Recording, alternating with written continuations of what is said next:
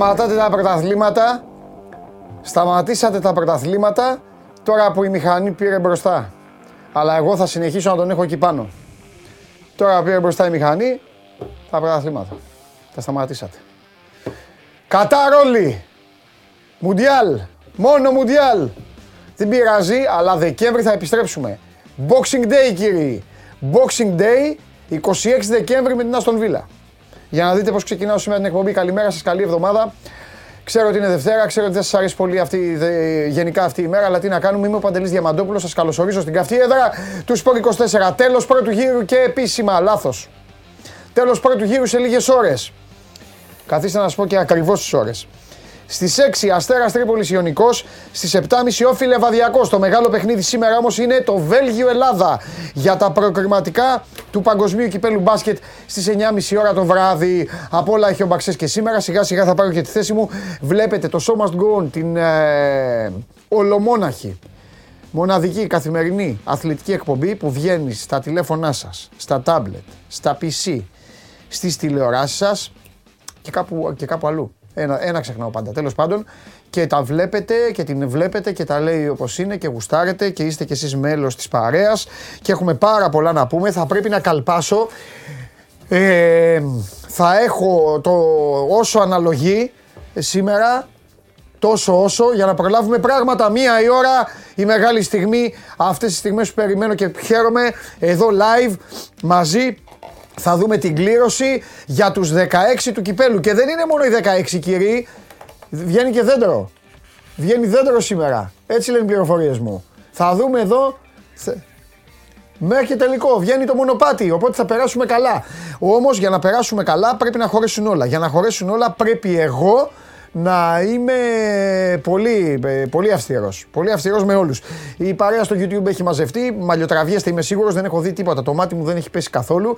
Σας στέλνω όμως τις, καλημέρες μου ε, και ε, μοιράζομαι μαζί σας τη στενοχώρια γιατί ε,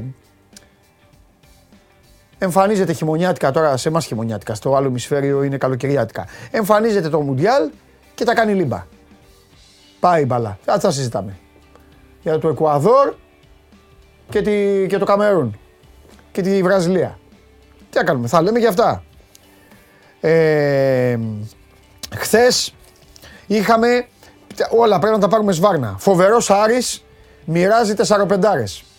Ο Παναθηναϊκός πρώτος και κερδισμένος της χθεσινής ημέρας μετά την ισοπαλία στο Καραϊσκάκης. Ο ΠΑΟΚ με ποδόσφαιρο Ρασβάν. Σκαρφάλωσε στην τρίτη θέση. ΑΕΚ και Ολυμπιακός μοιράστηκαν τα πάντα εκτός από γκολ. Γκολ δεν έβαλαν. Και το μοιράστηκαν βέβαια σχετικό είναι. Η ΑΕΚ ήταν πάρα πολύ καλή στο πρώτο ημίχρονο, θα μπορούσε να κερδίζει και με και με 2-0, ξέρω εγώ. Ήταν πολύ καλή η ΑΕΚ. Ε, στο δεύτερο έγιναν κάποιες κινήσεις. Μαζεύτηκε ο Ολυμπιακός, συμμαζεύτηκε, έκλεισε γραμμές, πήρε κατοχή. Έβγαλε δειλά-δειλά κάποιες φάσεις. Για εκατοστά δεν προηγήθηκε. Ήταν αυτό το offside του Μασούρα. Από ένα σημείο και μετά το παιχνίδι έπεσε και τελικά ε, έμεινε η εικόνα ενός πολύ ωραίου αγώνα χωρίς γκολ. Η ουσία του ποδοσφαίρου είναι τον γκολ, γκολ δεν βάλανε. Και ο Ιβάν Γιοβάνοβιτ, όπως έγραψα στο Σπορ 24, με ένα ποτήρι κρασί χθες το βράδυ, τον κάνω εικόνα του Γιοβάνοβιτ, να κρατάει ένα κόκκινο κρασί, να πίνει και να βλέπει το παιχνίδι. Φώτη Ιωαννίδη, άστου να λένε.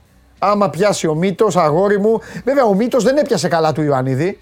Δεν έπιασε καλά, αλλά σημασία έχει η μπάλα να μπει μέσα. Μήτος ξεμήτος, σκηνοθέτη.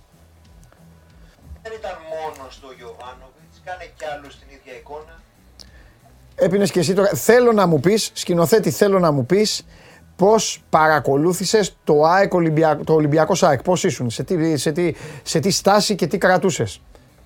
Και τι. Ένα ποτήρι κρασί. Μπράβο. Χαλαρός, ναι. ναι. Μόλις... Έβλεπα τις δύο ομάδες να δίνουν το τιτάνιο αγώνα. Μάλιστα. Και μόλις τελείωσε ο αγώνας, τι, έσκασες χαμογελάκι, έσκασες, πώς; Ένα μηδίαμα. Μηδίαμα. Μάλιστα. Ωραία. Και τελευταία ερώτηση θέλω σκηνοθέτη γιατί πρέπει να προχωρήσω. Θέλω να μου πεις από τις 15 ομάδες ποια διαλέγεις για αντίπαλο του Παναθηναϊκού. Στην κλήρωση θα γίνει μία η ώρα. Λέγε. Και η φυσιά.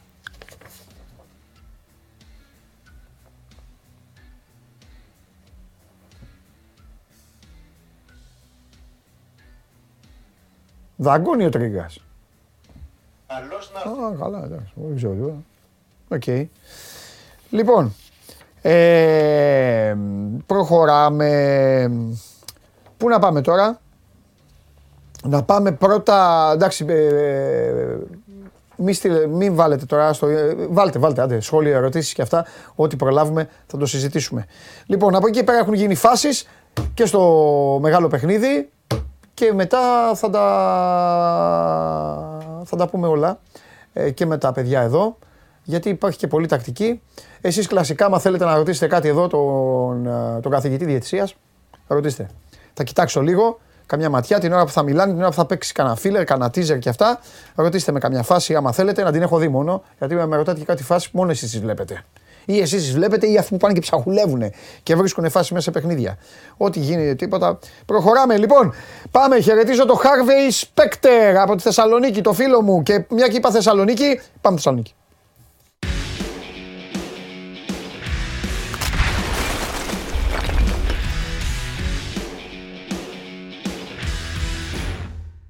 Την κολάρα έβαλε ο Ζήφκοβιτς, ρε αυτή η παιχτάρα, ρε. Την κολάρα, ρε, την κολάρα έχει βάλει, ρε. Τι συζητάμε, ρε. Τι κάθομαστε και μιλάμε, ρε.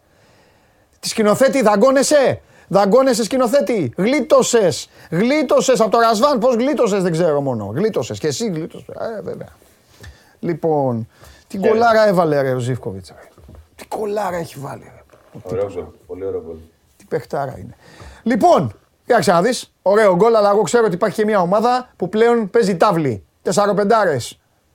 Ναι. Τεσσαροπεντάρες, κύριε Χαλιάπα μου. Έλα γρήγορα, πες μου. Ε, για να, γιατί δεν έχω χρόνο, γιατί έχω και Κέσσαρη σήμερα. Σήμερα έχω Κέσσαρη για το Ολυμπιακό ΣΑΕΚ, μεθαύριο για όλο τον πρώτο γύρο. Θέλω να μου πεις λοιπόν για το μάτς και για το Μαντσίνη και μετά είσαι ελεύθερος από μένα. Εντάξει, το, το θέμα της ημέρας είναι του Μαντσίνη, δεν το συζητώ. Όλοι ασχολούνται στον Άρη με αυτό. Γιατί χθες ο Αργεντινός ε, μεσοεπιθετικός λίγο πριν τα μεσάνυχτα έκανε μια ανάρτηση στα social media ε, μακροσκελέστατο μήνυμα ε, έγραψε στα social media ε, στο οποίο ε, αναφέρει τους λόγους για τους οποίους έμεινε εκτός αποστολής από το παιχνίδι ε, στα Γιάννενα κόντρα στον Μπάς.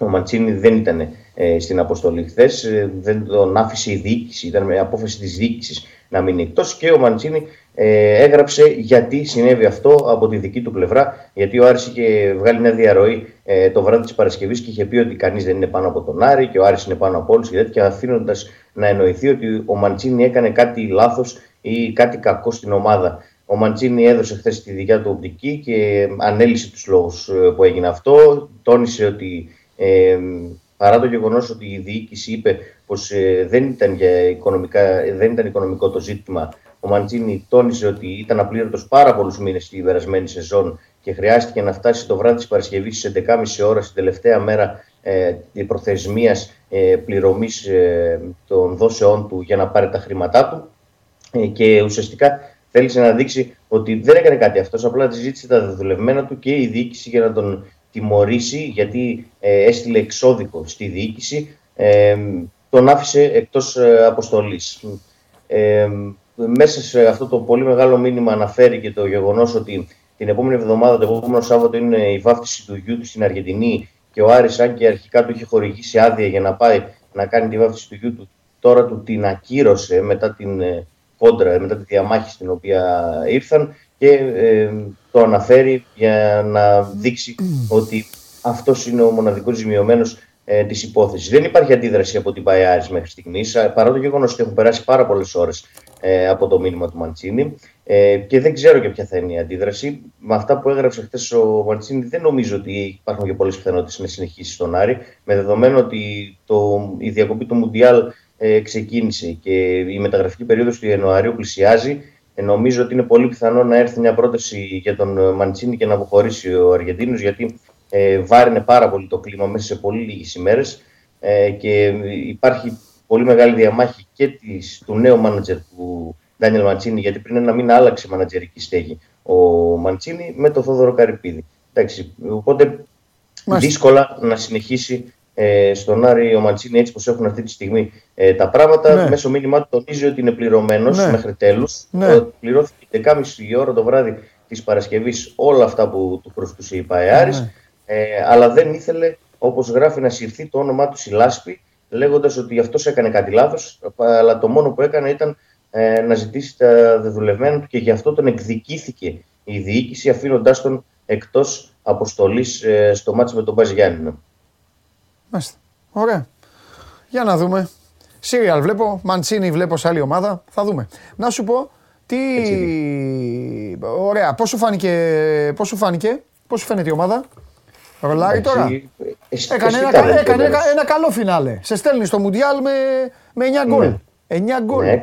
Αισθητά βελτιωμένος ο Άρης στι τελευταίες ναι. αγωνιστικές. Το είχαμε αναφέρει από το μάτι με τον Παναθηναϊκό στη λεωφόρο και μετά ναι. έχει δείξει πράγματα. Ε, Χθες ήταν για μεγάλο διάστημα πολύ καλύτερος του Πάζ Γιάννα. Είχε ένα τέταρτο τρικυμίας, θα μπορούσε να έχει δεχθεί μετά το 0-1 από το 60 μέχρι το 75. Ο Πάζ Γιάννα πίεσε πάρα πολύ και έχασε ε, φάσεις. Όμως καθάρισε από στιμένε μπάλες πάλι ε, την υπόθεση. Ο Άρης ναι. έχει δείξει ότι έχει βελτιωθεί πάρα πολύ σε αυτό το κομμάτι. Το έχει πει και ο Άλαν Πάρντιο από την αρχή ότι οι στιμένε μπάλες είναι το αγαπημένο του στοιχείο στο ποδοσφαιρο και εχει κάνει όλες τις ομάδες του να είναι απειλητικές ε, όλα τα χρόνια από αυτό το σημείο. Ε, και χθες το έδειξε γιατί πέτυχε ακόμη ένα γκολ. Έκανε το 0-2 με τον Εγκουλού και καθάρισε ε, το μάτς. Τώρα 21 βαθμούς ε, η συγκομιδή του πρώτου γύρου δεν κρίνεται ικανοποιητική ε, στον Άρη. Οι τέσσερις ήττες πονάνε που έχει ναι. ε, υποστεί και γενικότερα έχει πάρα πολλά σκαμπανεβάσματα στην mm-hmm. απόδοσή του. Αλλά σίγουρα με τις δύο νίκες και τα εννέα τέρματα που πέτυχε και το 0 παθητικό που κράτησε στα τελευταία δύο μάτς και βρίσκεται μόλις ναι. 4 βαθμούς πίσω από την τρίτη θέση, ναι. ε, μπορούν να πούν ότι ε, στη διακοπή του Μουντιάλ μπορεί να δουλέψει ο Άρης και να πετύχει όντως τους στόχους του, να κυνηγήσει τέλος πάντων τις πρώτες θέσεις για να ε, βγει στην Ευρώπη. Μην να πάρετε τον Κώστα να παίξει ναι. ε, στα play-off έχοντας ε, βαθμολογικό κίνητρο και να κυνηγήσει πράγματα. Και φυσικά και σήμερα, όπως ανέφερες και εσύ, ναι. θα γίνει η κλήρωση του κυπέλου. Είναι ο πλέον σημαντικός στόχος ναι. ε, του Άρη για τη φετινή σεζόν. Εδώ. 16 είναι οι ομάδες, ναι. ο Άρης και άλλε 15. Θα μάθει την πορεία του μέχρι το τελικό και φυσικά έχουν στραμμένα ναι, ναι, ναι, ναι. μετά του με τις ομάδες και σε αυτό. Ωραία. Εδώ θα είμαστε, θα τη δούμε μαζί την ε, κλήρωση, να δούμε και όλο το δέντρο. Έλα, φιλιά πολλά. Γεια σου. Τα λέμε, έχουμε Καλή να συνέχεια. πούμε τώρα, ε, τώρα χωρίς μουντιάλ έχουμε να πούμε πολλά πράγματα. Θα πούμε, θα πούμε. Ε, έχουμε να ασχολούμαστε εδώ πολύ, όλοι. Πολύ, πολύ. Ησυχάζουν. Ο Άρης με το Μαντσίνη δεν ησυχάζει. Από το βράδυ γίνει χαμός. Κανείς δεν θα ησυχάσει. Φιλιά πολλά. Καλή συνέχεια. Φιλιά, λοιπόν, μην βιάζεστε, παιδιά. Να τα βάλουμε να, λίγο κάτω. Στέλνει ένας φίλος μου εδώ, φοβερός. Ο, ο, ο, δεν έχει όνομα, τέλος πάντων. Μου λέει πω δεν έκατσα στη μέση. Να σου πω, σκηνοθέτη ήμουν εντυπωσιακός στη μέση. Στείλανε δύο-τρία παιδιά και λέγανε Εμείς προτιμάμε να κάθεται στη μέση. Είναι σαβαρόνο. Φοβερός. Αλλά ακούστε τώρα τι έγινε. Δεν θα έρθουν σήμερα. Μας πούλησαν. Θα έρθουν ξεχωριστά για να μιλήσουμε τώρα, να εκμεταλλευτούμε λίγο το διάστημα που δεν θα έχει πρωτάθλημα. Θα τους φέρνω ξεχωριστά εδώ για να αφιερώνουμε κάμποσο χρόνο. Οπότε επειδή θα τους βγάλουμε Skype, έκατσα πάλι στη θέση τη δική μου. Ε, για να υποδεχθώ μετά τον καταστροφέα. Ε, μην κάθομαι τώρα εκεί και τον έχω δίπλα. Ωραία ένα αυτό. Δεύτερον. Δεύτερον. Λοιπόν, το Σάββα θέλει. Βέβαια, εγώ να δεις πώς τον θέλω. Θα πάω εγώ, θα πάω πάνω. Έχω, έχω δεύτερο γύρο πάνω να πάω τώρα. Πάω ΚΑΕΚ, χαμός, πάω Ολυμπιακός, πάω Παναθηναϊκός, έπαιξαν. Έχουμε μάτς, να δούμε πώς θα βγει η δουλειά, τα προγράμματα, θα έχει και Final Eight, μπάσκετ. Μας φάει οι βαλίτσες. Λοιπόν, Παναθηναϊκός Ολυμπιακός Πάο Κάρις, Βόλος, Λεβαδιακός Καλαμάτα Καλιθέα, Πανσεραϊκός Λαμία, Τρόμητο Κυφυσιά, Άγιος Νικόλαος Απόλων Πόντου, Απόλων Παραλιμνίου και ΑΕΚ. Αυτές είναι οι 16 ομάδες και θα δούμε το τρένο. Και επειδή ρωτάτε πάρα πολύ για το παιχνίδι, επειδή τα είπα, ε, δεν είπα τίποτα ουσιαστικά, αλλά έχω γράψει, έχω πει και από χθες. Ξαναλέω ότι ήταν ένα μάτς που πρόσφερε θέαμα, ήταν ένα μάτς που νομίζω ότι ο κόσμος το ευχαριστήθηκε. Ήταν ένα παιχνίδι στο οποίο η ΑΕΚ μπήκε, πίεσε, η ΑΕΚ παίζει βαρετός έχω γίνει, αλλά τέλος πάντων. Παίζει Πολύ καλό ποδόσφαιρο, πάρα πολύ καλό ποδόσφαιρο και μπήκε και το έδειξε αυτό. Κατάφερε να κόψει το κλειδί που. Ποιο ήταν το κλειδί. Ο Εμβιλά υποχρεώθηκε να είναι πιο κοντά στα στόπερ. Υπήρχε ένα μεγάλο ένα χάσμα με το Χουάνκ. Ο Χουάνκ το ίδιο με το Χάμες, ο Χάμες το ίδιο με, το, με τον Μπακαμπού. Ο Ολυμπιακός δεν είχε βοήθεια από τα άκρα. Οι παίκτες του είχαν αποστάσεις. Η ΑΕΚ μπόρεσε και επισκέφτηκε ούκο λίγες φορές την μεγάλη περιοχή του πιο φορμαρισμένου Έλληνα τερματοφύλακα. Ο Πασχαλάκης ούτως ή άλλως για μένα είναι πάρα πολύ καλός τερματοφύλακας.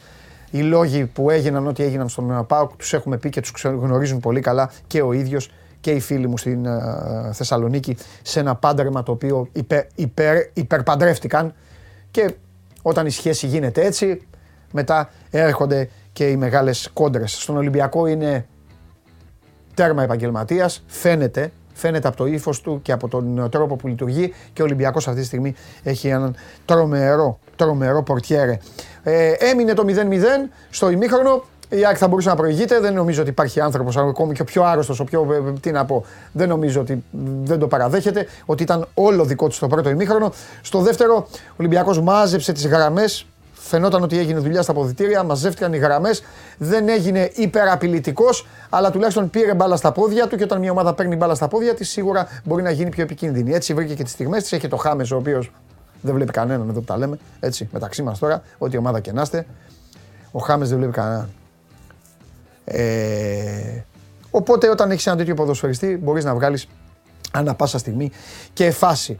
Ε, δεν ήταν πιεστικός, δεν ήταν Ολυμπιακός το, το, των παλαιότερων χρόνων, αυτό το ξέρουν όλοι. Η ΑΕΚ είχε μία πορεία έτσι μες στο παιχνίδι και μετά πάλι στα τελευταία λεπτά, εκεί που γινόταν η μάχη, εκεί βέβαια ήταν, εκεί ήταν πυγμαχικός αγώνας που πλέον έχουν κουραστεί και είναι ποιος θα φάει την μπουνιά, ποιος θα πέσει νοκάουτ. Ε. Δεν έπεσε κανείς νοκάουτ και όλα καλά, όλα ανθυρά και για τους δύο. Θα τα πούμε αργότερα για το τι έχει αφήσει βέβαια αυτό το αποτέλεσμα. Τώρα μπορούμε να πάμε και να επισκεφθούμε, ναι, ναι, ναι, να επισκεφθούμε τον ε, Κώστα τώρα στέλνει ένας φίλος, λέει ο Χάμες όλο κάτω. Ήτανε, ναι, ήταν κάτω ο Χάμες, εντάξει τώρα. Παιδιά, σας θέλω, σας θέλω, δεν σας θέλω τώρα, εντάξει. Υπάρχουν και, υπάρχουν και τυφλοί, σας θέλω όλους εσάς να βλέπετε όμως. Μη λέμε τώρα. Υπάρχουν κάποιοι, κάποιοι ποδοσφαιριστές στην Ελλάδα οι οποίοι ε, είναι αλατοπίπερο στο πρωτάθλημα. Είναι ως τη μια. Όλες οι ομάδες έχουν τέτοιους παίκτες. Άλλου πιο ψηλά. Ο Ολυμπιακός έχει δύο ποδοσφαιριστές που είναι. Δεν μπορώ να πεις τίποτα για αυτούς. Το Χάμε και ο Χουάνκ τώρα. Λοιπόν. Ε, αλλά το εντάξει, το να τρώγεστε χωρίς λόγο ή να τρώγεστε, ωραίο είναι και αυτό. Εντάξει. Στα προβλήματα της καθημερινότητας, μακάρι όλα τα προβλήματα να είναι η ομάδα του καθενός. Μακάρι. Κόλλησε. Τι κόλλησε; Πρώτος είναι και κόλλησε. Α. Αν είναι δυνατόν.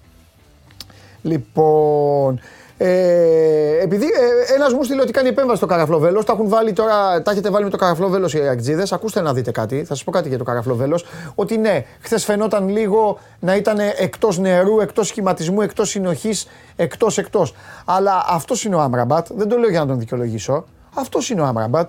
Τον ήξερε η ΑΕΚ και γι' αυτό ο Αλμέιδα τον έχει κάνει 20, 20, 25 λεπτό. Τόσο παίζει στην ΑΕΚ. Του έχει μιλήσει, έχει κάτσει και του έχει πει: Θα μπαίνεις, αυτό δεν, αυτό δεν λέμε, αυτό δεν σας λέει και ο Βαγγέλης εδώ. Έτσι. Τώρα έπρεπε να μπει να παίξει διαφορετικά, να παίξει σε ένα μεγάλο παιχνίδι από την αρχή. Ε, δεν μπορεί να αλλάξει. Δεν μπορεί να γίνει Ελίασον ο Άμραμπατ. Και αυτό είναι. Αλεγρία. Αγκαλιάζει αντιπάλους εκεί, έχει κανένα κλωτσίδι και αυτά. Ε, ο Άμραμπατ ο οποίος θα μπορούσε να έχει αποβληθεί. Ο διαιτητής θα μπορούσε να το έχει δώσει δεύτερη κίτρινη εκεί που δεν του την έδωσε. Ε, και μετά το ίδιο φώνασε στο διαιτή. Όταν έβγαινε του ήταν φυλάκια, χαιρετισμούς και αυτά. Τι να κάνουμε. Αυτό είναι το καραφλό Πάμε.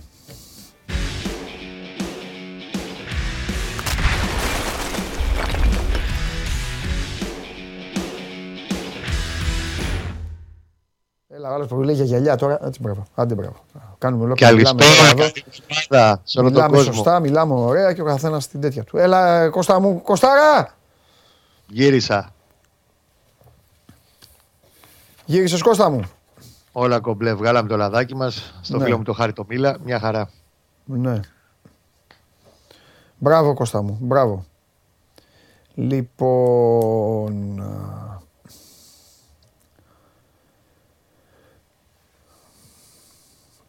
Τελικά ε, δικαιώνομαι, δικαιώνομαι, έκανες ρεπορτάζ. Είχε καρασάκι. Έγραψα. Α, το, το, Έχω γράψει ότι. Το διάβασα. Το Έχω διάβασα. γράψει ούτε με κρασάκι. Κρασάκι δεν μπορώ να σου πω αν είχε. Ξέρω πάντως Ουισκάκι, ότι κάτι ένα, ένα ποτάκι έπρεπε να το έχει. Κάντον εικόνα, έφυγε κάντον εικόνα. Πολύ ώρα μετά το τέλος του αγώνα μαζί με τον Έρακ όπως συνηθίζει και έφυγε πάρα πολύ ήρεμος. Ναι. Οπότε, όπως πάντα είναι. αυτός. είναι συγκλονιστική η ηρεμία αυτού του ανθρώπου. Λοιπόν, να σου πω τώρα. Για τον Ιωβάνοβιτς μιλάμε έτσι, γιατί ψάχνει. ο Εννοείται, κόσμος εννοείται, εννοείται. Εγώ το κατάλαβε ο κόσμος γιατί το είπα και προηγουμένως. Λοιπόν, τώρα θα έρθεις μια μέρα από τις επόμενες μέσα στο Εννοείται. Μουντιάλ. Θα κάτσουμε εδώ, θα βάλουμε τι- κάτω. Θα βάλουμε πάντα κουκιά κάτω, ναι. Ναι. Πάμε τώρα λοιπόν λίγο στο χθες. ναι. Εγώ έστειλα το μήνυμά μου στο Φώτη Ιωαννίδη. Του είπα Φώτη, μύτο να είναι, μη σε νοιάζει. Ο μύτο, άμα μπει μέσα, είναι γκολ. Μη, μη, μη, μη, μη στενοχωριέσαι. Αλλά μέχρι να φτάσουμε πάλι εκεί. Τι έγινε, ρε παιδάκι μου, πάλι ο Παναθηναϊκός; Και έπαιζε και με παίχτη περισσότερο. Αγχώθηκε, τι. Ε, Παντελή, σου ξαναπεί και πριν το μάτσο το Αγρίνιο. ναι, το, στο Άγρινο, μάλλον με τον Πανετολικό, ότι ο Παναθηναϊκός αρχίζει και μ, στερεύει από επιλογές εναλλακτικές μεσοεπιθετικά. ναι. Χτύπησε ο Αϊτόρ, πρέπει να μάθει και ήδη ζει χωρίς τον Αϊτόρ, Ναι. που ήταν MVP του στα πρώτα εννέα παιχνίδια. Χτύπησε και ο Παλάσιος στα δύο τελευταία. Το προσπερνάμε λίγο ντούκου, αλλά είναι πολύ μεγάλη απώλεια για αυτό τον Παναθηναϊκό Παλάσιος. Δεν έπαιξε τα δύο τελευταία ματς και ο Παναθηναϊκός παρόλα αυτά τα πέρασε άβρεχτος και πήρε τα δύο τρίποντα. Και μπρο- μεσοεπιθετικά δεν είναι και. Οι επιλογές είναι πολύ μετρημένες και από ένα σημείο και μετά ξέρεις, αρχίζουν και βγαίνουν λίγο και συμπιέζεται. Μμμ. Ξεζουμίζεται η όλη κατάσταση. Και γι' αυτό ε, πρώτον χρειαζόταν νέους πρωταγωνιστές και τους έβγαλε ο Γιωβάνοβιτς, κυρίως μέσω του Ιωαννίδη, δευτερευόντω με άλλους παίκτες που ανέβασαν τα στάνταρ της απόδοσής του, όπως για παράδειγμα ο Μπερνάρ στα δύο τελευταία παιχνίδια, ήταν πολύ καλός. Ήταν ο παίκτη για τον οποίο ο Παναθηναϊκός επένδυσε ένα πολύ σοβαρό ποσό το περασμένο καλοκαίρι. Άρα πάνω απ' όλα ξαναβγήκε στον αφρό Ιωαννίδης και μ, επιβεβαιώνει για μένα αυτό που λέμε πάντα εμείς οι μυαλοπόλυδε οι απ' έξω, ότι όσα ξέρει ο προπονητής δεν τα ξέρει κανένας. Μμμ. Παρά το γεγονός ότι ο Ανίδη κατά καιρούς, για το γεγονός ότι στα πρώτα 10 μάτια δεν είχε βάλει γκολ, γενικά δεν είχε πολύ επιδραστική παρουσία στην επίθεση του Παναθηναϊκού και είχε εισπράξει μια μικρή γκρίνια, ας το πούμε, και αμφισβήτηση. Ο Γιωβάνοβιτς δούλευε με την ησυχία του στο, στο κοροπή άπειρες εργατόρες για να του δώσει ένα συγκεκριμένο ρόλο. Ξέρει ότι δεν έχει το φανή στερόι και ούτε θα Ναι. γίνει φανή στερόι ποτέ ο Φωτάρας. Αλλά είναι ένας παίχτη που έχει συγκεκριμένα χαρακτηριστικά και μπορεί να του δώσει πράγματα μπαίνοντας από τον πάγκο. Αυτό το game changer, αυτά που λέμε εμείς οι γραμματιζούμενοι, το υπηρετεί πολύ καλά κάνοντας συγκεκριμένα πράγματα μες στο κήπεδο και ειδικά στα τρία τελευταία συνυπάρχοντας με το σπόρα στην κορυφή Ναι. της επίθεσης. Δηλαδή, στον τέρμινο Ολυμπιακό μπαίνει, υπάρχει και ο Σπόραρ μέσα. Και παίρνει το πέναλτι στο τελευταίο λεπτό. Στο Αγρίνιο μπαίνει στο 76, στο 78, πάλι από μια αναμπουπούλα που έχει γεμίσει η περιοχή, έρχεται η φάση. Χτες την ασίστη βγάζει ο Σπόραρ.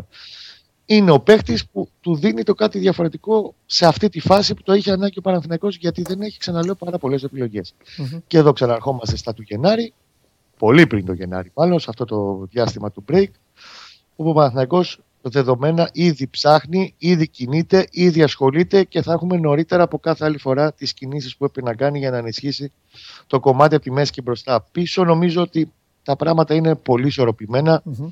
ε, και έδειξε και η εκείνη η σεζόν ότι ακόμα και όταν έλειπε ο Μάγνουσον με το Σέκεφιλ που δεν το συζητάμε ότι αυτοί οι δύο είναι οι βασικοί στόποι του Παναθηναϊκού, ο Τίμιος Σάλια και ακόμη και ο Τίμιος Πούγκουρα, Πούγκουρα την έκαναν τη δουλειά τους. ναι. Μεσοεπιθετικά θέλει λύση ο Παναθηναϊκός επιπλέον. Να σου πω Και κάτι. εκεί θα- Ε, ε, όταν ε, βγήκε ο Χαλιάπας, Ναι. πλακώσαν εδώ καλώς ήρθες ε, Μαντσίνη στον Παναθηναϊκό και τέτοια. Στένα Παναθηναϊκή. Μαντσίνη, έλα και τέτοια. Ξέρεις κάτι, Ξέρεις, ο υπάρχει Μαντσίνης περίπτωση, ρε πώς παιδί μου έχει- Όχι, τώρα. άκουνε. Δεν το πιστεύω ότι μπορεί να γίνει κάτι. Όχι ότι δεν τον ήθελε ο Παναθηναϊκός ή ο Γιωβάνοβιτς, γιατί είναι παίκτης που θα τέριαζε πολύ ωραία σε όλο αυτό το κόνσεπτ του Παναθηναϊκού. Αλλά από τη στιγμή που ξέρεις ότι η σχέση με τον Άρη δεν είναι και καλύτερες δυνατές να μπορείς να πάει ο Παναθηναϊκός να του δώσει ένα χι ποσό και να πάει να πάρει το Μαντσίνη. Από την άλλη, για να αποδεσμευτεί ο ποδοσφαιριστής στην παρούσα φάση θα πρέπει να κάνει προσφυγή, την οποία θα πρέπει να την κερδίσει. Εξ, Ναι. εξ όσων διαβάσαμε χτες και το έγραψε δηλαδή και ο Μαντσίνη, ο Άρης του έβαλε τα λεφτά που του όφιλε. Με βάση, ξαναλέω, αυτά που επικαλείται ο ποδοσφαιριστής στη, στο μήνυμα που ανέβασε στο, στα social media. Οπότε δεν νομίζω ότι τίθεται θέμα. Κοιτάει πάντως να ξέρει την ελληνική αγορά Μμμ. για εξτρέμ. Γενικά κοιτάει και την ελληνική αγορά. Δηλαδή, εμένα δεν θα μου κάνει καμία εντύπωση το Γενάρη τις πρώτες μέρες του Γενάρη, ο Παναθυναϊκό κινηθεί και πάρει παίχτε τύπου Γκάνεα, τύπου Λοντίκη. Δεν σου είπα για τις βασικές επιλογές του, γιατί εγώ την βλέπω περισσότερες από δύο μεταγραφές το Γενάρη. Ναι. Για να γεμίσει το πράγμα μπροστά. Και βλέπω για τη στιγμή είδες τώρα έχει φτάσει να παίζει μόνο με το Βέρμπιτ και αναγκάστηκε να περάσει τον Μπερνάρ στα, στα φτερά της επίθεσης για να γεμίσει την όλη φάση εκεί. Οπότε βλέπω και δύο εξτρεμαθές. Έναν πιο βαρβάτο επίπεδου σπόρα κτλ. κτλ και έναν παίχτη του προπονητή. Μην το αποκλείσει να το δεις αυτό. Όχι, Α, για το παίχτη του προπονητή, κοιτάζει στην ελληνική αγορά. Δεν εννοώ να είναι επιλογή του προπονητή. Παίχτη ξέρεις που θα είναι στρατιώτης, να κάτσεις και στον πάγκο. Ό,τι πει ο προπονητής θα το κάνει 10 φορές. Ναι. Ο κάνει ο Γκάνια για παράδειγμα. Ε, Και τέτοιο παίχτη πάντως κοιτάζει από την ελληνική αγορά. Να δούμε. τι- Να σου πω κάτι. Τώρα σκηνοθέτη με τρώει, τώρα να το ρωτήσω. Γιατί εσύ θα σκεφτείς. Ε, ρε παιδί μου, τώρα είναι η κλήρωση μία η ώρα των 16 του κυπέλου. Ναι, έχουμε και κλήρωση. Όλο, όλο το μονοπάτι, έτσι, να το ξεκαθαρίσουμε στον Όλο κόσμο. το μονοπάτι. Μπράβο, όλο το Ναι. μονοπάτι. Συμφωνείτε και οι δύο ότι φέτος τη βλέπει διαφορετικά αυτή την κλήρωση ο Παναθηναϊκός. Δηλαδή, μέχρι πέρυσι, εντάξει, ή- ήταν στην τζίτα πιο, πιο πολύ.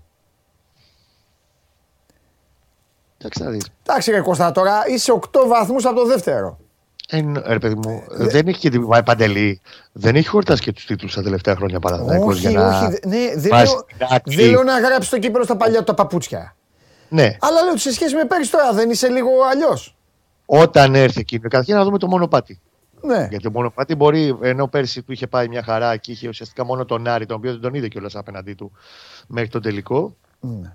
Και, γιατί τώρα απέκλεισε η Λαμία. Δηλαδή, ο Άρης ήταν η ομάδα που θα μπορούσε να τρακάρει στο τελικό με το Μπάουκ εν τέλει. Ναι. Φέτος μπορεί το μονοπάτι να βγάλει ε, μόνο ντέρμπι. Δεν το ξέρεις. Ε, οπότε Ναι. για πήγαινε σε ένα ντέρμπι εκεί πέρα Εντάξει, και να πεις. Εγώ, δεν το, το εγώ δεν, το, τελειώσει. δεν το έλεγα όλο αυτό για το κύπελο. Το έλεγα για το πρωτάθλημα. Το έλεγα ότι. Ότι είναι αλλού τώρα, είναι λίγο αλλιώς, ρε παιδί μου. Προσοχή και όλο το, όλος ο οργανισμός το θέλει παντελή πάρα πολύ αυτό το. Εδώ που φτάσαμε το θέλει 15 φορές περισσότερο Ε, από δε, θα το ναι, είχε. ναι. Καλά τον double, Και ο αν- κόσμος τον double θα θέλει σίγουρα, δεν συζητάμε. Αλλά εγώ το λέω για. Εάν θέλεις να, να δεις δηλαδή σε τι κατάσταση είναι γενικά όλος ο οργανισμός και πόσο το θέλει, Ναι. φαίνεται και από την ιστορία με τα, με τα, προ, με τα bonus. Στην αρχή της σεζόν, Για πες. βάσει του ιστορικού κανονισμού, ο, η δίκη στον Παλαφούζος είχε ενημερώσει τους ποδοσφαιριστές ότι σε κάθε τετράδα νικών, σε κάθε τετράδα αγώνων, εφόσον ήταν στο 4x4, θα εισέπρεπταν οι ποδοσφαιριστές θα μοιράζονταν 200.000 ευρώ. Ναι. Αυτό έγινε στην πρώτη τετράδα αγώνων, έγινε στην δεύτερη τετράδα αγώνων. Στην τρίτη τετράδα αγώνων κάνει τις δύο πρώτες νίκες με τον Άρη και τον Βόλο και έρχεται το χ με τον Ολυμπιακό. Παραμονές του αγώνα με τον Πανετολικό στο Αγρίνιο, ενημερώνει ο Αλαφούζος μέσω ανθρώπου της ομάδα ότι αν κερδίσετε αύριο στο Αγρίνιο, το χ με τον Ολυμπιακό εγώ το λαμβάνω σαν νίκη θα μοιραστείτε πάλι 200 χιλιάρικα. Όπως και έγινε. Και παραμονή του αγώνα με τον Ατρόμητο, Σάββατο, ενημερώνει πάλι τους, ε, πο- το ποδοσφαιρικό τμήμα ότι αν νικήσετε και τον Ατρόμητο και κλείσετε καλά τον πρώτο γύρο, με μια ακόμη νίκη δηλαδή, θα πάρετε άλλες 100.000. Δηλαδή μέχρι τώρα έχουν πάει τα Πέφτει μπόνους χρήμα. 700 χιλιάρικα. 700 χιλιάρικα έχουν μοιραστεί ποσοστές για τα μπόνους του πρώτου γύρου. Που 700 χιλιάρικα είναι το 70% του συμβόλαιου του Κώστα, σπόρα. πώς θα παίρνουν τα παιδιά αυτά τα λεφτά, Πώς μοιράζονται; Ε, μοιράζονται με βάση τη, την παρουσία τους, τη συμμετοχή τους στι αποστολές, 11 και αποστολή. Τώρα ακριβώς γίνεται πάντως το. Εντάξει. Και νομίζω ότι επειδή σε αυτά είναι πάρα πολύ. Και αυτό φαίνεται πόσο δεμένοι γενικά, γεννη- δεμένα είναι τα αποδητήρια. Πάντα υπάρχει πρόβλεψη, από όσο γνωρίζω. Και για αυτούς που τουλάχιστον, δεν παίζουν καθόλου. Όχι μόνο για αυτούς που δεν παίζουν, και για τα παιδιά που είναι πίσω. Πίσω από τις κάμερες. Φροντιστές, μασέρ, φύζιο. Βέβαια, βέβαια. Μπράβο, Όλοι έτσι αυτοί ε, Μπράβο. έχουν πει όλο, όλοι στην ομάδα ότι πάντα ένα ποσό θα, με, θα πηγαίνει στην άκρη και θα μοιράζεται και για αυτά τα παιδιά. είναι. Μμμ, μμμ. Και αυτό εντάξει, δείχνει κάτι στα αποδητήρια συνολικά το πώς είναι ο Παναθηναϊκός αυτή τη Μπράβο. στιγμή στα αποδητήριά του και πώς ήταν παντελή μου πριν δύο χρόνια που έγραφε ε, ο, ο φίλος ο Γουλής και διάφοροι ρεπόρτερ κάθε δύο μέρες το επεισόδιο της ημέρας. Έτσι. Τι τράβηξαμε το Έχεις πόδι. δίκιο. Ωραία. Τώρα και να πω πουλιά. Λοιπόν, ε, περίμενες ότι στις 14 του Νοέμβρη ο Παναθηναϊκός θα ήταν πρώτος με 8 βαθμούς διαφορά από το δεύτερο; Κανείς δεν το περίμενε αυτό. Να είμαστε ειλικρινείς. ότι θα μπορούσε να είναι αυτό που περίμενα τον Αύγουστο όταν ξεκίναγε, γυρνάγαμε τις διακοπές μας ολοι και ξεκίναγε το πρωτάθλημα με τον ιωνικο Ε, λέγαμε ότι ναι, φέτος θα είναι πολύ ανταγωνιστικός. Θα πάει να τους δει όλους τα μάτια όπως έδειξε τα playoff. Θα είναι μια συνέχεια των περσινών playoff όπου σε αυτούς του 10 αγώνες ο Παναθηναϊκός είχε την καλύτερη βαθμολογία, τέλος πάντων τους νίκησε όλους εκτός σχεδόν. Εκτός από εκείνο το αδιάφορο, είχε φέρει όχι με την ΑΕΚ. Το αδιάφορο μάτι με τον Μπάουκ που έπαιξε με μένα στην Τούμπα, γιατί ήταν τέσσερις μέρες πριν τον, ε, τον τελικό. Δεκατεύγια το χτυπήσει αυτό το μάτι, παιδί μου, τώρα έπαιξαν οι, οι εντελώς ρεζέρβε. Και περιμέναμε ότι θα είναι μια συνέχεια αυτής της ομάδα. Ε, το 12-1-0 Τώρα, όποιος πιστεύεις ότι μπορεί να το έχει ποντάρει, δεν νομίζω ότι υπάρχει. Ωραία. Τέλος πρώτου γύρου με 8 βαθμούς. Ναι. ο Κώστας Γουλής με πόσους βαθμούς θα είναι καλά στο τέλος της κανονικής ε, διάρκειας; Εντάξει, ρωτάω μια λογική απάντηση, παιδί μου. Εντάξει, θα μου πεις, μου πεις 25, εντάξει, κατάλαβες τι εννοώ. Με πώς θα είσαι καλά; Το ξαναλέω και είναι ένα μάθημα αυτό που, του Γιωβάνοβιτς και προς τους δημοσιογράφους ναι. και προς όλο τον κόσμο ειλικρινά σου μιλάω, ναι. φέτος πιάνω τον εαυτό μου να κοιτάζουμε στον καθρέφτη ρωσός και λέω μπράβο. Δεν με απασχολούν τα, το μεθεπόμενο μάτς. Με απασχολεί μόνο τι θα κάνεις στο επόμενο. Δεν μπορώ να σου πω τι θα κάνει. Μπάλα μπάλα που λέει ο Γιάννεκη. Ναι, είναι η αλήθεια όμως. Ε, γιατί βλέπεις τι γίνεται. Ότι μπορεί το πόσο απρόβλεπτα είναι όλα. Ξεκίνησε τρένο ο Αϊτόρ, χτύπησε το παιδί, ψάχτηκε πάλι ο Παναγιώ, ψάχνεται μέχρι να δει πώς θα τα καλύπτει. Δεν μπορεί να ξέρεις μέχρι το Μάρτιο, Απρίλιο τι θα γίνει για όλους, όχι μόνο τον Παναθηναϊκό. Η ΑΕΚ έχει μια πάρα πολύ καλή ομάδα, πολύ καλή μπάλα, με ρόλους μοιρασμένα όλα κτλ. Δεν το συζητάμε. Είδες ότι μέσα έχει και το απρόβλεπτο και την αναποδιά η μπάλα. Δεν ξέρεις ναι. τι μπορεί να γίνει στον οποιοδήποτε. Μακριά από τραυματισμούς για όλο τον κόσμο. Όλοι οι παίχτε να είναι γεροί και υγιείς. Αλλά δεν ξέρεις τι. Δε, ό,τι και να σου πω τώρα, κουβέντα θα κάνουμε πολύ. Ωραία. Λοιπόν, θα αφήνω να πάρει και ε, την κλήρωση να δεις την εκπομπή. Εδώ θα βγάλουμε την κλήρωση και. Τι θα πάρει το Γενάρη είναι το θέμα. Εκεί πρέπει να δούμε. Ε, θα συζητήσουμε. Όλες. Τι θα λέμε. Τελευταίο πινελάκι. Ναι, ναι, όλα πινελάκι. Εγώ πινε... Και ψυχούλα θα μου πεις. Και ψυχούλες θα μου πεις. Ψυχούλα και πινελάκι, ό,τι θες. Ναι, έτσι, έτσι, αυτά θέλω. Αυτά, ναι, για πες. Πινελάκι πρώτο για να έχει μια εικόνα ο κόσμος. Οι παίκτες έχουν άδεια μέχρι τις 22 του μήνα. Ωραία. Εξαίρεση του διεθνείς οι οποίοι θα φάνε αυτή την ταλαιπωρία με αυτά τα, τα χρία στα φιλικά του τρόμου τώρα που θα τρέχουν οι Σλοβαίνοι, οι Κουρμπέλης, οι Ιωαννίδης, όλοι αυτά θα, θα ζήσουν αυτή την ταλαιπωρία πάλι. 28 Δευτέρα νομίζω φεύγει ο Παναθηναϊκός για πάφο θα μείνει μέχρι τις 8 Δεκεμβρίου. Εκεί περιμένουμε τις επόμενες μέρες να οριστικοποιηθούν δύο ή τρία φιλικά με κυπριακές ομάδες. Η Κύπρος δηλαδή θα είναι το, η βάση του και το ένα δεκαήμερο. Τέλη Νοέμβρη, αρχές Δεκέμβρη. Επιστρέφει, μπαίνει στο κύπελο, μπαίνει μετά σε συνδείξει κανονικά. Παλάσιος έχει πάρει μια άδεια, έχει φύγει ήδη με την οικογένειά του. Ουσιαστικά θα ενσωματωθεί ο Παλάσιος εκεί όταν θα φύγει η ομάδα για την Κύπρο. Και προχωράμε. Ωραία. Ψυχούλα, εντάξει. Ψυχούλα, εγώ σου είπα, δεν, ε, πιστεύω ότι ο Μανούχος 9 φορές στις 10, αυτή τη στιγμή που μιλάμε από τους Έλληνες, είναι ο καλύτερος Έλληνας γιατί. Δεν θα σου κάνει και τη μεγάλη. Για μένα ο τρόμος ήταν ο Βαριτζής. Παναγία μου Παπαδόπουλος, μακριά. Φιλιά. Και αποβολή έτσι μιλάμε τώρα. Έλληνα, πώς πας έτσι δύο φορές αγόρι μου, κάρτα έχεις. Πας και πατάς το πόδι του πέρα. και τα ακούσαμε και χθες ότι ναι, αυτό πιο ρε παιδιά, το πόδι του πάτσε. Έχει τη φωτογραφία ο σκηνοθέτης, θα τη δείξει. Ε, καλά, εννοείται. Φωτογραφία. Θα, θα, μόνο να δούμε μήπω είναι κανένα το Photoshop. Μην έχει και το πόδι. Κανένα Photoshop, κύριε, κανένα Photoshop. Έτσι, έλα, γεια σου Κώστα μου, εντάξει Κώστα μου. Φιλιά. Τι αγάπη μου, να είστε καλά. Γεια σου, ρε Κωστάρα, φιλιά πολλά. Φιλιά πολλά. Σκηνοθέτη έχεις και φωτογραφία. Όντως, έχετε φτιάσει σε τέτοιο επίπεδο συνεργασίας; Για δείξε φωτογραφία να δω τι έχετε βάλει. Λοιπόν, παιδιά, καθίστε να δούμε τι έχουν ο σκηνοθέτης. Με... Α, δεν την περάσατε. Δεν την περάσατε. Ε, δεν προπαγανδίζεις. Εντάξει, εντάξει, δεν κάνεις Δεν κάνεις, εντάξει, εντάξει, εντάξει. Ε, τι γίνεται. Εδώ ο Κωνσταντίνος λέει: Αφήσαλε την έχει κάνει η σκηνοθετάρα. Χαμός σκηνοθέτη αποθεώνεσαι. Ε. Λοιπόν, ε, για πάμε τώρα. Ε, τι άλλο να πούμε. Μία η ώρα είναι η κλήρωση. Λοιπόν, θέλω. Ε, είναι έτοιμος. Θέλω τη βαθμολογία τώρα.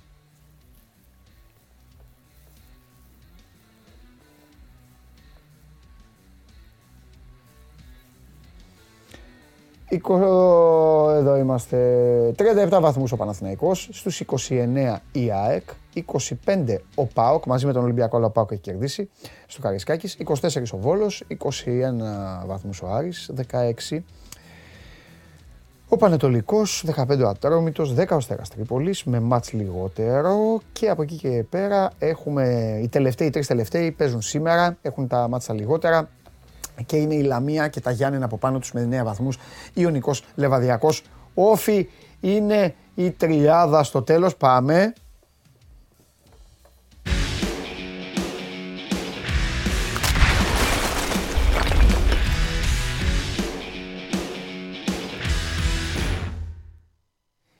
Ζήτησα τη βαθμολογία για να αναφωνήσω χράτσα, χρούτσα, χράτσα, χρούτσα.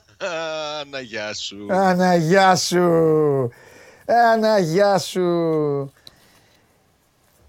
Τι είναι ρε σκηνοθέτη για τον Μπάουκ; Δύο γκέλες να έχεις κάνει. Δύο γκέλες να έχεις κάνει. Διπλό στη λεωφόρο. Από πάνω ο Πάοκ. Αν δεν γράφεται ιστορία. Εντάξει σκηνοθέτη. Έγινε. Λ- Λέγε. Τι να σου πω, να δες τη βαθμολογία ξανά. Ναι. Ναι. Βάλε εκεί τις δύο βλακίες που έκανε στη Λιβαδιά και στο Ηράκλειο Μάλιστα. και θα Τέσσερις μπορούσαμε να βαθμοί. συζητάμε. 29 μαζί με την ΑΕΚ. Η ΑΕΚ η οποία παίζει, παραδέχομαστε όλοι, το καλύτερο ποδόσφαιρο. έτσι. Βεβαίως. Κανείς δεν... Κοίταξε, η βαθμολογία λέει την αλήθεια.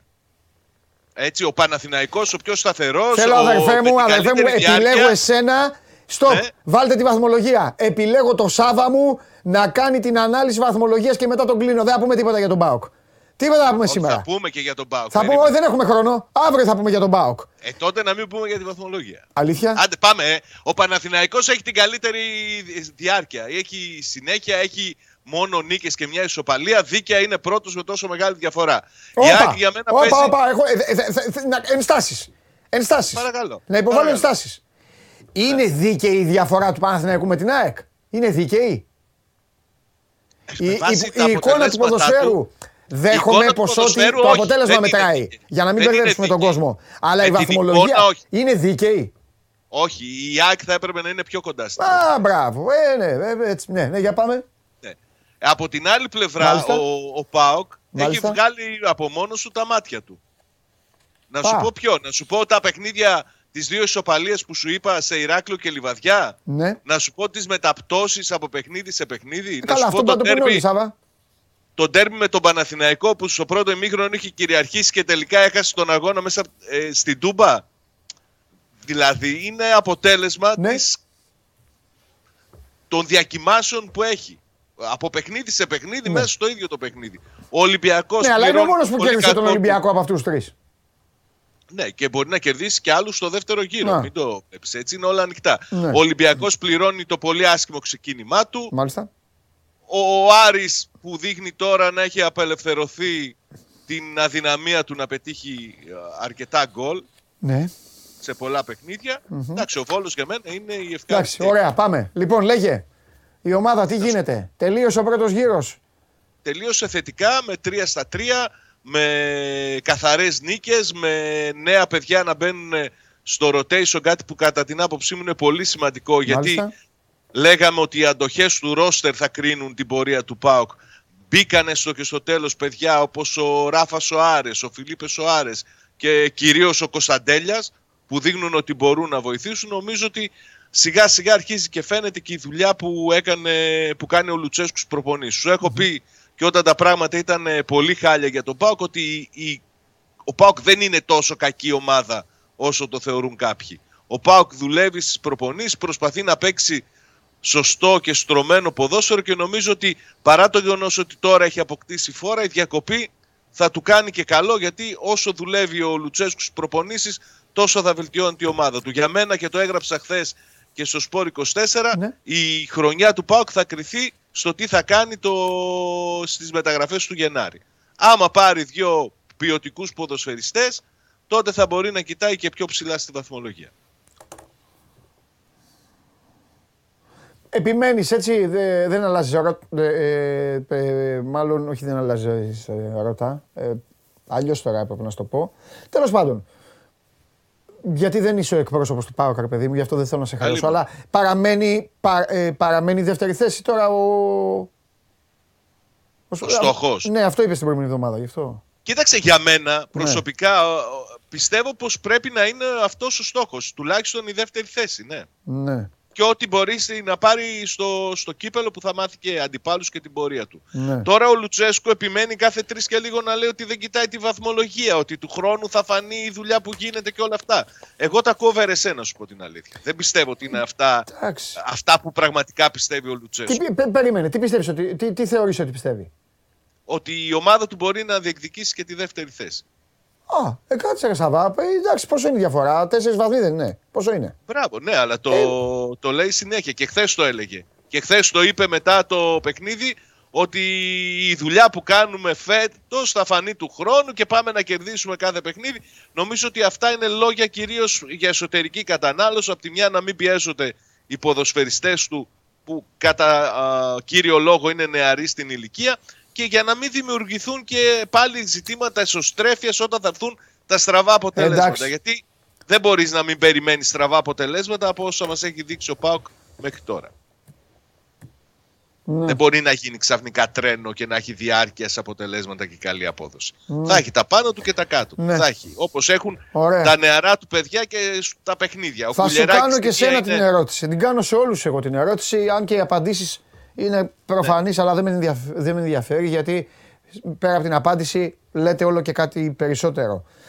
Όταν ξεκίναγε το πρωτάθλημα, περίμενες ότι ο ΠΑΟΚ θα ήταν σε αυτή τη θέση με 25 βαθμούς, 12 πίσω από τον πρώτο της βαθμολογίας; Όχι, περίμενα ότι θα έχει περισσότερους βαθμούς. Ναι. Παρά το γεγονός ότι όπως λένε είναι μια ομάδα που στηρίζεται σε νεαρούς ποδοσφαιριστές.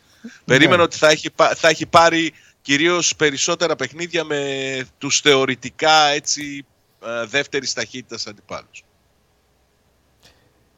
Πόσο, πο- πόσους χάνει για το Μουντιάλ, Τον ε, Ζίβκοβιτς μόνο. μόνο.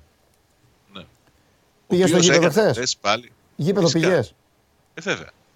Είδες την κολάρα από κοντά, ε; Αυτό ακριβώς είπα στη μετάδοση. Αυτό είναι το ποδόσφαιρο, κύριε Τζιομπάνο. Εκπληκτική γκολάρα από τον Ζίβκοβιτς. Γκολάρα πραγματικά.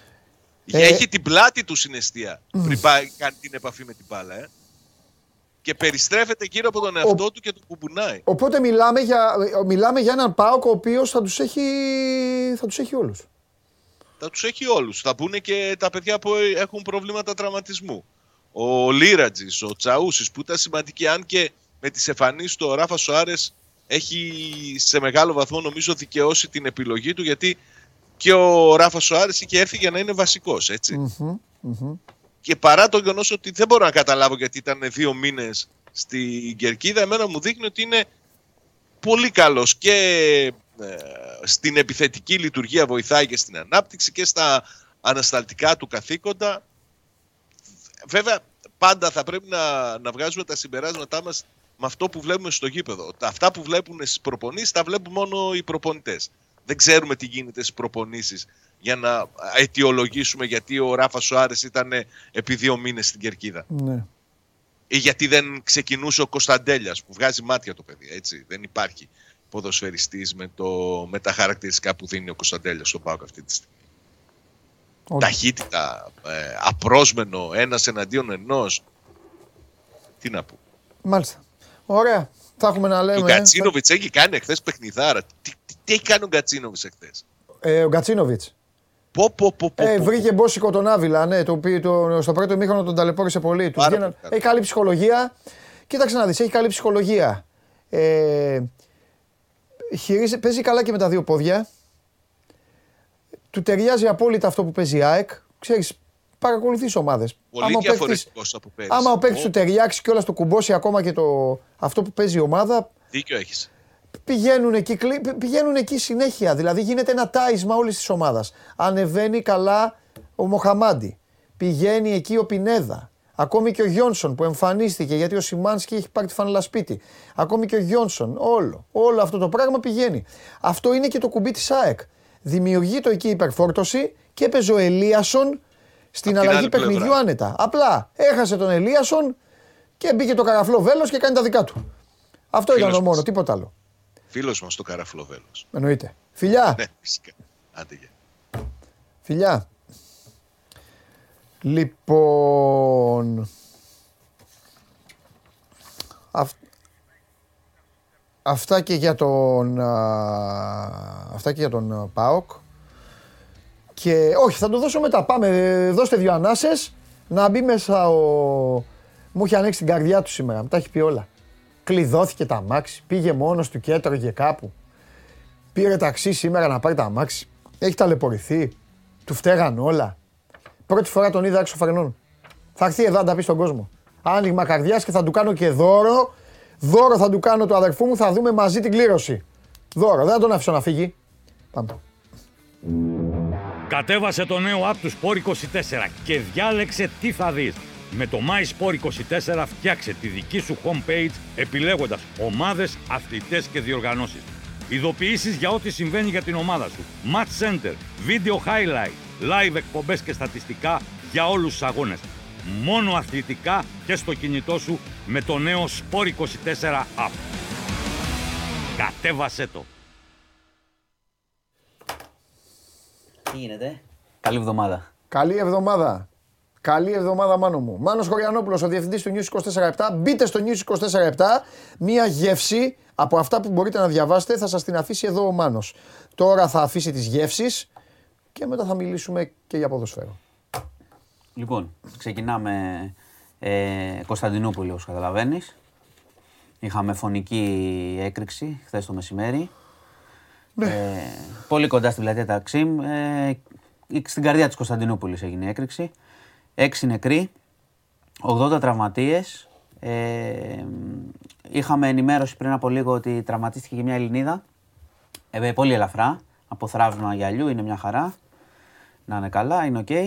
Ε, έχουμε όμως πολλά, πολλή κουβέντα μετά, διότι ε, είχαμε ε, σύλληψη μιας γυναίκας, έφοδο και σύλληψη μιας γυναίκας ε, υπόπτου, ε, είναι 46 ετών. Οι τουρκικές αρχές λένε ότι η γυναίκα αυτή είπε η ίδια ότι έχει εκπαιδευτεί ε, από Κούρδους. Αυτά όλα τα μεταφέρω με επιφύλαξη. Τώρα τουρκική ανάκριση, τέλος πάντων, δεν ξέρω τώρα τι έχει γίνει εκεί πέρα.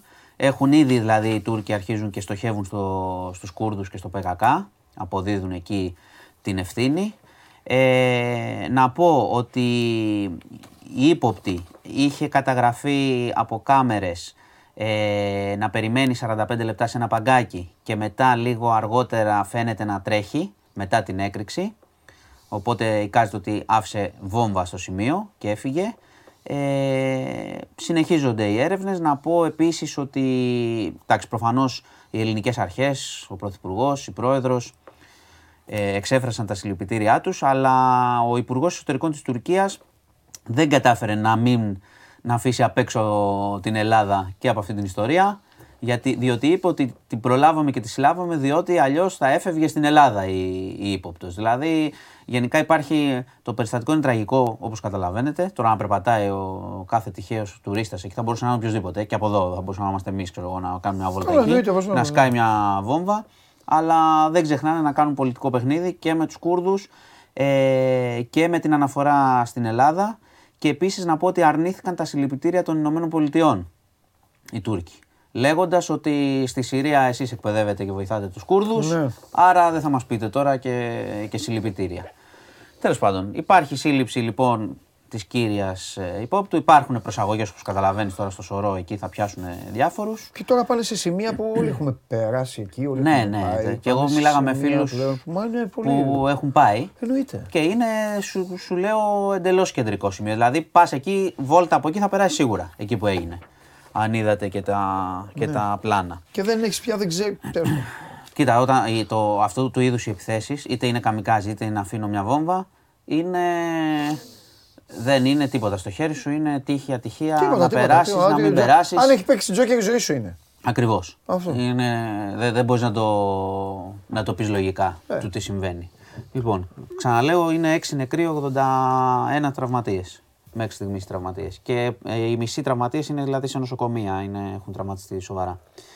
Λοιπόν, ε, πάμε να πρέπει να πω ότι έχουμε το ζήτημα των υποκλοπών, συνεχίζεται. Είχαμε επίσης όλο το Σαββατοκύριακο ε, αποκαλύψεις από εφημερίδες, από την εφημερίδα των συντάκτων, όπου μίλησε ο Γιάννης Λαβράνος για όσους ε, ε, δεν γνωρίζουν, είναι ένα κεντρικό πρόσωπο που κατηγορείται ότι έχει μπλεχθεί και έχει φέρει τα παράνομα λογισμικά με τις εταιρείες του και ότι έχει σχέση με το Μαξίμου κτλ. Τα αρνεί το ίδιος, αλλά το ότι μίλησε έχει μια σημασία. Είχαμε νέα ονόματα, λίστα ονομάτων ε, στο ντοκουμέντο πάλι ε, αναφορά σε υπουργούς. Ε, στον Άκη Σκέρτσο, στο Γεραπετρίτη, σε δημοσιογράφους που φέρεται να έχουν πέσει θύματα παρακολούθησης και φυσικά είχαμε και δημοσίευμα στο βήμα με μεγάλη ανάλυση για τον Νίκο Δένδια. Γιατί το αναφέρω αυτό, για να, γιατί έχει σημασία να έχουν πέσει, είναι ήδη βαρύ να έχουν πέσει θύμα παρακολούθησης διάφοροι, αλλά να έχει πέσει θύμα παρακολούθησης, αν αποδειχθεί ο Υπουργός Εξωτερικών, καταλαβαίνετε όλοι ότι είναι ένα μπλέξιμο μεγάλο για την ε, Ελλάδα. Ο ίδιος λέει: Εγώ δέχομαι τις διαβεβαιώσεις του Πρωθυπουργού κτλ. Εννοείται ότι διαψεύδει κλπ.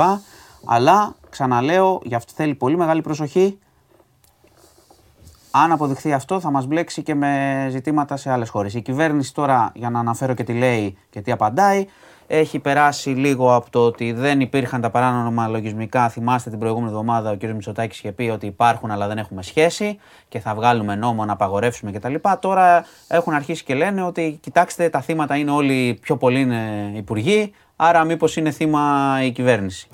Θα γίνει μια μεγάλη μονομαχία πάνω σε αυτό, αλλά βλέπω ότι δεν είναι διαχειρίσιμο νομίζω. Φαίνεται, έχουν μπει στο παιχνίδι εφημερίδες ε, και δημοσιογράφοι όλων των αποχρώσεων. Δεν είναι ούτε από εδώ ούτε από εκεί, όπως καταλαβαίνετε. Οπότε νομίζω ότι ο μόνος δρόμος αυτά είναι το φως. Δηλαδή, κανονική έρευνα, Ναι. η δικαιοσύνη και μετά θωράκιση για να μην τα έχουμε τα ίδια. Να μην κρύβονται δηλαδή πίσω Να από το σου πω δάχτυλό όμως τους. κάτι τώρα εγώ που είμαι ο, η φωνή του, Του λαού. Η φωνή του λαού. Ωραία είναι αυτά και τα καταλαβαίνω και τα δέχομαι. Αλλά μ, όλα αυτά μ, παίρνουν τόσο οντότητα και σοβαρά είναι και καλά κάνουν και παίρνουν. Σοβαρά είναι. Ναι. Ναι, αλλά την ίδια ώρα από κάτω φεύγουν άλλα. Όπως; Α- ακρίβεια. Όχι, δεν τέτοια. φεύγουν καθόλου. Α, δεν φεύγουν. Δεν φεύγουν. Εντάξει. Εγώ δεν είμαι, δεν είμαι αυτής της λογικής. Δηλαδή σου δεν λέω, είμαι, ο δεν- Κοσμάκης δεν- δηλαδή πρέπει να- δεν- να φάει μα- τώρα, Ο δηλαδή Κοσμάκης, τώρα- ο Κοσμάκης πρέπει να φάει, πρόσεξε, Ναι. αλλά μην υποτιμούμε τους πολίτες και ψωμί και δημοκρατία.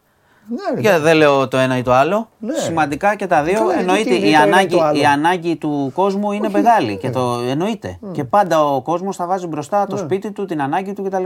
Αλλά μην λέμε ότι μόνο αυτό αρκεί στον άνθρωπο. Όχι, αλλά- Άρα και εγώ λέω Καλά, και μην τα το δύο. χάνουμε αυτό, αυτό Όχι, λέω. δεν θα το χάσουμε καθόλου. Δεν θα το χάσουμε καθόλου. Και παρακολουθούμε την ιστορία με το καλάθι και Ναι. ο κόσμος είναι καλό ο κόσμος να παρατηρεί αν πράγματι γίνεται κάτι με το, αυτό το καλάθι ή αν είναι κοροϊδία. Αυτό θα το δει ο καθένας στην τσέπη του πολύ Ναι. Σωστό. σύντομα. Πολύ Απλά σύντομα. θέλω και από τον κόσμο όμως δικαιοσύνη. Α, βλέπω στις τηλεοράσεις βγαίνουν και κάποιοι που είναι πολύ ωραίοι. Λέει ρε παιδιά, εντάξει, εδώ είναι έτσι. Εδώ. Βλέπουν και κάποιοι που είναι, ξέρεις, η γκρι- η γκρίνια που πρέπει να γκρινιάξει και τα πάντα. αυτά, αυτό. αυτά, ειδικά στο θέμα του, της ακρίβειας και του Ναι. καλαθιού, είναι κάτι που είτε ψέματα, αν σου, σου πει ψέματα η κυβέρνηση, θα το καταλάβεις ότι είναι είναι ψέμα με έτσι, τη μία. μπράβο, έτσι, οπότε μπράβο. κα- πιο Ναι, πολύ μας ναι, βοηθάει ναι, ο κόσμος ναι, στο ναι. τι λέει, Ναι. παρά το να σου πω εγώ αν θεωρώ ότι Ναι. είναι ή δεν είναι. Ναι. Και εγώ μετά ως καταναλωτής θα δω αν Ναι. είναι ή δεν είναι. Οπότε ο κόσμος εδώ είναι πιο περισσότερο χρήσιμο να μας λένε αν το καλάθι είναι κάτι ή δεν είναι. Αυτό την Μάλιστα. ιστορία. Στοιχεία Αυτό- για όλα λοιπόν, αυτά υπάρχουν. Για το Σε καλάθι. άκουσα. Όχι, για τα προηγούμενα όλα υπάρχουν στοιχεία. Για θα δω. τις, ε, Δηλαδή, ναι. υποκλοπές. Για- Κοίτα, επειδή ακούω, η- ακούω πάρα πολλά. Θα πάει κανείς δηλαδή στον εισαγγελέα Διαμαντούπουλο να του πει κύριε εισαγγελέα. Αυτό είναι μετά η δικαιοσύνη Λέω να τώρα, δεν ζητήσει. ξέρω. Μα, η δικαιοσύνη πρέπει Ε, να γιατί- ερευνήσει και για όλα τα λένε στοιχεία. μέχρι τώρα. Οι δημοσιογράφοι που έχουν κάνει τις έρευνες Α. και έχουν συνδέσει με το Μαξίμου κάποια πράγματα Ναι. έχουν παρουσιάσει και χαρτιά και στοιχεία για τις ε, επιχειρήσεις και το πώς συνδέονται. για το θέμα των υποκλοπών. Η δικαιοσύνη πρέπει να ερευνήσει παραπέρα. Να καλέσει, Ναι, παιδί μου, εντάξει, να δώσει αλλά- τα στοιχεία, ναι, όχι τις αυτός πηγές. σου λέω, και η δικαιοσύνη στοιχεία περιμένει να Όχι τις δει, πηγές. μα- Στοιχεία. Ναι, αν έχει κάποιος δηλαδή. Εσύ ε, μα βγαίνεις εδώ ένα και ηχη- λες, ο- αν ο έχει- Παντελής αν- με- με αν η χτύπησε, πηγή αλλά- έχει δώσει ναι. ηχητικά και τα λοιπά και Α. πράγματα και αυτά, Α, αυτό σου λέω. η δικαιοσύνη μπορεί να ψάξει να το βρει. εντάξει. Ή Ωραία, αν οι περιμένουμε, να δημοσιογράφοι δούμε, να φτάσουν περιμένουμε. να δείξουν και τα στοιχεία τους όπως τα λέω, Ναι. ηχητικά, πηγές, πράγματα, Ναι. Οκ. θα δούμε. Ωραία, περιμένουμε. Ναι, περιμένουμε. Πάντως, ξαναλέω, Ναι. είναι ένα ζήτημα, εγώ Μάλιστα. το, το λέω, πρέπει να ξεκαθαριστεί. Δεν μπορεί να μείνουν σκιές του τι λειτουργεί και πρέπει το, το πολύ βασικό να Ω, θωρακιστούμε ναι. και για μετά. Ε. Εντάξει, καταλαβαίνετε, είναι βάρβαρο, είναι βάρβαρο πράγμα Ναι. να είναι στο κινητό σου να σε παρακολουθούν και στα προσωπικά σου και στις δουλειές σου και σε όλα. Βάρβαρο πράγμα, δεν είναι απλό. Δεν είναι κάτι έτσι που είναι έξω από τη ζωή μας κτλ. ναι. Με τις τεχνολογίες που υπάρχουν τώρα. Ναι. Λοιπόν, ε, πάμε λίγο. G20, ε, Λαυρόφ, υπουργός εξωτερικών της Ρωσίας, βγήκε το Associated Press και είπε ότι είχε καρδιακό επεισόδιο. Γίνεται στην Ινδονησία αυτό και εκπροσωπεί τον Πούτιν αυτός εκεί. Δεν πήγε ο Πούτιν, πήγε αυτός. Ότι είχε καρδιακό επεισόδιο ο Λαυρόφ και είχε αδιαθεσία μόλις έφτασε στην Ινδονησία και ότι πήγε στο νοσοκομείο. Ο ίδιος ο Λαυρόφ και η Ρωσία διαψεύδουν, λένε είναι fake news, Τότε ποιος το βγάζει, ότι δεν εκεί, είχε εκεί. τίποτα. Εκεί. η- Το η Associated Ινδονή- Press Α, λέει ότι το διασταύρωσε. Ότι είχε αδιαθεσία και πήγε. Ναι. Ο ίδιος λέει: Είμαι μια χαρά, είμαι εδώ, ακμαίος κτλ. Κανένα πρόβλημα. Οπότε αυτό έγινε πριν ε, από λίγη ώρα και μένω G20 γιατί είχαμε και μια ε, χειραψία αρχικά του Biden με τον Xi Jinping, πρόεδρο της Κίνας. Έχει μεγάλη σημασία αυτό για όλα τα πράγματα. χαιρετηθήκανε. Χαιρετηθήκανε και θα τα πούνε, θα τα πούνε μετά ένα δύο ώρο. Εκεί θα έχει μεγαλύτερη σημασία. Και ο Μητσοτάκης με τον Ερντογάν χαιρετιέται και μετά Ε, ο εντάξει. Ερντογάν κάνει. Ναι, θα μιλήσουν και δύο ώρες να δούμε μετά τι θα πούνε. Ο Κινέζος με τον Biden. Θα μιλήσουν ένα-δύο ώρο. Και ναι, είναι τώρα αυτοί οι δύο όταν μιλάνε τράβα. έχει σημασία παγκοσμίως για την οικονομία, για πολέμους που είναι σε εξέλιξη, Αυτή είναι πολλά χειρότερα, πράγματα. χειρότερα το ποδόσφαιρο στην Ελλάδα. Ε, τι, τελικά. σε συζητήσεις; Ε, σε όλα αυτά. Δεν βγαίνει τίποτα λες. Ε, τίποτα. Εντάξει, κάτι θα βγει από αυτό πιστεύω. Καλά, εντάξει. Αργότερα. Δεν θα το μάθουμε σήμερα. Ναι. Θα βγει αργότερα. Λοιπόν, ε, επίσης είχαμε σήμερα δίκη της Χρυσή Αυγή. Ε, κατέθεταν οι ιδιοκτήτες της καφετέριας που ήταν τότε ο Παύλος Φίσας. Ένας εκ των δύο είπε ότι όταν είχε βγει έξω να βγάλει τα σκουπίδια, όταν είχε λήξει και το μάτς, να θυμίσει τότε βλέπανε Ολυμπιακό Παναθηναϊκό, ε, είχε δει την αρχή της ιστορίας, δηλαδή τον Παύλο Φίσα με την κοπέλα του. Ολυμπιακό Champions League, Champions League βλέπανε. Champions League ήτανε; Όχι Παναθηναϊκός; Όχι Παναθηναϊκός. Δικό μου λάθος, ναι. Σωστό. Ε, Σε καταλαβαίνω, είσαι πειρασμένος. Ψύχρεμος είμαι, δεν με πειράζει, θα τα πούμε σε λίγο. Ε, είχε δει την αρχή του επεισοδίου. Δηλαδή είχε δει κάποιους να μαζεύονται από την άλλη πλευρά και τον ε, φύσαμε την ε, κοπέλα του. Ε, το, στη δίκη είχαμε σοου. Ο λαγός επιτέθηκε στους ε, δικαστές, είπε ήταν ικανοί, ανθρωπάκια κτλ. Τον πέταξαν έξω. Ε, και, δικαστές, και επα- άντε. ναι, ναι. Και επανήλθε όταν ηρέμησε. Δήλωσε μάλιστα τώρα ήταν ήρεμος. Δηλαδή το, την έκανε τη, Εντάξει. το show. Και μετά δήλωσε ήρεμος και συνεχίζεται η δίκη με τις μαρτυρίες των ε, ιδιοκτητών της καφετέριας. Και να πω επίσης κάτι. Ναι. Ε, καλό είναι να μπείτε στο News 24 λεπτά να διαβάσετε τη μαρτυρία ε, της ε, Δημάρχου της Τήλου, της κυρίας Καμά, Με την Πάρη Σεζεγμάν. επειδή λέμε, Ναι. επειδή λέμε, ποιος, με την Παρή τι; Όταν έγινε. Με την Ο Paris Ολυμπιακός Saint-Germain. Paris Saint-Germain. Μπράβο. Ε, επειδή λέμε για τα νησιά μας αυτά, πόσο τα στηρίζουμε κτλ. Είναι καλό να διαβάσετε. Η γυναίκα εξηγεί τι σημαίνει να μην έχεις γιατρό σε νησί, τι σημαίνει να μην ε, πηγαίνουν γιατροί στα νησιά. Επίσης έχουμε δει και το θέμα του δε- δεν πάνε οι εκπαιδευτικοί στα νησιά, διότι δεν έχουν που να μείνουν οι άνθρωποι. Τι συνθήκες των νησιών, λέμε για τα νησιά μας, τι ωραία που είναι, τα απομακρυσμένα κτλ. Πόσο περήφανη είναι η Ελλάδα. Και μετά τους αφήνουμε ένα εξάμεινο μόνους τους το χειμώνα και τους θυμόμαστε το καλοκαίρι. Γεια σας, ήρθαμε, τι είστε φοβεροί. Λοιπόν, αξίζει να το διαβάσετε στο news. Αν δεν προλαβαίνετε τώρα, κάποια στιγμή. Βεβαίως να διαβάσουμε. Βεβαίως. Αυτά. Λέγε. Τι; Τι αυτοκίνητα άφησες, ε, ζημιά, τα παράτησε όλα, ε. Σου φύγε τέτοια. Ε, τε- πού θες να πω, ποδοσφαιρικά, το είδα κιόλας, ήμουνα και σε, σε θύρα ε, καλή. Έβλε- ε, είδα είδα το έβλεπε πρώτο τον ημίχρονο της Κατσί- ΑΕΚ. Τον Κατσίνοβιτς μπροστά σου, ε. Τον έβλεπα μπροστά μου και Παραγωγό, μετά την εξαφάνιζαν την μπάλα και την εμφάνιζαν στην περιοχή ξαφνικά τέτα τέτ. Πολύ καλή ΑΕΚ. Πολύ καλή. Επειδή τη βλέπω, όχι εντάξει, ε, επειδή βλέπω χρόνια και το Ολυμπιακό ΣΑΕΚ πολλά χρόνια πηγαίνω πάντα. Ε, δεν είχε, ήταν. Ε, Αυτό το- το- νομίζω αυτό δεν το ΑΕΚ- ξαναδεί. αεκτζίδες, πού είστε, έλα. Ναι, ε, όχι, Η τέτοιο- καλύτερη ΑΕΚ. ε, που- Πολύ καλή, πραγματικά πολύ καλή. Ε, πο- Και ειδικά, Χρόνο. εντάξει, ειδικά στο πρώτο μέρος. Στο δεύτερο, ο Ολυμπιακός βγήκε λίγο πειραιώτικα να κοντραριστεί. Εντάξει. Με, τη, Μαζεμένα, λίγο με τον κόσμος. Ο ετοιμασία- κόσμος βγήκε. Με τη, βγήκε και ο κόσμος. ε, ο καλύτερος- Καλύτερα έπαιζε ο κόσμος. Καλά έπαιζε και ο κόσμος. Εντάξει.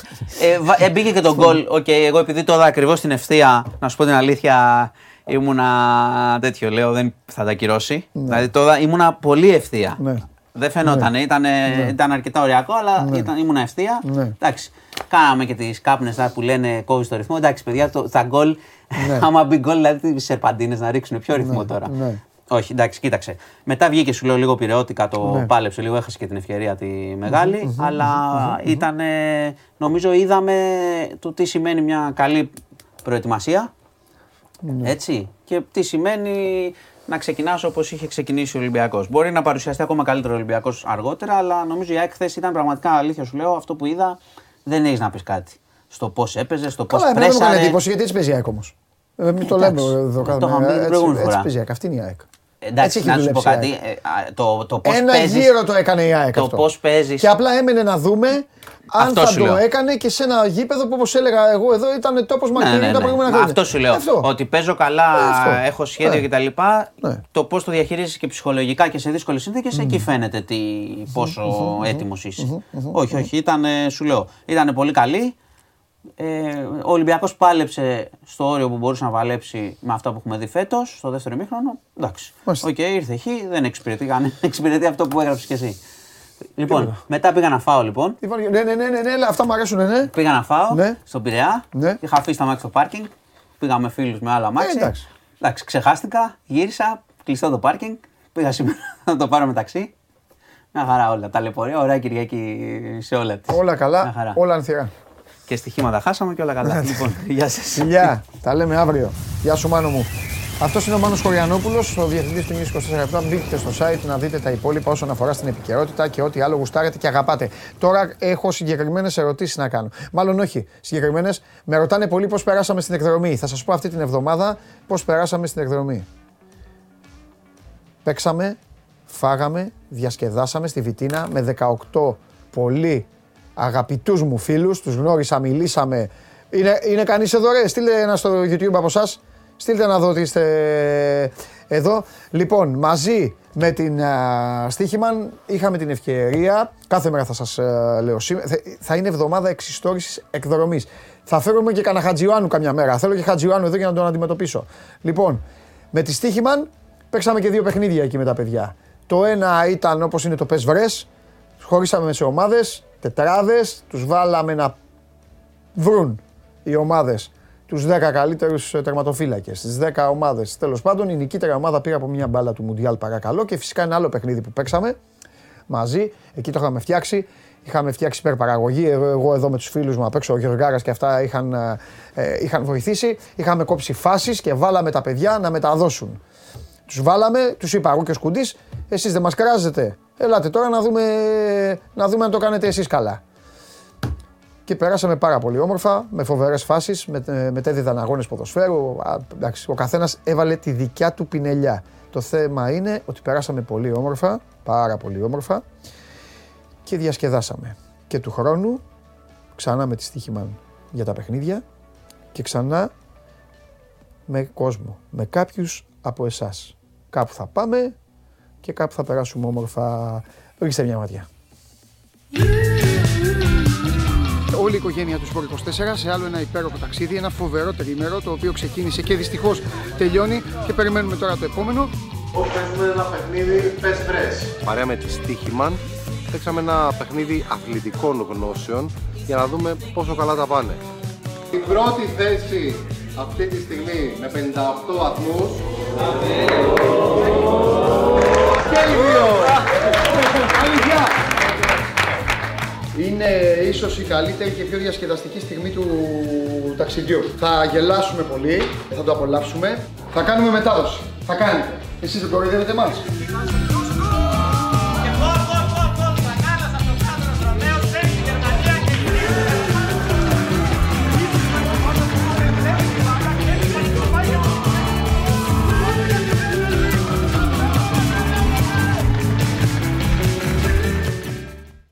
Ο τελευταίος, να ξέρετε, βγήκε δεύτερος για ένα και μόνο λόγο. Τα έδωσε όλα. Κανονικά ήταν να βγει πρώτος. Αλλά είπα ανάποδα τι ήθελαν οι ομάδες, ρε εσύ, Γιώργος. Στο Leicester Watford. Τα μετέδιδε ανάποδα. Ο άλλος λέει τώρα για την πρόκριση, ο άλλος για εκεί μου λέει ο σκουντής φοβερός, ρε Βασίλη, του λέω τα πανάποδα. Λοιπόν, φιλιά πολλά, φιλιά παιδιά. Φιλιά, εμφανίστηκαν και κάποιοι. Φιλιά, πέρασα πάρα πολύ όμορφα, όπως ξέρετε. Ε, εντάξει, όλοι πέρασαμε όμορφα, αλλά εγώ σας στέλνω εδώ τα φιλιά μου εδώ από την εκπομπή. Ελπίζω να ξανασυναντηθούμε, να τα ξαναπούμε. Πα- Έχουμε σύνδεση, έχουμε σύνδεση. Έλα, έλα, η ώρα περιμένω αυτή την εκπομπή γιατί τη βλέπετε, ρε; Για να βλέπετε τις κληρώσεις μαζί μου. Όχ, ο Μπαλτάκος μιλάει τώρα. Σε Μπαλτάκο πέσαμε. Θα πάρει φορά ο άλλος εδώ που γράφει για τον Μπαλτάκο, θα τα κάνει λίγο. Τι λέει, μπορούμε να ακούσουμε τι λέει, τι λέει ο πρόεδρος ΣΕΠΟ. Να ακούσουμε τι λέει ο πρόεδρος ΣΕΠΟ. τα τετριμένα τα οποία τα έχετε ακούσει όλοι και τα γνωρίζετε και δεν θα τα επαναλάβω, είναι ότι σε αυτό το θεσμό. Αφήστε που ανοιχτό το κάνουμε μικρόφωνο. φέτος Υπάρχει μια αλλαγή η οποία για μένα Ποια είναι αλλαγή; ουσιώδης και θα ήθελα να την επισημάνω και θα ήθελα Για το επίσης δέντρο να θα πω πει, ε. ότι αυτή η συγκεκριμένη αλλαγή θα πρέπει να διαρκέσει ούτως ώστε να μην. Χαμός έχουμε έγινε εδώ, στο βέβαια. μέλλον τις Έπαιζε διενέξεις ταυτόχρονα. που είχαμε στο παρελθόν. Συγκεκριμένα αναφέρομαι στο, να- στο γήπεδο, στην πόλη μάλλον, Α. και στο γήπεδο φυσικά, στο οποίο θα γίνει ο τελικός. Εκείνο το οποίο κάναμε φέτος στην προκήρυξη του κυπέλου είναι ότι εάν στον τελικό είναι δύο ομάδες της Αθήνας, ο αγώνας ο τελικός θα γίνει στην Αθήνα, όπως είναι αυτονόητο. Πού γινότανε. Δεν μιλάω για γήπεδο, μιλάω για πόλη. Εάν είναι μία ομάδα της Αθήνας και μία της Θεσσαλονίκης, τότε ο τελικός θα γίνει στο Βόλο. Ούτως ώστε να μην έχουν τα παράπονα που είχαν στο παρελθόν Σκηνοθέτη, οι ομάδες εσύ της το κάνεις Θεσσαλονίκης. Εάν φυσικά είναι δύο ομάδες από Της τη Αθήνας είναι και το Θεσσαλονίκη, Ολυμπιακό όμως. Αυτονοήτως ο Γιατί ο τελικός θα Ολυμπιακός δεν γίνει είναι της Αθήνας στη ομάδα, Θεσσαλονίκη σκηνοθέτη. και Εγώ πάλι θέλω δεν να- αναφέρουμε σε γήπεδο, δεν μπορώ να το ξέρω. Οπότε δεν λέει για τον Ολυμπιακό. Επίσης, έχουμε μία πρόθεση, την οποία είχαμε εκφράσει το καλοκαίρι, τον Ιούλιο που μας πέρασε, μήπως καταφέρουμε ο τελικός να γίνει εκτός Ελλάδος. Και είχαμε αναφερθεί για τις ΗΠΑ. Αυτό είναι κάτι το οποίο το ψάχνουμε και το ερευνούμε, δεν έχουμε κατασταλάξει. Και πιστεύω ότι Να μας αν μάθουνε τελικά και έξω, δηλαδή. βρεθεί ο κατάλληλος τρόπος, Γελάτε. οι διαδικασίες και δούμε, δούμε τα οικονομικά στοιχεία και αυτά είναι ευνοϊκά και για την ΕΠΟ και για τις ομάδες, τότε μπορεί να το κάνουμε φέτος. Έξω με αν δεν ψυχούλες, ε, προλάβουμε, πάμε εκπομπή. έχει Θεός για το μέλλον. Αυτά όσον αφορά το κύπελο, το θεσμό του κυπέλου, ο οποίος όπως ξέρετε, εκείνο το οποίο έχει σαν χαρακτηριστικό είναι οι εκπλήξεις. Ήδη είχαμε κάποιες εκπλήξεις. Και μία άλλη πρωτοτυπία για φέτος είναι ότι θα κληρωθούν σήμερα όλες, όλες οι ομάδες, χωρίς να ξέρουμε ποιες είναι όμως μετά, την, μετά τους 8, Α, τώρα θα πήγε το δέντρο, μέχρι παιδιά. και τα ημιτελικά.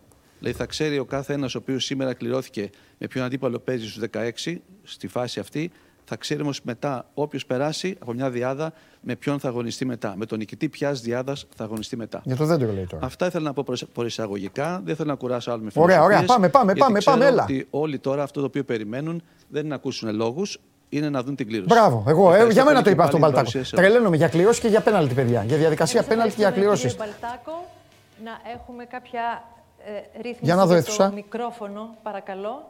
Να το σφίξουμε Μόνο στο σώμα γκο είναι αυτά που μπορείτε να- να τα δείτε, παιδιά. Μόνο εδώ. Πόσοι είναι μέσα, ένας εκεί δεξιά, δύο μπροστά και άλλοι δύο πέντε από τη μία πλευρά. Και από την άλλη, άλλη. Όπα. Να και ζητά. Της Ομοσπονδίας, τον κύριο Ιάκωβο Φιλιππούση. Όχι, όχι ο Ιάκωβος. Όλοι οι δημοσιογράφοι εκεί. Ελπίζω να έχει λυθεί το πρόβλημα μέχρι να έρθετε. Τι, ο, ο Ιάκωβος κάνει τα μπαλάκια; Λοιπόν, νομίζω σταθεροποιήθηκε. Μετά έχω Κέσσαρι, ε. Κέσσαρι μετά. Και μετά έχω Ολυμπιακό και ΑΕΚ. Αλλά ο μεσημέρι, Τρίγκας καλή πού εβδομάδα είναι. σε όλους. Έπρεπε να είχαμε φέρει τον Τρίγκα εδώ, ρε. Σας καλωσορίζουμε στην κλήρωση. Να έχουμε τον που εκπρόσωπο, είναι πεποίθησή να έχουμε μας εκπρόσωπο και μία έτσι από τις πρέπει να συμμετέχουσες. γίνεται, Να διεξάγεται κάτω από τα μάτια όλων.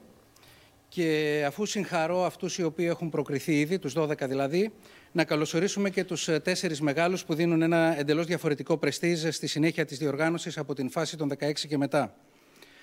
Α, Δεν θα κουράσω κι εγώ ακολουθώντας ε, το παράδειγμα του Προέδρου. Θέλω μόνο να πω ότι τηρούμε όσα εξαγγείλαμε από αυτό εδώ το βήμα πέρυσι. Και αυτό α, κυρίως αφορά τη λέξη διαφάνεια, η οποία προφανώς α, ακολουθεί όλες μας τις πράξεις και εν προκειμένου με τον τρόπο που βλέπετε ότι θα γίνει η κλήρωση και με την παρουσία ενός α, μεγάλου αστέρα του παρελθόντος του ελληνικού ποδοσφαίρου, αλλά και με συνεχιζόμενη α, πορείας σε αυτό. Για να ξέρετε Με τώρα διαφάνεια, θα λοιπόν, η ακούσετε οποία το πώς θα γίνει η διαφυλάσσει κλήρωση. και Γι' αυτό το αναφέρει κρατάω και δεν το παίρνω- δεν παίρνω να συνεχίσω, έτσι; Για να μην με ρωτάτε μετά. τρόπο θεμελιώνεται και το αυτοδιοικητό μας, αλλά και οι, εφαρμο... οι Κάθεστε να επιταγές ακούσουμε της κιόλας. ολιστικής μελέτης. Κλήρωση λοιπόν με τεχνικά μέσα, όπως έχουμε πει, και βεβαίως ε, πάντοτε με την παρουσία συμβολιογράφου. Είναι σήμερα εδώ ο πρόεδρος των Ελλήνων Συμβολιογράφων, ο κύριος Γεώργιος Δρούσκας, όπως πέρσι. Ένας άνθρωπος που έχει εμπειρία α, σε ανάλογες επιτροπές της κληρώσης του Champions League και ο οποίος ε, στη συνέχεια θα επικυρώσει τα απεπραγμένα αλλά και την απόλυτα α, συμβατή με το καταστατικό και τους κανονισμούς ε, διεξαγωγή της κλήρωσής μας. Κύριε Ρούσκα, ευχαριστούμε πάρα πολύ. Πλην, ολο- πλην να ολοκληρώσω, μία μόνο αναφορά. Α, θα ήθελα α, πραγματικά να συγχαρώ τις ομάδες της Super League 1. Ολοκληρώσαμε τον πρώτο γύρο, ακόμα και αν είναι διοργανώτρια η Super League 1, είμαστε όλοι μέσα στο ποδόσφαιρο. Ολοκληρώσαμε τον πρώτο γύρο χωρίς βία, χωρίς προβληματικές συμπεριφορές, στο πιο ενδιαφέρον, στο πιο καλό πρωτάθλημα των τελευταίων α, ετών. Κοινός στόχος μας είναι πάντοτε η αναβάθμιση του προϊόντος και του παιχνιδιού και η προστασία του ποδοσφαίρου. Ελπίζουμε ότι έτσι θα συνεχίσουμε και στο δεύτερο γύρο. Το ευχόμαστε. Ελπίζουμε έτσι θα πάμε και στο κύπελο και ο τελικός θα είναι ανάλογος όσων έχουν συμβεί α, μέχρι τώρα. Πάνω απ' όλα πρέπει να έχουμε μπροστά μας το παιχνίδι. Συγχαρητήρια για την παρουσία σας εδώ. Εύχομαι σε όλους α, καλή επιτυχία στη συνέχεια και βεβαίως οι καλύτεροι να φτάσουν στον τελικό του Μαΐου. Καλή επιτυχία και σε εσάς, Ζέτα, στην κλήρωση. Ευχαριστώ πολύ κύριε Φιλιππούση. Κυρίες και κύριοι, και τώρα ήρθε η ώρα να υποδεχτούμε τον Αντώνη Νικοπολίδη. Έναν άνθρωπο που φόρεσε 90 φορές τη φανέλα της εθνικής ομάδας από το 2001 στο 2006, 56 συνεχόμενες φορές με το κάμεραμαν της εθνόσημο. Ομοσπονδίας, Ένας γιατί άνθρωπος της που κόβει τα προπόνησε την κεφάλια. εθνική ελπίδων. Αντώνη, σε παρακαλώ πολύ, πλησίασε. Έχεις τα περισσότερα παιχνίδια στα κύπελα Ευρώπης με 104, τα 73 από αυτά στο πρωταθλητριών και Champions League. Έχεις κατακτήσει 11 πρωταθλήματα, 9 μπράβο, κύπελα μπράβο, και 3 σκηνοθέτη, Super γι' αυτό Cup. είσαι εδώ για να Έχεις παίξει ελέγχεις. σε 5 τελικού κυπέλου. Και κάτι Σκηνοθέτη ο Αντώνης αξιοθαύμαστο είναι Νικοπολίδης. ότι από το Μάιο του 2004 στο Μάιο του 2005 έχει κατακτήσει 5 τρόπαια, δηλαδή δύο πρωταθλήματα, πώς δύο το είπα απλά- κύπελα και ένα κύπελο Ευρώπης και βέβαια έχει δύο συνεχόμενα double με διαφορετικές ομάδες, πράγμα που δεν έχει ξαναγίνει. Αντώνη, σε ευχαριστούμε πολύ που είσαι μαζί μας και για το εμφατικό ναι εξ αρχής ότι θα κάνω την κλήρωση. Θα ήθελα να σε ρωτήσω, τι ρόλο έχει παίξει ο θεσμός του κυπέλου στην καριέρα σου; Πρώτα απ' όλα να πω καλημέρα σε όλους. Ευχαριστώ για την πρόσκληση. Τι, είναι- τι να έχει; Χώθηκα με όλα αυτά που είπες. 45 πέναλτι εκτέλεσαν τότε. Δεν τα ήξερα. Αυτός είναι, αυτό, αυτό θα έχει να θυμάται ο άνθρωπος. Θυμάστε; Σαν ποδοσφαιριστής δεν κοιτάς αυτά που έχεις καταφέρει. αυτό τον τελικό. Πόσα πέναλτι είχαν εκτελέσει τότε; Ρε. Τι μπορεί να κάνει στη συνέχεια. Χαμός, ε. Πάντα ο θεσμός ε Ολυμπιακός ΑΕΚ ήταν. Ενδιαφέρον πρώτα απ' όλα. Τα θυμάστε Α, εσεί, είστε όλοι για μικροί. εμένα, Είμαι οι πιο μεγάλοι. Καλά, τα βασικά, θυμάστε. είναι Και πάντα εκτέλεσε και το τελευταίο. Καλά δεν λέω. νεαρό Το τελευταίο δεν εκτέλεσε. ποδοσφαιριστή, ένα Νεαρό ποδοσφαιριστή να έχει συμμετοχές γιατί. Ε, όλοι Εσύ σκηνοθέτη, γιατί πέταγεσαι; Χρησιμοποιούν τουλάχιστον ε, στα πρώτα παιχνίδια των ε, κυπέλων και δίνουν ευκαιρία σε νέα παιδιά να αγωνιστούν. Άρα είναι, πο- είναι πολύ σημαντικό. Ε, αυτό 34 φυσικά πέναλτι. Είναι μια οργάνωση που γίνονται πολλές εκπλήξεις διαχρονικά. γίνονται Λοιπόν, μεγάλες εκπλήξεις. ε, μιλάει ο Αντώνης Νικοπολίδης, ο οποίος προφανώς θα βάλει το χεράκι του στην ε, κλήρωση. Είμαστε συνδεδεμένοι ε, με το μέρος στο οποίο η Ελληνική Ομοσπονδία διεξάγει την κλήρωση των 16 του κυπέλου. Δίνουμε τόση βάση, τόση έμφαση, ε, όχι για κανέναν λόγο, πέρα από το ότι μας αρέσουν οι κληρώσεις εδώ ως εκπομπή, όλα αυτά τα ωραία γεγονότα, γιατί θα βγει όλο το δέντρο. Δεν θα περιμένετε, δηλαδή από εδώ και πέρα η ομάδα σας, ό,τι ομάδα είστε, θα γνωρίζετε τι θα κάνει στο κύπελο εφόσον προχωράει. Θα βγουν γύρους για τους 16, 8, 4, όλα. Ωραία. Λοιπόν, α, αυτά. Και μετά, μόλις τελειώσει η κλήρωση, μόλις βγουν τα ζευγάρια, θα καθίσω εδώ, θα έρθει ο Θέμης εδώ να μιλήσουμε. Βλέπω όμως καθυστερεί η κλήρωση και βλέπω να. Βλέπω να τον νυχτώνουμε. Και Τετάρτη, Τετάρτη με Θέμη και Σαρή θα κάνουμε εδώ τηλεοπτικά Ομάδες, ε, θα έλεγα, ε, όλη τη σούμα του πρώτου γύρου. ήταν ουσιαστικά ένα αγώνα, για το τι έγραψαν οι αριθμοί. την πιο αδύνατη. Κύριε Περπερίδη, επειδή δεν θέλω να αδειάσω τη διαδικασία, ε, ρωτάει ένας καλός φίλος, ο Κώστας, αν θα είναι διπλά παιχνίδια. Το ξέρεις αυτό; Προφανώς μπορεί να το πούν ή να το έχουν πει, αλλά δεν θέλω να πω εγώ ναι ή όχι. Ε, Ναι. είναι δυνατόν, όπως και φέτος. Είδαμε ομάδες Έλα, βάλε φωνή λίγο να ακούσουμε λίγο. Το, τον ακούτε εμένα, ακούστε τον Αντώνη λίγο, να μιλήσω εγώ. Ανατολικός, όφη, αν δεν, κα- Όφη, αν δεν απατάμε Από έτσι. την Κηφισιά, ναι. Που είναι έκπληξη. Και αυτό είναι ευχάριστο. Ε, Το κύπελο ε, έχει αυτή τη δυνατότητα και νομίζω γι' αυτό και είναι έτσι παγκοσμίως, όχι μόνο για την Ελλάδα. Είναι, ε, είναι ένα θεσμό ε, εκπλήξεων και και ανατροπών.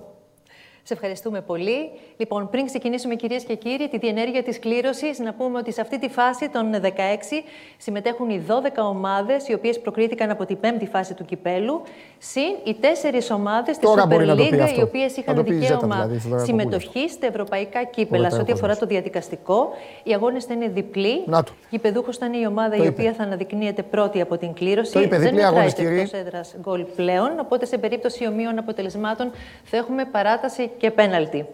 Λοιπόν, αν είμαστε έτοιμοι, Αντώνη, να δούμε, ξεκινήσουμε. να δούμε καταρχάς τις 16 ομάδες οι οποίες συμμετέχουν σε αυτή τη φάση. Έτσι λοιπόν βλέπουμε ήδη, είναι ο Αγίου Νικολάου Καλαμάτα, ΑΕΚ Κηφισιά, Απόλλων Παραλιμνίου Λαμία, Απόλλων Πόντου Λεβαδιακός, Αν κάποιος θα ανοίξει Άρης τώρα, Ολυμπιακός, έτσι όπως το λένε, θα νομίζουμε ότι είναι Άθλος αντίπαλοι, ότι Καλυθέα βγήκε η κλήρωση. Παναθηναϊκός, Ατρόμητος Αθηνών ΠΑΟΚ και Βόλος Πανσεραϊκός. Φυσικά θα Παιδιά, μπορούσαμε να τις πούμε αλφαβητικά. μην Απλά δίνετε να σημασία στο πώς, την- στο πώς ακούστηκε. οι ομάδες οι οποίες Οι συμμετέχουσες είναι. αυτή την φάση. Δεν είναι αγώνες αυτοί. Και τώρα, να πούμε ότι αυτές οι ομάδες ήδη βρίσκονται μέσα στην κληρωτίδα. Και Τώρα θα σε γίνει η κλήρωση. καλέσω σιγά σιγά να κυλήσεις την κληρωτίδα, ώστε να αρχίσουν να βγαίνουν σιγά σιγά οι ομάδες. Άρα μπορούμε να αρχίσουμε. Ας αρχίσουμε με το ε, σταθερό και αξιόπιστο χέρι Να σου. ευχηθώ καλή επιτυχία σε, όλους, σε όλες τις ομάδες. Αλλά σταθερό και αξιόπιστο το Αντώνη, το άλλο με τη μεγάλη μπάλα, άλλο τα μπαλάκια. Άλλο μπαλάκια. Τώρα βγαίνει κλήρωση. Το ξαναλέω, μην δώσετε βάση σε αυτά που δάτε πριν. Και διαβάζω όταν λες και ήταν αντίπαλοι. Έλα. Α, Οχ, βλέπεις το αξιόπιστο χέρι του Αντώνη. Ρίχ του μία μια σφυρί. Α, πετσετούλα. Τα είπα εγώ. Θα τον ακούω το Διαμαντόπουλο. Περάστηκε το πρώτο εμπόδιο. Η πρώτη ομάδα που βγαίνει είναι ο Ολυμπιακός. Ολυμπιακός λοιπόν, γηπεδούχος, το Γιώργος Καραϊσκάκης. Ολυμπιακός. που έχει ρεκόρ τίτλων με 28 και ρεκόρ παρουσιό, παρουσιών σε τελικούς 42. Στα 6 τελευταία χρόνια έφτασε δύο φορές τελικό το 2020 και το 2021. Ο Ολυμπιακός λοιπόν θα αντιμετωπίσει Α, βγήκα μια κυφισιά, πάει ο τρία.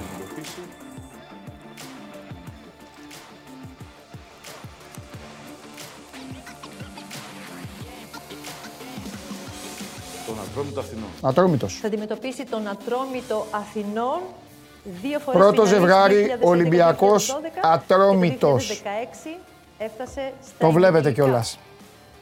Πάμε και το δεύτερο ζευγάρι. Επαναλαμβάνω, η κλήρωση δεν είναι μόνο για τα 8 παιχνίδια. Η γηπεδούχος ομάδα για Βγαίνει δεύτερο το δένδρο ζευγάρι όλης είναι της διοργάνωση. Το δένδρο.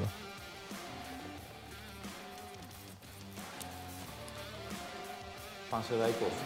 Είναι ο Πανσεραϊκός, Πανσεραϊκός. η κορυφαία του στιγμή στο κύπελο, τη μετελικά Με Ελευθερόπουλο. 2008-2009 που μας έλεγε ο Αντώνης, όταν αποκλείστηκε από την ΑΕΚ, ενώ είχε αποκλείσει τον Παναθηναϊκό. Σκηνοθέτη, ποιον θες; Θες τώρα Πανσεραϊκό να πασέρες; Θες να πασέρες; Μια χαρούλα. Εντάξει. Ο Πανσεραϊκός Μίλα λοιπόν, άμα θα θες όταν υπάρχει και νομή. Για τον κόσμο μιλάς, δεν μιλάς για μένα. Δεν θέλω να τον πείσω. Όταν σε ρωτάω να ακούει και ο κόσμος.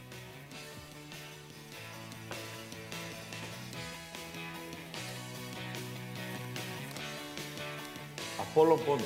Απόλλων. τον Απόλλωνα Πόντου.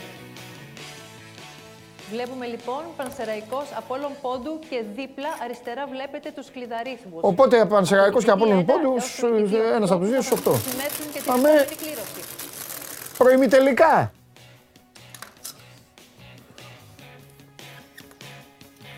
Φαντάζεσαι βγήκα να πάω ΚΑΕΚ. Τρίτο ζευγάρι. Ω, Το τρίτο Θα ζευγάρι με βγιάσουνε πάλι. Γηπεδούχο Και ο Μπάνου, λέει, γιατί. Παναθηναϊκό. Παναθηναϊκός. τον Σκηνοθέτη, Παναθηναϊκό. λέγε. Κυρίες και κύριοι, να ακούσουμε το σκηνοθέτη. Το 20ο τελικό της ιστορίας του πήρε το 10ο Κηφισιά θέλεις; κύπελό του. Μάλιστα. Το 99 έχει να φτάσει σε τελικό διαδοχικές σεζόν. Σκηνοθέτη, κοίτα μη βγει. Κανένας ΠΑΟΚ. Στη λεωφόρο λοιπόν. Αυτό έχω να πω εγώ. Θα αντιμετωπίσει το Βόλο. Θα Βόλος. αντιμετωπίσει το Βόλο. Ρε σκηνοθέτη; Κυρίες και κύριοι, για ό,τι ακούτε σε αυτή την εκπομπή, να ξέρετε ότι υπεύθυνος δεν είναι κανένας. Δεν μπορεί να γίνεται αυτό. Δεν γίνονται αυτά. Ο- Η αντίδραση του τα λέει όλα. Πείτε μου, ρε εσείς, πείτε μου, υπάρχει καλύτερη εκπομπή; Δεν περνάτε καλά; Πέ- Πέρα τις αρρώστιες ε, και τα πέναλτι που ζητάτε, που θέλετε 42 πέναλτι κάθε μέρα. Πείτε μου, δεν περνάτε καλά; Πάντα δείτε αυτά. Βγάζει ο Νικοπολίδης Βόλο και ακούγεται ένα τσίπουρα. Είναι η Λαμία. Λαμία. Από το 17 που ανέβηκε στη Super League, πήρε φόρα και στο κύπελο. Και τις πέντε προηγούμενα σεζόν έφτασε στα προημιτελικά, δύο από αυτές Λαμία. και στα ημιτελικά. Και κατάφερε να αποκλείσει Ολυμπιακό. Εγώ είπα, εγώ είπα προηγουμένως κάτι, ε. Είπα κάτι προηγουμένως. Κάτσε να δούμε τι θα βγει άλλο και θα φύγει μισές ομάδες τώρα. Άθενς Καλυθέα. Μάλιστα. Λαμία Καλιθέα. Athens. Ολυμπιακός Καλυθέα. Ατρόμητος, Πανσεραϊκός Λαμία, Απόλλων Athens, Πόντου, Καλυθέα. Παναθηναϊκός Βόλος και Λαμία Καλιθέα. Αυτές, αυτή είναι η μισή κλήρωση. Πάει αυτή η εκπομπή, παιδιά, δεν θα έχει σκηνοθέτη σε λίγο. Έχει φτάσει πέντε φορές στην ιστορία της στα προημιτελικά, 70, 79, 87, 2 και 2010. Λεβαδιακός. Λεβαδιακός, Ο Λεβαδιακός. Ο Λεβαδιακός, καλύτερη θέση του στα ημιτελικά του 1985, δεν έχει ανέβει ποτέ στην Μ' αρέσουν πρώτη και αυτά τα εθνική, ιστορικά που Δεν λέει, έχει ναι. ανέβει ποτέ ως τότε στην πρώτη εθνική. Και από τότε Καλύπτει βρέθηκε και μόνο όμορφα το το χρόνο 2013 μέχρι να τελειώσει ο Νικοπολίδης με τα στα μπαλάκια. προημιτελικά. Λεβαδιακός, Άρης. Άρης. Λεβαδιακός Άρης. Έξι ομάδες έμειναν. Τελικούς, τελευταία το 2010. Έχω πει πήρε ένα κάτι. κύπελλο το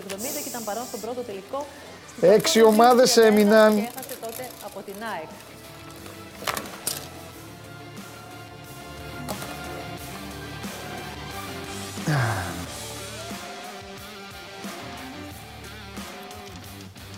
Αχ, τι γίνεται. Τη Φυσιά. Ω, Η Φυσιά που, όπως είπαμε, Αυτόν τον είχα άρχισε ξεχάσει. Τον- Όφη, μόλις τρίτη σεζόν στην ιστορία της στο κύπελο Ελλάδας. Έχει καμιά, άλλη, έχει καμιά εύκολη να αντιμετωπίσει ο Αλέξανδρος. Γιατί έχουμε και Ευρωλίγκα. Α, πάει στο τέτοιο, πάει στο Κατάρ. Ε, εντάξει. Για καθίστε τώρα να δούμε. Για καθίστε. Ε, εντάξει. Θα αντιμετωπίσει την ΑΕΚ. Καλή τύχη, Τρίγκα. Η πρώτη ομάδα που κατέκτησε κύπελο τον Τρίγκα, Ιούλιο καλή του τύχη. 31, έχει 15 Καλή τίτλους, τύχη στο 26 πρώτο τέταρτο. τελικούς. Από το 16 έως το 2020 έπαιξε σε 5 διαδοχικούς τελικούς. Α, εντάξει, θα βάλει ε, μύτο, γλουτζαβέλα και τέτοια. Θα, του κάνει, θα πάει ο Τρίγκα, θα του πει το Αλμέη, θα σε παρακαλώ. και αυτό. Λοιπόν, και η φυσιά ΑΕΚ.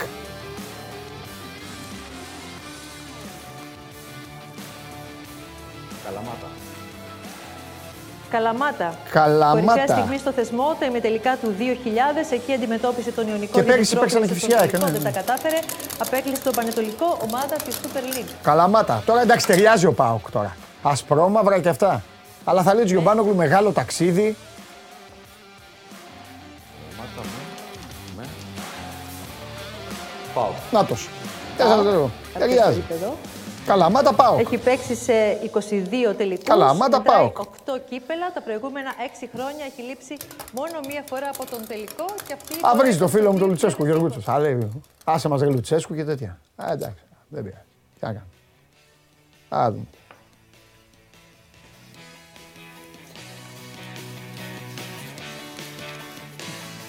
Απόλλων Παραλιμνίου. Ο Απόλλων Παραλιμνίου από την τρίτη εθνική κατηγορία. Πρώτη φορά στους 16 Λοιπόν, και μπόρεσε τελευταίο εννέα ζευγάρι. αγώνες στην ιστορία του στο θεσμό. Το 2018. Τώρα, όπως καταλαβαίνετε, αγαπημένοι μου φίλοι, για να σας βάλω λίγο και στα κόλπα της κλήρωσης, το ότι δεν βγήκε κάτι δυνατό τώρα, καταλαβαίνετε ότι σημαίνει ότι στο επόμενο που θα ακολουθήσει θα γίνει χαμός. Το δεντράκι Άγιος Νικόλαος. θα βαρύνει πολύ. Απόλλων Παραλιμνίου, Άγιος Νικόλαος. Έφτασε στους ε, 16 για πρώτη φορά το 94-95, αποκλείοντας Στους τον 8 ΠΑΟΚ. λοιπόν, στους 8 κύριε σκηνοθέτη, πάνε όλοι. Λογικά. Έκανε και φέτος. Λοιπόν, Ολυμπιακός Ατρόμητος, Πανσεραϊκός Απόλλωνας Πόντου, Παναθηναϊκός Βόλος, Λαμία ΑΕΚ, ε, Λαμία Καλιθέα, συγγνώμη, Λεβαδιακός Άρης, Κηφισιά ΑΕΚ, Καλαμάτα ΠΑΟΚ και Απόλλωνας Παραλιμνίου Άγιος Νικόλαος. Λεβαδιακός, Άρης, Κηφισιά, Αυτή Καλαμάτα, είναι η κλήρωση των 16 του κυπέλου. Τώρα να δούμε αν θα γίνει καπάκι ή αν θα καθυστερήσει. Αν καθυστερήσει, μπορεί να κατέβει ο Θέμης, ρε παιδί μου, να μιλάμε και να, και να το σταματήσουμε όταν είναι. Μην κάθομαι τώρα εδώ και χάνω, χάνει χρόνο η εκπομπή. Φτάσαμε μια, τι ώρα θα τελειώσουμε σήμερα; Οπότε ε, θα έλεγα είναι μια ισορροπημένη κλήρωση. Αλλά το ευχάριστο για μένα είναι ότι σίγουρα θα έχουμε μια ομάδα Γάμα Εθνικής και μια ομάδα α, Super League 2. Πάντως αυτό που είπες, ένα μεγάλο ντέρμπι παραδοσιακό δεν έχουμε δει εδώ. Λοιπόν, Μην να ακούτε τι λένε, συνεχίσουμε τώρα η ουσία είναι άλλη. βλέποντας Μετά θα γίνει χαμός. Οι αγώνες της φάσης των 16 θα διεξαχθούν 15 και 16 Δεκεμβρίου και η επαναληπτική 10 και 12 Ιανουαρίου του 2023 πλέον. Είδαμε λοιπόν τους κλειδαρίθμους που είχαν μπει σε κάθε ζευγάρι και τώρα βάσει αυτών των κλειδαρίθμων Ναι. θα κάνουμε την κλήρωση για να δούμε τι γίνεται στα προημιτελικά. Να τα μας. Να Είναι τα 8 μπαλάκια. μας. Βέβαια, να θυμίσουμε ότι είναι η- η 81η πρώτη διοργάνωση του Κυπέλου Ελλάδος. Σχετικά με το Τώρα αρχίζουν που τα θα γίνει και ωραία. ο Σπαρτάκης μας έδωσε ένα στίγμα προηγουμένως, ο τελικός δηλαδή. Καυτός Φλεβάρης με δύο λόγια. Φλεβάρης σκηνοθέτη έχει και τα μεγάλα παιχνίδια. Να ξεκινήσουμε. Και στο πρωτάθλημα. Να ξεκινήσουμε.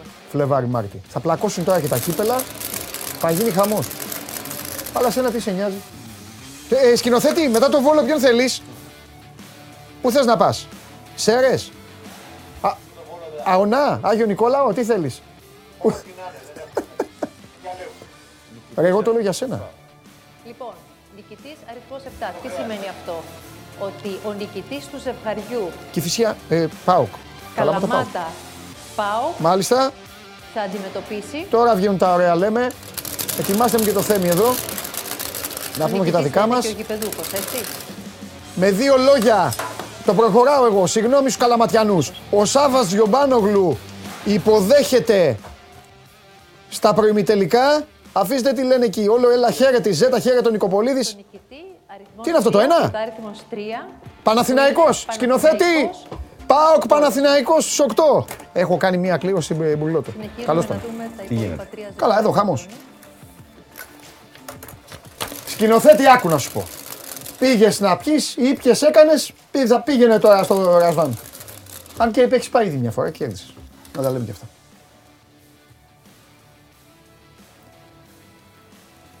Πάντα μου άρεσαν οι κληρώσεις και τα πέναλτι. Διαδικασίες. Τα βαριώσουν, ναι. Εγώ δεν τις βλέπω καν. Ούτε τη Champions League δεν λέω πλέον.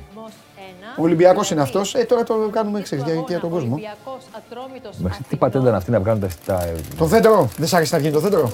Χάνεται η αγωνία των μετά, λες. Θες και άλλη κλήρωση, σου άρεσε Έχουμε αυτό; μια μανία να ε, κάνουμε- Νέο, νέο τέτοιο ήταν αυτό. Ρε. Παλιά γίνονταν να κάνουμε το κύπελο κάτι τελείως διαφορετικό από αυτό το πραγματικό είναι.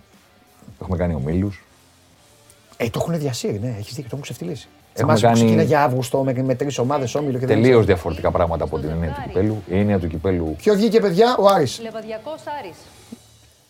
Λεβαδιακός Άρης. Με το Ολυμπιακός Ατρόμητος. Για λέγε θέμα μου. Να πω, περιμένω να τελειώσει. Θα βγάλουν και τους μετελικού μετά; Ξέρω κι εγώ. Λογικά. Λογικά ναι, μέχρι να πάει στον τελικό. Είπε ο Μπαλτάκος ότι υπάρχει και η σκέψη Νέας Υόρκης. Δεν δεν σπάνε, δεν σπάνε. Φοβερή ιδέα. Κι εγώ Κοίτα, είναι μια ιδέα που έχω πει στο Σέντρα το 2008-2009. Ναι. Να το κάνω στο εξωτερικό. Ναι. Ο οποίος είναι Τους πήρε 15 χρόνια να καταλάβουν γιατί. αγώνα από Όλα τα τον διοργάνωσαν. ΑΟ Αγίου Νικολάου. Final Four Basket. Θα αντιμετωπίσει. Νέα Υόρκη. Σικάγο. Ναι. Θα βγάλεις λεφτά, δεν θα έχεις επεισόδια και θα οικονομήσει. Α, δεν θα έχει τίποτα. Εγώ είπα ε, να, πά- να πάμε λίγο και να κουβαληθούμε όλοι εκεί. Να πάμε όλοι. Και δημοσιογράφοι όλοι. Μακριά, ό,τι μακριά να μην μπορεί να πάει Ε, κανένας. ναι, ναι, Γιατί αν το κάνεις στην μόνος έτσι. Ευρώπη, τα καλόπεδα θα πάνε. Καλά, είναι κοντά. Νέα Υόρκη, Σικάγο, Final Four Basket, όλα. Όλα πρέπει να πηγαίνουν στο εξωτερικό. Ναι, Θα βγάλει τα ναι, λεφτά. Αλλά αυτή τη φοβερό που μου άρεσε του Μπαλτάκου που λέει θα γίνεις στην Αθήνα, ναι, θα γίνεις στο Βόλο και σκεφτόμαστε για το εξωτερικό. Και γιατί μας το λέει; Ναι, ναι, ναι. ναι. Δηλαδή θέλω να πω την είδηση θέλω. Δεν θέλω να τη Σωστά, σκέφτεσαι. Σωστά. Δεν με νοιάζει τι σκέφτεσαι. Σωστά, έχεις δίκιο. Λοιπόν, το παραλίμνη Άγιος Νικόλαος, ο Απόλλων Παραλιμνίου Άγιος Νικόλαος παίζουν με τον νικητή από το Λαμία Καλιθέα και ε, μένει το Πανσεραϊκός Απόλλων Πόντου με το Κηφισιά ΑΕΚ.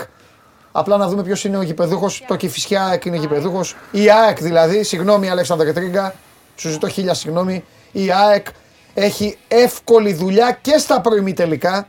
Συγγνώμη και από τον Πανσεραϊκό και τον Απόλλωνα Πόντου. Αλλά Θα παίξει με τον νικητή Τι να λέμε τώρα; αναμέτρησης, Πανσεραϊκός Λοιπόν. Απόλλων Πόντου. ο κερδισμένος του Καλαμάτα Πάοκ, δηλαδή με δύο λόγια στο βάθος, υπάρχει περίπτωση Πάοκ Παναθηναϊκός. Υπάρχει περίπτωση Ολυμπιακός Άρης. Τα υπόλοιπα είναι πιο soft. Για να μιλάμε εμείς τη γλώσσα της εκπομπής. Λοιπόν, Έχει μαζευτεί εδώ ο κόσμος μας εδώ να μας δει, να μας ακούσει. Τώρα θα βγει και αυτό, θα βγει και το επόμενο. Ή να πούμε τα δικά μας με το Θέμη. Όχι, θα βγει. Μάλιστα. με την ίδια λογική Οπότε πάμε τώρα και για τον ημιτελικό. Πάμε και για τον ημιτελικό και μετά καληνύχτα. για τα ημιτελικά και να πούμε ότι το πρώτο ζευγάρι, ο νικητής του πρώτου ζευγαριού θα είναι και ο γηπεδούχος του μεγάλου τελικού του κυπέλου Ελλάδος. Ναι, πάρα πολύ. Πάρα πολύ. Αυτό είναι να ξέρεις. Αυτό να ξέρεις, ε, αυτή τη στιγμή στο πληροφορία. Κατάρ ε, διακόπηκε η τέτοια. Φοβερή Και η πληροφορία. συνέντευξη τύπου. Λοιπόν, Πρώτο αριθμό. έλα ρε Αντώνη. Είσαι αριθμός 4. Ε, Η ΑΕΚ. Νικητής Το- αριθμός 4. Το πακέτο ΑΕΚ τέλος Δηλαδή, πάντων. η Έτσι το ομάδα ονομάζω που θα εγώ τώρα για να προκύψει ξέρει ο κόσμος. Μετά από τον αγώνα της Κηφισιάς με τη ΤΑΕΚ και του Πανσεραϊκού με τον Απόλλωνα Πόντου, Α, μπράβο. ο νικητής αυτών των δύο ζευγαριών Το θα πακέτο διασταυρωθεί ΑΕΚ. με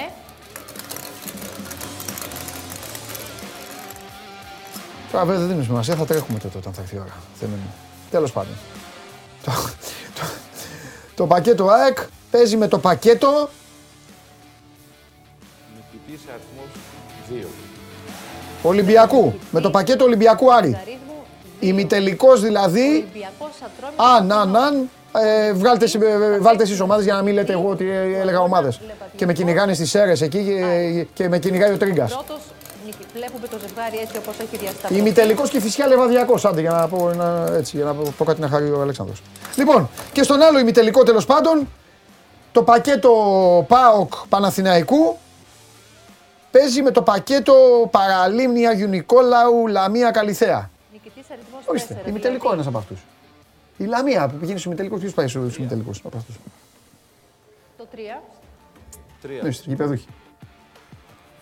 Η ομάδα που θα προκύψει από το ζευγάρι Απόλλων Παραλιμνίου, ΑΟ Αγίου Νικολάου. Λοιπόν, σκηνοθέτη, να σου πω κάτι ψυχρά. Άθενς, Ψυχρά. Καλυθέα, Αν περάσεις τον ΠΑΟΚ, είσαι τελικό. Είναι οι φιλοξενούμενοι. Στο λέω ψυχρά. του. Αυτό δείχνει, ε, αυτό δείχνει τέτοια. Το ίδιο βέβαια και για τον ΠΑΟΚ ισχύει. Το νικητή αριθμός 1. Η εικόνα είναι αδιάψευτος Την ομάδα μάρτυρας. που θα Ορίστε. προκύψει Αυτό. από το Καλαμάτα ΠΑΟΚ που θα Καλά, δεν λέω ρε παίξει Θέμη. στο Παναθηναϊκό Βόλος. Από τον Παραλιμνίου, Άγιος Νικόλαος Λαμία. Δεν ξέρω καλή σε τι θέα. αναφέρεσαι. Ε, ε, ο- οι τέσσερις από εκεί. Ναι, δεν ξέρω ποιος είναι ο σκηνοθέτης. Ποια ομάδα Σκηνοθέτης εκπροσωπεί. είναι ο έξω. Δεν, δεν κατάλαβε, δεν έχω πιάσει το Εντάξει, εντάξει, τέτοιο. εντάξει. Λοιπόν, πάμε. Κλείστε το. Κλείστε το. Τα κατάλαβαν όλα. Τα πιάσαν όλα. Πάμε. Τι γίνεται; Σου είπα και χθες. Ψήθηκε το τόστ. Τόστ όμως φάγαμε. Εγώ Εντάξει. να λοιπόν γκολ. Χθες, Πολλά γκολ. Όπως έλεγε ο Γιάννης Αργίου με το φακό του Viz News. ναι. Έτσι μάθαμε την Αγγλία. Ε, κοίτα. Χθες είδαμε ένα παιχνίδι το οποίο δικαίωσε πάρα πολλά από αυτά τα οποία έχουμε ξεκινήσει και λέμε στον κόσμο εδώ και αρκετές εβδομάδες. Ναι. Ε, και έγιναν και ιστορικά πράγματα. Διότι αυτά που έκανε η ΑΕΚ στον Ολυμπιακό στο γήπεδο του, ο Ολυμπιακός δεν τα ξαναπάθει ποτέ. Ούτε έχει ξανακάνει ποτέ τόσο χαμηλό ποσοστό καταρχή, ούτε έχει δώσει ποτέ λιγότερες πάσες, ούτε έχει δώσει ποτέ λιγότερες πάσες πάνω από τη σέντρα, ούτε έχει δώσει ποτέ λιγότερες πάσες σε κανέναν αγώνα πρωταθλήματος από τα τελευταία 121 παιχνίδια του.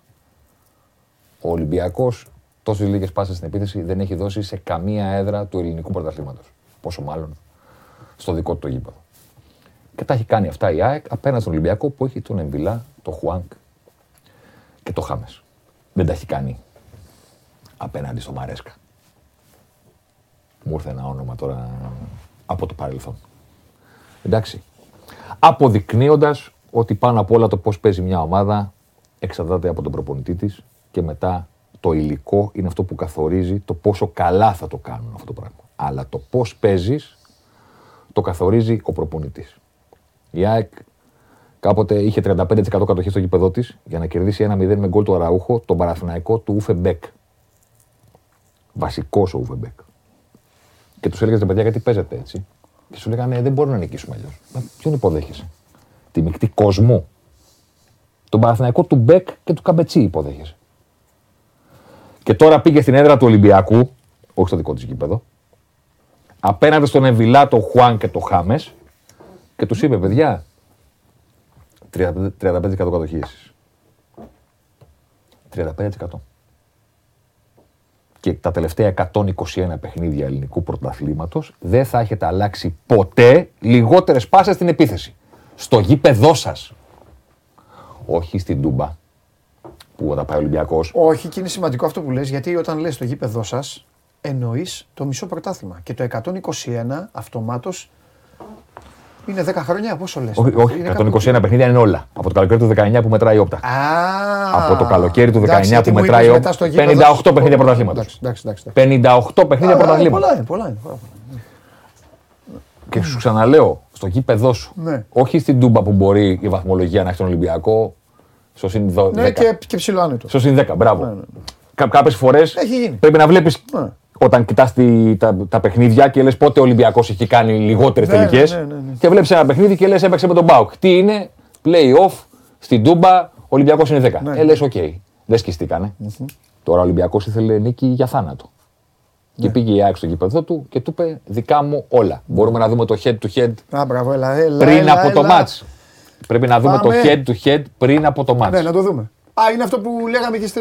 Αυτό είναι που- το head to head πριν από το μάτι. Το 14,2 και το 2,9 ήταν αυτό που είπα πριν όταν συνδεθήκαμε, που μιλήσαμε. Αυτό Εκεί λοιπόν, έδωσα εγώ αυτό τη- λοιπόν που σου έχω πει κάθε εβδομάδα που έρχομαι εδώ, ότι Ναι. αυτό κάνει ο Ολυμπιακός και αυτό δεν επιτρέπει η ΑΕΚ. Α, μπράβο. Αυτό. Για τον κόσμο που δεν ξέρει γιατί μιλάμε. Πες, πες. Στο κάτω μέρος του γραφήματος έχουμε το τι κάνανε οι ομάδες πριν γίνει η σέντρα στο φάληρο, Ναι, τους μέσους όρους τους. ναι. Και λέμε η ομάδα που κάνει κατοχές με 10 ή και παραπάνω Ναι. πάσες, ο Ολυμπιακός κάνει 14. Και πριν ξεκινήσει το μάτς στο φάληρο, αυτή η επίδοση ήταν η πρώτη του πρωταθλήματος. Καμία ομάδα δεν έκανε περισσότερο στον Ολυμπιακό. Ναι. Και από κάτω βλέπουμε τις κατοχές που κάνουν οι αντίπαλοι των ομάδων με 10 ή παραπάνω πάσες. Και η ΑΕΚ επέτρεπε στους αντιπάλους της 3 το παιχνίδι. 2,9. Τρεις με το ζόρι με δύο λόγια. Βγάλε την κάρτα. Και σφυρίζει ο διαιτητή στη λήξη, φίλε Παντελή, Ναι, χθες το βράδυ στο Φάληρο. και πάμε. Και ο Ολυμπιακός. Ε, το περίμενα αυτό. Και ο Ολυμπιακός έμεινε στο 0. Έλα ρε. Η ΑΕΚ πήγε Με κα- στο κα- Φάληρο με καμίας σε, ε. και δεν άφησε τον Ολυμπιακό σε 100 τόσα λεπτά παιχνιδιού μεικτού, 90 κανονικού, Ναι. να αλλάξει την μπάλα ούτε μία φορά Πάνω από 10. πάνω από 10 φορές. Ούτε μία. Ετοιμάζω τον ανασκόπηση την Τετάρτη. Ναι, θα εδώ. Θα πάμε. Ο Ολυμπιακός έπεσε την πρώτη θέση. Από αυτό το μάτς. Άμα από το 14 Ε, ναι, κάνεις ναι. 0, Ε, φεύγει, ναι. έπεσε την Η πρώτη Διέρης θέση. πέφτεις. Είναι δεύτερος. Ποιος πρώτος; Ο Πάουκ. Οκ. Ήτανε, Δεν μου κάνει ήτανε, εντύπωση, ήτανε, κάνει καλό build-up. ήτανε δεύτερος με 13 Ναι. και από το Μια χαρά. 14 ο Ολυμπιακός, ξαναλέω, ήταν η πρώτη ομάδα του πρωταθλήματος. Πήγε η ΑΕΚ στην έδρα του Ολυμπιακού και είπε αυτό που εσύ κάνεις καλύτερα από κάθε άλλη ομάδα στην Ελλάδα, όχι δεν θα το κάνεις καλά απέναντι σε εμάς. Όχι, θα στο Να κόψω, πέσει από ναι. το 14 στο 8. Γιατί ντέρμπι είναι, οι μέσοι όροι πέφτουν. Κατάλαβες σου λέω. Τα, τα νούμερα που κάνεις Σαφέστατα. με τη Λαμία, με τον Πανετολικό, όταν παίζεις με μεγάλη ομάδα, πέφτουν τα νούμερα. Όχι, δεν θα το κάνεις πιο κάτω. Δεν θα το κάνεις καθόλου. Να σου πω και το άλλο. Ναι. Πριν σφυρίξει ο διαιτητής στο φάληρο. Ο Ολυμπιακός στην περιοχή του δεχόταν κατά μέσο όρο 8,8 τελικές ε, ενέργειες από τους αντιπάλους του. 9. Να το πούμε χοντρικά. 9. Δηλαδή, στην περιοχή του Ολυμπιακού, κατά μέσο όρο ο αντίπαλος έμπαινε 9 φορές. 9 ενέργειες με την μπάλα. Τελειώνει το παιχνίδι και του έχει κάνει άκη 25. Ναι. Καλά, μόνος στο πρώτο ημίχρονο πρέπει να Πρόσεξε. είναι. Και αυτή η επίδοση του Ολυμπιακού, όπως και οι κατοχές με πάνω από 10 πάσες, το πόσες ενέργειες του αντιπάλου δέχεσαι στην περιοχή σου, είναι η κορυφαία του πρωταθλήματος. Είναι η κορυφαία επίδοση του πρωταθλήματος. Ακόμα και η ΑΕΚ που λέμε πιέζει, κάνει, δείχνει κτλ. Ο, ο, ο αντίπαλος με κάποιο τρόπο πατάει παραπάνω στην περιοχή της. Ναι, ναι, ναι. Ο Ολυμπιακός, η περιοχή του, παρότι έχει τα προβλήματα στην άμυνά Ναι, του, ναι, ναι. παρόλα αυτά το να μπει εκεί είναι δύσκολο γιατί έχει την μπάλα. Και, και γιατί έχει και χαφ. Γιατί Αλλά, σε ναι. φοβίζει, Ναι, γιατί, ναι. γιατί, γιατί. Και πηγαίνει η ΑΕΚ στην, ο- στην έδρα της ομάδας που δέχεται μόνο 9 ενέργειες στην περιοχή της και του κάνει 19 στο ημίχρονο. Και Α, 25 μπράβο. σύνολο. Στο γήπεδό του. Φίλοι Αγγιτσίδες, αυτό είναι που έλεγα τόσα χρόνια ότι δεν είναι δυνατόν να σας αρέσει Ναι, το πώς παίζει η ομάδα σας. Και μου λένε, δηλαδή μου λέει δεν παίζουν ρόλο οι παίχτες. Πρώτα ο προπονητής Ναι, εννοείται. και μετά οι παίχτες. Οι παίκτες κάνουν αυτό που θα πει. Πρώτα ο φοβερός Πινέδα, πρώτα ο συγκλονιστικός Γκατσίνοβιτς, πρώτα ο Αραούχο που κάνει τα πάντα, πρώτα ο Γκαρσία που κάνει τα πάντα. Ό, έκανε, ο Γκαρσία έκανε ό,τι ήθελε στο γήπεδο, ξέρω να τελειώσει σωστά τις φάσει. Ναι, ναι, ναι. Αλλά Πάντως την έχει- άμυνα Ας το την είπα- έκανε ό,τι ήθελε. Σας το είπα και χθες όμως έχει απίστευτη ψυχολογία ο τύπος. Δηλαδή, όπως του έρχεται την μπάλα, εκτελεί κατευθείαν. Δεξί, αριστερό, από εδώ. Ο από εκεί. Γκαρσία έκανε Τρομερή 8 ψυχολογία. ενέργειες στη μεγάλη περιοχή του Ολυμπιακού μόνος του. Ναι, ναι, ναι. ναι. Και 9 δεχόταν ο Ολυμπιακός μέχρι στιγμής σε όλο το πρωτάθλημα. Δεν νίκησε. Δεν νίκησε. Κανένα Ναι. α, πρόβλημα. εντάξει, αυτό είναι. Θέλω να πω ότι. Για, λένε όλοι για τους αριθμούς, για τους αριθμούς, παιδιά, δεν είναι αριθμοί σκέτη. Είναι το τι κάνουν οι ομάδες στο χορτάρι. Δεν είναι Ναι. καλά τα νούμερα να δούμε. Είναι αυτό που κάνουν στο χορτάρι. Δεν είναι στατιστικές που κάποιο τις φαντάζεται. Είναι τι κάνει ο Διαμαντούπολο με την μπάλα. Τι κάνει ο Κέσσαρη, τι κάνει ο Χάμες Ροδίγκε, τι κάνει ο Χουάνκ. Δεν είναι νούμερα που δεν έχουν κανένα νόημα. Ναι, ναι, ναι. Είναι το τι κάνουν οι ποδοσφαιριστές στο κήπεδο. Να δούμε λίγο ΑΕΚ διάταξη στο Καρασκάκης. Α, έλα, ναι. Ψηλά, Λοιπόν, ε. θα, σου πω, θα σου πω γιατί θέλω να το δούμε αυτό. Μπορούμε να κάνουμε ένα κλικ και να δούμε ΑΕΚ με ΠΑΟΚ στο γήπεδο της. Α, αυτό που είχαμε. Αυτή είναι η ΑΕΚ με τον ΠΑΟΚ. Ωραία. Ναι, ναι, ναι. Λοιπόν, ο Μοχαμάντι με το 3 Μμμ. αριστερά ψηλά και κοίτα το 11 και το 8 ο Γκατσίνοβιτς λέγαμε, με τον καβα- Πινέδα καβάλα μαζί εκεί. πώς πατάνε στον ίδιο χώρο. Ναι. Πάμε στο Φαλήρο. Το, στον Ολυμπιακό, στην ΑΕΚ. Νάτος.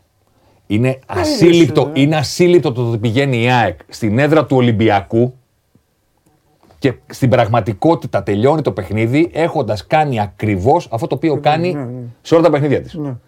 Ναι. Γιατί στον ΠΑΟΚ είναι ντέρμπι, είναι στο γήπεδό της. Ναι. Είναι και ο ΠΑΟΚ δεν είναι Ναι. τόσο δυνατός φέτος. Ναι. Και πηγαίνει και του κάνει το ίδιο πράγμα.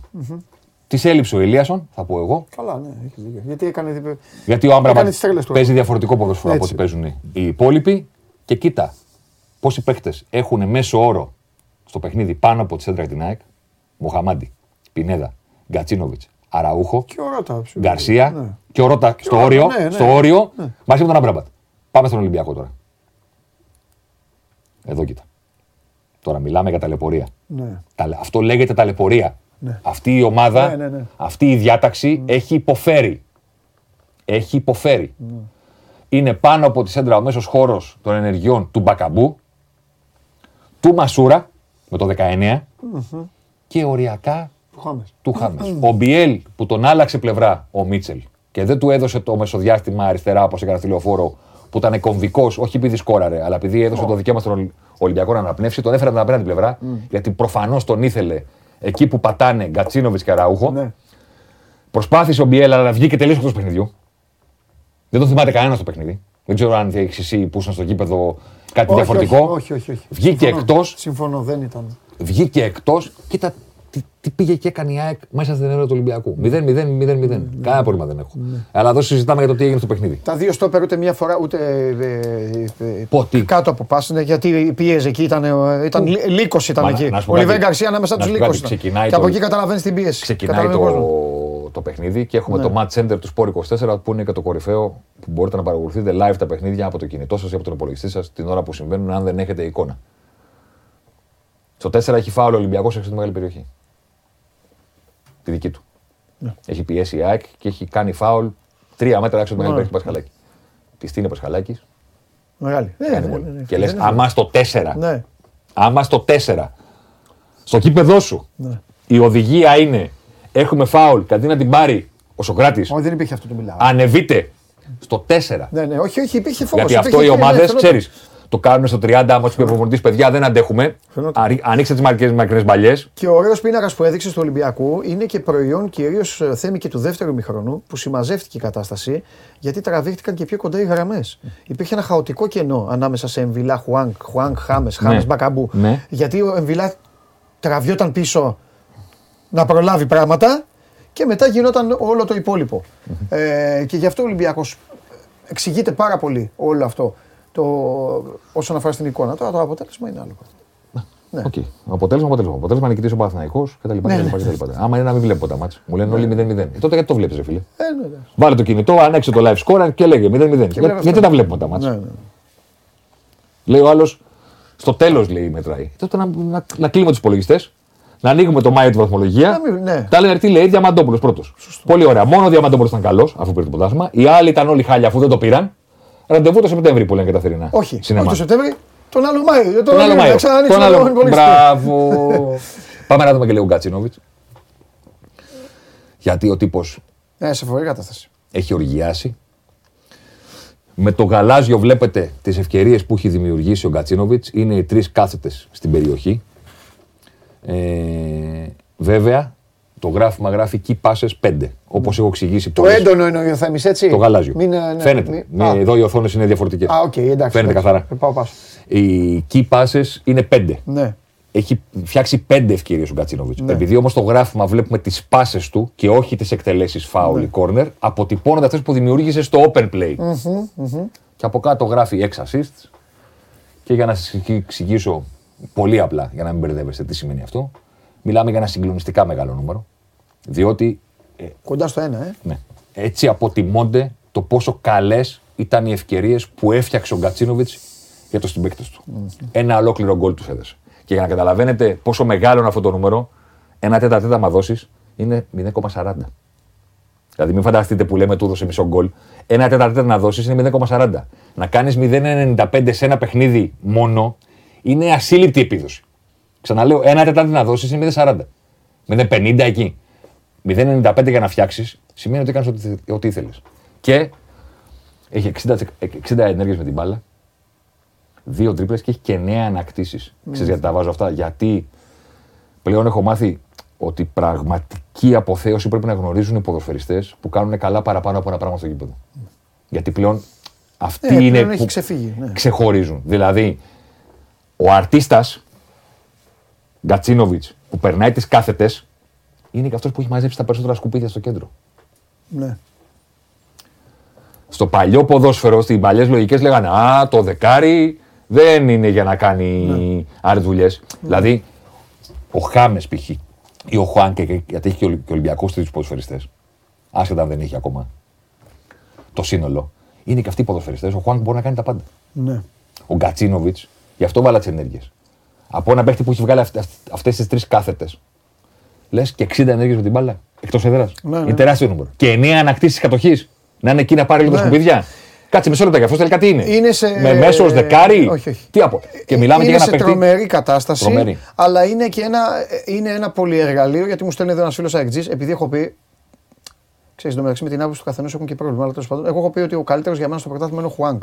Θέλω Ναι. να το εξηγήσω του φίλου, επειδή το λέει και ωραία, ε, ότι ο Γκατσίνοβιτς είναι συγκλονιστικός, τον θαυμάζω, αλλά είναι και κομμάτι μιας υπερκαλοδουλεμένης μηχανής. Παίζει και αυτό ρόλο. Παίζει ρόλο. Φυσικά.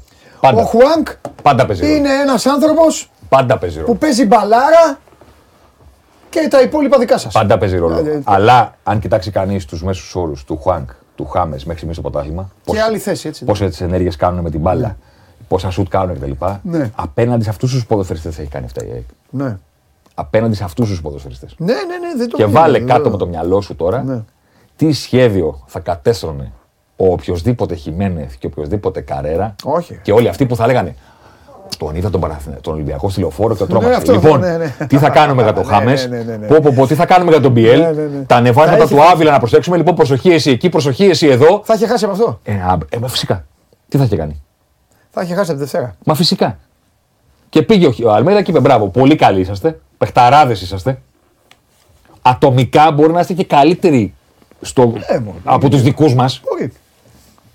Ένας Έχει με έναν. σημασία. Το παιχνίδι μας. Αλλά δεν είναι. Το δεν ποδόσφαιρό είναι μας. Δεν είναι μπράντεφερ. Έτσι μπορεί. Ένας με έναν. Το παιχνίδι μας. Το ποδόσφαιρό μας μέσα στην έδρα του Ολυμπιακού. Ναι. Και ό,τι γίνει. Για μένα είναι τεράστιο πράγμα ότι αυτά τα κατάφερε η ΑΕΚ. Επαναλαμβάνω απέναντι σε αυτούς τους ποδοσφαιριστές. Το Εμβιλά, Χουάνκ, Χάμες. Δεν ξέρω αν είναι η κορυφαία. Είναι σίγουρα στις κορυφαίες τριάδες μέσων που είχε ποτέ ο Ολυμπιακός στην ιστορία του. Συμφωνώ. Δηλαδή τώρα μιλάμε. Ξεχειλίζουν από ποιότητα Ναι, και από από μπορώ. μπάλα, από μπάλα, από και μπάλα. από μπορώ Ναι, στο χορτάρι. Ναι, ναι. Και πήγε η ΑΕΚ και τους είπε λοιπόν: Αυτά που ξέρετε, ξεχάστε τα. δεν θα αλλάξετε την μπάλα ποτέ. Θα μπαίνουμε στην περιοχή μα, στην περιοχή σας, όσο δεν έχει μπει καμία άλλη ομάδα. Οκ, δεν το έβαλε, δεν το έβαλε. Εντάξει. Δεν το έβαλε, δεν το έβαλε. Δεν μπορώ να κάνω κάτι γι' αυτό. Σε αυτό το κομμάτι. Δεν μπορώ να το, μπορώ να το βάλω. Μάλιστα. Έχω να σας πω, Ε, πάμε σε Χριστοφιδέλη. έχω να σας πω Γιατί- ότι την Τετάρτη, μάλλον, Ναι, ναι, ναι, έλα, πες αυτό και φύγε. μάλλον, Τι μάλλον; μάλλον. Θα προλάβω. Ε, δεν Εύκολο κάνω. είναι. Α, ε, αυτό είναι το πρόβλημα. Το να κανονίσαμε οι δυο μας. Όχι οι 12 ώρες πρέπει να το δουλέψω. Ε, εντάξει, δεν θέλω και να πεθάνεις. Θα πεθάνω. Ε, μην πεθάνεις. Θα πεθάνω σίγουρα. Αλλά μάλλον Τετάρτη πρωί θα έχουμε την ανάλυση του πρώτου γύρου. Αυτό. Τα Ομάδες, διάσω όλο εγώ αυτό, να ξέρεις. Δεν μιλάω για την εκπομπή, μιλάω για το site. Α, εντάξει, εντάξει, εντάξει. Να τη βγάλουμε. Ναι, Να βγει στον αέρα, ναι, να μαζέψω 15 πράγματα, ναι, να τα πούμε. να έρθω να στα δείξω. Εντάξει, τέλεια. Φανταστικά. Ξέρεις γιατί, γιατί μου βάλανε δύο παιχνίδια σήμερα. Ναι, αυτό. Δεν μπορώ εγώ να κλέψω. Δεν μπορώ να τη βγάλω αν δεν έχω Όχι, να τα έχουμε όλα όλα. τα παιχνίδια. Να τα έχουμε όλα γιατί λέμε, λέμε, αλλά Γιατί να, κάποιος θα να πει. τους δούμε όλους. Δεν Να νοιάζομαι δούμε. για τον κοινωνικό. Όχι, να δούμε. Δεν να νοιάζομαι δούμε. για εκείνον. Να Ναι, οκ. δούμε. Αν θες να σου πω τι κάνουν οι μεγάλες ομάδες μεταξύ Ναι, τους, ναι. τα έχω στο κινητό μου εύκολα. Δεν- Έτσι. Μαζεμένα είναι. Έτσι, είναι, έτσι. Όχι, να δούμε. Απλά πρέπει να δω τα δύο τελευταία παιχνίδια. Ωραία. Και μόλις τα δω, θα έρθουμε να τα πούμε. Καλό, χαιρετώ. καλό Μουντιάλ. Μπα. λοιπόν, Τετάρτη το μεγάλο ραντεβού, λέω εγώ συνεχίζω, άστο να λέει. Μεγάλο ραντεβού εδώ με το Θέμη Καίσαρη για να δούμε τα κατορθώματα όλων, όλων των ομάδων. Και εκεί θα δούμε και θα, θα μετρήσουμε τι έχουν κάνει όλοι και τι έχει τέτοιο. Ε, παι- παιδιά τώρα να σου πω κάτι, το είπα γρήγορα με το Θέμη και αυτά. με το φίλο που μου είπε αυτό για το. Πώς είναι και το όνομα του του άνθρωπου μου, ωραία. Ωραία μου το πω άνθρωπος. Με παράπονο μου το είπε. Α, Αλφα, νη, 1920. Δεν είναι. Βάλε ένα όνομα, βάλτε ένα όνομα. Ε, παιδιά. Ναι, ναι, ναι, Γιώργο μου, ναι. Παιδιά, ε, ε, παιδιά, ωραίο είναι να έχουμε και άποψη. Γιατί πρέπει, γιατί πρέπει δηλαδή, για- ε, βασικά, γιατί σας ενοχλεί η άποψη του άλλου. Όχι εμένα. Του άλλου, του φίλου σας και αυτά. Ε, ο καθένας έχει την άποψή του. Ο καθένας ό,τι μπάλα έχει παίξει, ό,τι μπάλα έχει δει, ό,τι έχει κάνει. Δεν θα πάω εγώ κεντρικό, κεντρικό χαφ κορυφαίο τέτοιο. Τι θα πω τώρα, σε άλλες θέσεις. Αλλά του Γκατσίνοβιτ. Κανείς δεν του κλέβει. Έχω πει μόνο πια. Μόνο εγώ θα μου πείτε με για τον Γκατσίνοβιτ. Εγώ είμαι ο, ο πρώτος που έχω σκεφτεί το, από τι κινδυνεύει να μαραζώσει. Που πήρε μεταγραφή, που παίζει μπαλάρα, που είναι συγκλονιστικός και βλέπει τη βαθμολογία και είναι πρώτη η ομάδα από την οποία έφυγε. Τι να μου πείτε εμένα για τον Γκατσίνοβιτ. Όλα εντάξει, εγώ πιστεύω αυτό για τον Νοτιοκορεάτη. Εγώ δεν λέω το Χάμες Ροντρίγκες, ας πούμε. Που λέει. Εγώ λέω τον Νοτιοκορεάτη. Τον Ιν Μπεόμ Χουάνκ, ε. Όχι τον. Μπερδευτούμε. Πάμε. Α, κάρτα, έχουμε κάρτα. Ναι, συγγνώμη, συγγνώμη, συγγνώμη, συγγνώμη. συγγνώμη. Αστέρας Ιωνικός Άσο, λέει ο Τσάρλι. Όφι Λεβαδιακό Άντερ.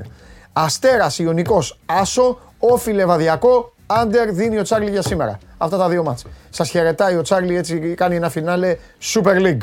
Τώρα πάμε.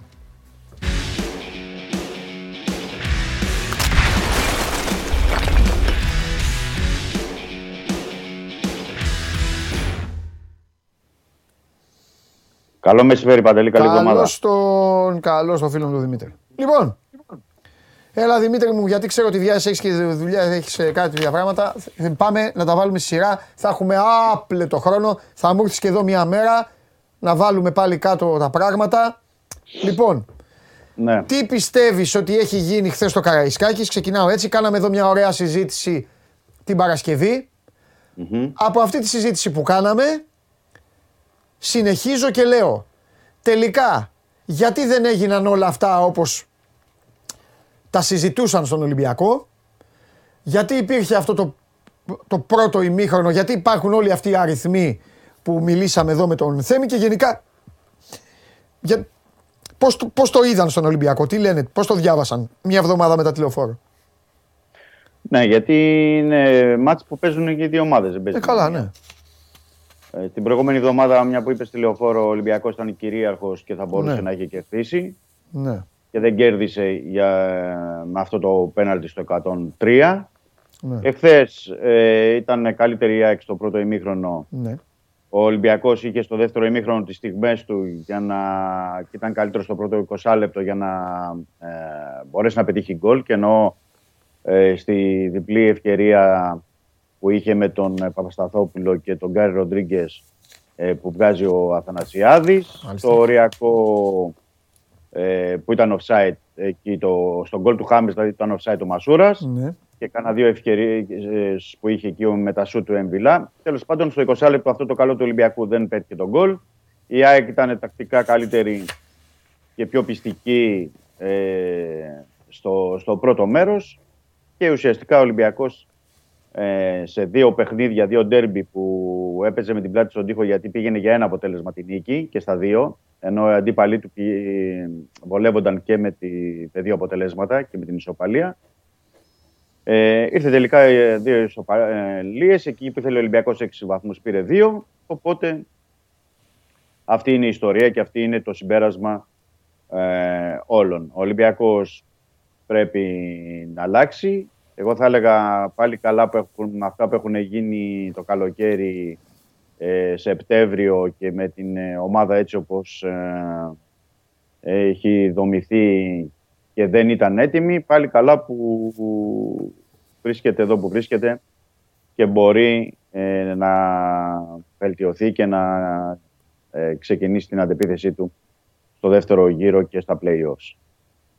Αυτό ως πρώτο σχόλιο, ως πρώτο συμπέρασμα για το παιχνίδι. Σε ό,τι αφορά ειδικά το παιχνίδι εχθές, ε, μια που ρώτησες, πρέπει να πούμε ότι αν εξαιρέσει κανείς τον Πασχαλάκη, τον Παπασταθόπουλο, τον Ντόι, ε, τον Νίλ Μπομχουάν και τον Εβιλά, ο- από όλους τους άλλους παίκτες δεν πήρε πράγματα ο Ολυμπιακός. Ε, και εννοώ και μεσο επιθετικά γιατί ο PL δεν ήταν ο PL που είχαμε δει σε προηγούμενα παιχνίδια. Ο Χάμετς ως ένας βαθμό και πέρα από τις ατομικές εξάρσεις ε, δεν μπόρεσε να δώσει το κάτι παραπάνω, αλλά λέμε ότι παίζει και η, η αντίπαλη ομάδα και με το pressing και με την ε, δυνατότητα να μην σε αφήνει να κάνεις το παιχνίδι σου. Όλα αυτά παίζουν ε, ρόλο. Μμμ. Ε, Δημήτρη μου, ε, μ, ρώταγα προηγουμένως, ε, τους άλλους τους ρώτησα αν περίμεναν την βαθμολογία να είναι έτσι η ομάδα με την οποία ασχολούνται. Εσένα δεν, κα- δεν, ε, δεν σε ρωτάω καν, γιατί θα μου πεις ένα όχι από εδώ μέχρι τη Βραζιλία. Δεν το συζητάμε Ναι. αυτό. Ε, Ναι. Θα σε ρωτήσω όμως κάτι άλλο. Είχε, δεν ξέρω αν το έψαξες σήμερα εσύ, εγώ χθες το έγραψα και απλά αναρωτιόμουν, αλλά δεν το γνωρίζω. Πόσα χρόνια είχε ο Ολυμπιακός να, να κλείσει ένα πρώτο γύρο χωρίς να κερδίσει κάποιον από τους λεγόμενους μεγάλους; Ναι, αυτό πρέπει να γυρίσουμε δεκαετίες πίσω. Ναι, συμφωνώ. Πολλές κιόλας μήπως. Ή Ναι. μήπως δεν έχει γίνει κιόλας, τέλος πάντων, δεν το ξέρουμε. Ναι, ναι. Ε, Γιατί δεν είναι μόνο αυτό, Παντελή, που είπες τώρα, τους μεγάλους στο πρωτάθλημα. Πρέπει να βάλουμε στην εξίσωση Την και Ευρώπη. τα 12 παιχνίδια, 12 παιχνίδια της Ευρώπης. Έτσι, μπράβο. και δεν έχει λοιπόν κάνει ούτε μία νίκη σε 12 μάτς ευρωπαϊκά. Συν αυτό. Ναι, έχει δώσει 25 παιχνίδια Ναι. πέρσι μέσα τώρα στην περίοδο. Ναι. Τα περισσότερα από όλους τους άλλους. Δηλαδή έχει τα επιπλέον 12 που δεν είχε η ΑΕΚ, ας πούμε, που δεν ήταν Μμμ. Ευρώπη ή ο Παναθηναϊκός που είχε μόνο δύο. Έχει δώσει αυτά τα παραπάνω παιχνίδια. Ναι. Ο Ολυμπιακός, τα οποία όμως όφιλε με βάση τη- το μέγεθος και την αξία του Ολυμπιακού να έχει κάνει μια νίκη σε ένα μεγάλο παιχνίδι. Ναι. Και δεν το έχει κάνει. Συν ότι σε όλη σχέση με όλα τα προηγούμενα, έτσι για να προσθέσω στην κουβέντα, ε, στο Καραϊσκάκης ήταν πολύ χειρότερος από ό,τι ήταν στα εκτός έδρας παιχνίδια. Ο Ολυμπιακός δηλαδή είχε αυτό το παράδοξο φέτος ε, να είναι καλύτερος εκτός έδρας παρά εντός. Που ε, λέγαμε για όλα τα χρόνια, το κάστρο του, στο, στο Καραϊσκάκη δύσκολα ή εύκολα θα κέρδιζε ε, τα παιχνίδια και βλέπουμε ότι στο, στο Καραϊσκάκη είναι πιο δύσκολο να πάρει νίκη από την εκτός. Μμμ. Οπότε είναι ένα ζήτημα τεράστιο αυτό και για το Μίτσελ και για τους ποδοσφαιριστές. Ναι. Πες μου Και κάτι γενικά τώρα, για- αυτή η διακοπή ε, πώς τη διαβάζεις εσύ, τι, σε τι μπορεί να προσφέρει, σε τι μπορεί να, ξέρω, να χαλάσει, να χαλάσει, τι να χαλάσει; Όχι, δεν χαλάει. Ναι. Απλά θα πρέπει, καλά το λες με τη διακοπή, ε, απλά για να μην ε, φανταζόμαστε και βλέπουμε και πράγματα που δεν μπορούν να ισχύσουν. Δηλαδή, φαντάζεται κάποιος ότι η διακοπή θα γυρίσει ένα μαγικό κουμπί και ο Ολυμπιακός ε, ξαφνικά θα πετάει. Πρέπει να βάλουμε τα πράγματα σε μια ρεαλιστική βάση. Ναι. Ε, πρώτον, Ναι. αυτή την εβδομάδα να πούμε ότι μια και έγινε και η κλήρωση του κυπέλου ε, πριν από λίγο, ότι σε ένα μήνα από σήμερα ο Ολυμπιακός έχει παιχνίδι με τον Ατρόμητο. Σωστά, στο κύπελλο. σωστά. Έτσι, δεν, μην φανταζόμαστε δηλαδή καμιά διακοπή 1,5 μήνα κτλ. κτλ. Όχι. Έτσι, δεν. Σε ένα μήνα έχει επίσημο παιχνίδι για το κύπελ. Αν βγάλεις και μια εβδομάδα τώρα, αυτή δηλαδή τη εβδομάδα τώρα που θα διανύσουμε, που ο Μίτσελ θα δώσει άδεια στους παίκτες για να ξεκουραστούν πλην από εκείνους που θα φύγουν για το παγκόσμιο κύπελο, ε, μένουν τρεις εβδομάδες Μμμ. προετοιμασία. Σε αυτές τις τρεις εβδομάδες προετοιμασίας, ο Ολυμπιακός θα δώσει και τέσσερα φιλικά παιχνίδια. Ε, άρα οι τρεις αυτές εβδομάδες είναι σημαντικές, άκρο σημαντικές για τη φυσική κατάσταση, για την τακτική, για όλα αυτά που θέλει να περάσει ο Μίτσελ. Είναι όμως τρεις εβδομάδες, δεν είναι και ένα απεριόριστος ε, χρόνος. Και καταλαβαίνει κανείς τι σημαίνει τρεις εβδομάδες για το ποδόσφαιρο όταν ενδιάμεσα θα έχει και τέσσερα φιλικά παιχνίδια που οι παραμονές αγώνων δεν θα μπορεί να γίνει και τόσο σκληρή προπόνηση. Και επίσης σε αυτές τις τρεις-τέσσερις εβδομάδες το σημαντικότερο προσωπικά για μένα είναι τι θα πρέπει να κάνει με το ρόστερ με το ξεσκαρτάρισμα. Δηλαδή, εδώ υπάρχει ένας διψήφιος αριθμός παικτών, επαναλαμβάνω, διψήφιος αριθμός παικτών που για διάφορους λόγους είτε ο Μίτσελ δεν τους συμπεριλαμβάνει στην ε, Κοσάδα, στην αποστολή, είτε γιατί δεν του κάνουν, είτε γιατί δεν δείχνουν ότι δεν μπορούν να δώσουν κάτι άλλο παραπάνω. Αν θα πρέπει να απολυθούν, αν θα πρέπει να πάνε δανεικοί. Είναι ένα διάστημα τριών εβδομάδων που αυτά θα πρέπει να γίνουν γρήγορα, να γίνουν άμεσα. Ε, δεν είναι μεγάλος ο χρόνος. Φαντάζει τώρα αυτή τη στιγμή δύο-τρει εβδομάδες μπορεί να είναι μεγάλος, αλλά δεν είναι. Και θα φανεί και στην πράξη. Συν ότι θα πρέπει να συμπληρωθούν τα απαραίτητα κομμάτια ε, στο ρόστερ, γιατί υπάρχουν ε, αδυναμίες σε συγκεκριμένες ε, θέσεις, οι οποίες θα πρέπει να καλυφθούν. Δηλαδή, στο κέντρο της άμυνας, μην ξεχνάμε τώρα ότι ο... παίζει ο Ντόι, που το παιδί μια χαρά πάει και ευτυχώς έχει βγει ε, για τον Ολυμπιακό ε, στη θέση του, του κεντρικού αμυντικού, αλλά δεν, είναι, η φυσι- δεν ήταν η φυσική του θέση τέλος πάντων. Ο Παπασταθόπουλος έχει μια θλάση η οποία θα είναι ένα μήνα εκτός. Ε, ο Ρέτσος δεν έχει δώσει ακόμα αυτά που πρέπει. Είχε φύγει τέλος Αβ- ε, Σεπτεμβρίου, να θυμίσω ο Μανολάς. Ε, ο Σισε εδώ και ένα μήνα ε, κοντεύει τον 1,5 δεν είχε παίξει καθόλου μετά το παιχνίδι με την Καραμπάκ. Και καλά να ήταν όλοι αυτοί στο Περθέλη πάντως. Μπράβο. Δηλαδή ήθελα, το ανέλησα εγώ απλά. Ναι, εντάξει, περισσότερο. καλά έκανες, καλά έκανες. Στόπερ- Καλά έκανες, Στόπερ έτσι κι αλλιώς χρειάζεται. Ε, βέβαια. Ε, κατ' εμέ χρειάζεται και πλάγια μπακ. Ναι. Τώρα αυτό είναι θέμα του Ολυμπιακού, τι θα κάνει, αλλά με πλάγια μπακ, με αυτά που έχει, αν θέλει να κάνει τη διαφορά. Να σου πω κάτι τώρα που πες πλάγια μπακ. Ναι. Ο Γκατσίνοβιτς είναι καταπληκτικός φέτος. Κάνει, α, κάνει πάρα πολλά πράγματα. Πάρα πολλά και σωστά. Να σου πω κάτι όμως Ρεμίτσο. Δεν το περίμενα αυτό που έκανε στον Άβυλα τόσο πολύ. Στον Άβυλα. Δεν το περίμενα. Δηλαδή, έχει πέσει ένα γενικό ανάθεμα στο Ρέαπτσουκ. Ναι. Αν μου έλεγες ρε παιδί μου πριν το μάτς ο Γκατσίνοβιτς θα αλλάξει τα φώτα του Ρέαπτσουκ, θα σου έλεγα εντάξει, ναι και αυτά. Αν μου έλεγες ο Γκατσίνοβιτς θα αλλάξει τα φώτα του Άβυλα, θα σου έλεγα ε, δεν θα του αλλάξει τα φώτα, αλλά θα παίξουν ε, ωραίο ξύλο σε εισαγωγικά. Ναι. θα γίνει μάγι. Ρε, του, του, του έπαιρνε όλες τις πρώτες μπάλες, του, του, του έκανε ό,τι ήθελε. Δηλαδή του ρίξε την ψυχολογία από το τέταρτο κιόλας. Τον έκανε Ναι, δικό γιατί- του ρε παιδί μου, τον είχε, όπως λένε στην ποδοσφαιρική. Και είναι και το πρώτο μεγάλο λάθος που γίνεται στο, από τον Ολυμπιακό είναι στο, με τον Άβυλα στο κέντρο που χάνει και Ναι. κάνει τη φάση ο Ναι. Λιβάη Γκαρσία. Ναι, Θεωρώ ότι στην περίπτωση του Άβυλα ναι. έχει ένα μεγάλο κομμάτι που μέτρησε ήταν η ψυχολογία του από τον τέρμι με τον ε, Παναθηναϊκό. Και το είχαμε πει εδώ και στην εκπομπή την Παρασκευή. Δηλαδή, Ναι. που έγινε στο τέλος, ε, τον έχει βαρύνει πολύ. Το, το, συγγνώμη, ποιο; Στο, στον Άβιλα, στον Άβιλα. Το θέμα που έγινε με το, στο, στο παιχνίδι με τον ε, Παναθηναϊκό. Ναι. Τον ε, ε, 97 του σφυρίχθηκε το φάουλ με τα πέναλτι κτλ. OK, OK, OK, Αυτό, οκ. αυτό έχει μετρήσει ψυχολογικά πιστεύω γιατί Ναι. τον είδαμε να κάνει λάθη και στα λεπτά που αγωνίστηκε στη, με το Λεβαδιακό και εχθές στον τερ με την ΑΕΚ. Τον έχει Ναι. επηρεάσει ψυχολογικά αυτό θεωρώ ότι και είναι πιο επιρρεπής ε, στο λάθος. Ε, γι' αυτό λέω ότι ο Ολυμπιακός θέλει πρέπει να κοιτάξει το θέμα με τα πλάγια μπακ. Από τον μέχρι τώρα από το Βρεσάλικο δεν έχουμε δει τίποτα. Δηλαδή, ακούμε Βρεσάλικο και Βρεσάλικο δεν βλέπουμε. Απ' την άλλη, ε, Μαρσέλο. Πού είναι αυτή, λέγαμε- αυτή που είναι, τι γίνεται; Καλά, ο Βρυσάλικο υπολογιζόταν, δεν υπολογιζόταν.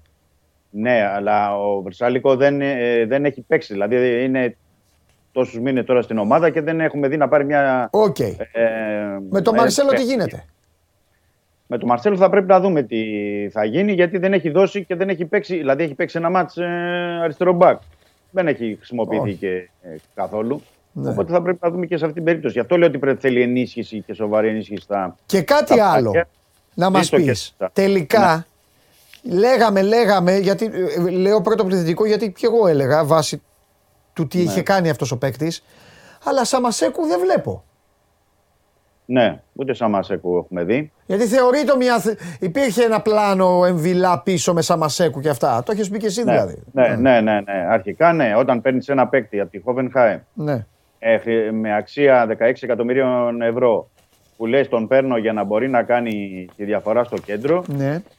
ε, δεν τον έχουμε δει. Τώρα έχει παίξει ελάχιστα λεπτά ο ποδοσφαιριστής. Δεν είναι από τις πρώτες επιλογές του, είναι φανερό του Μίτσελ. Ε, οπότε πρέπει να επανεξεταστεί τι θα γίνει και με αυτό το ενδεχόμενο. Όπως πρέπει να επανεξεταστεί τι θα γίνει και με το Κούντε, τον οποίο χρησιμοποιούσε λόγω της λίστας της Ευρωπαϊκής ο Μμμ. Μίτσελ στα ευρωπαϊκά παιχνίδια, αλλά δεν υπάρχει πουθενά στο πρωτάθλημα. Δηλαδή Ναι. δεν χρησιμοποιείται στο πρωτάθλημα ο Κούντε. Μάλιστα. Ε, ναι, γι' ναι, αυτό λέω έχεις ότι είναι δίκιο, πάρα, έχεις δίκιο.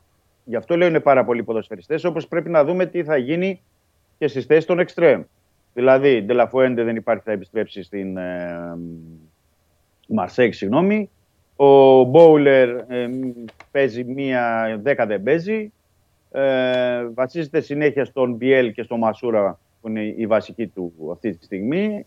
Ο Γκάρι Ροντρίγκες, τον είδαμε μπήκε και στο τελευταίο ημίωρο, αλλά δεν είναι στην κατάσταση μετά από αυτές τις κλάσει και τους μικρού τραυματισμούς που βγάζει. Ναι. Άρα, κατά συνέπεια, δεν πρέπει να πέσει και στο τραπέζι τι θα γίνει με τους εξτρέμ, να έχει ένα καθαρούς εξτρέμ για να μπορεί να λειτουργήσει και το πλάνο του, του Μίτσελ. Γιατί ωραία ε, τα λέμε και ωραία η βελτίωση που θέλει ο Ισπανός, αλλά δεν, δεν μπορεί ο Ολυμπιακός στα επόμενα 23 παιχνίδια τουλάχιστον στο πρωτάθλημα, γιατί είναι 23 μάτς, είναι 13 του δευτέρου γύρου και 10 ε, το play-off. Σε 23 μάτς που μιλάμε για ένα ολόκληρο πρωτάθλημα, ε, δεν μπορεί να περιμένεις μόνο από τον Εμβιλά, τον Ιμπομ Κουάνκ, Βάλε και τα τον, κύπελα. ε, τον Χάμες, ναι, βάλε και τα κύπελα και το Χάμες, δηλαδή μόνο από τον άξονα. Ναι. Δηλαδή σε διαβάζει ο αντίπαλος, Ναι. σου μπλοκάρει τον άξονα και μετά σου λέει: Οκ, δεν κινδυνεύω από τα πλάγια. Αυτό έγινε Ε, δεν χθες. γι- Ναι. Χθες να ξέρεις, ήταν πολύ απλό.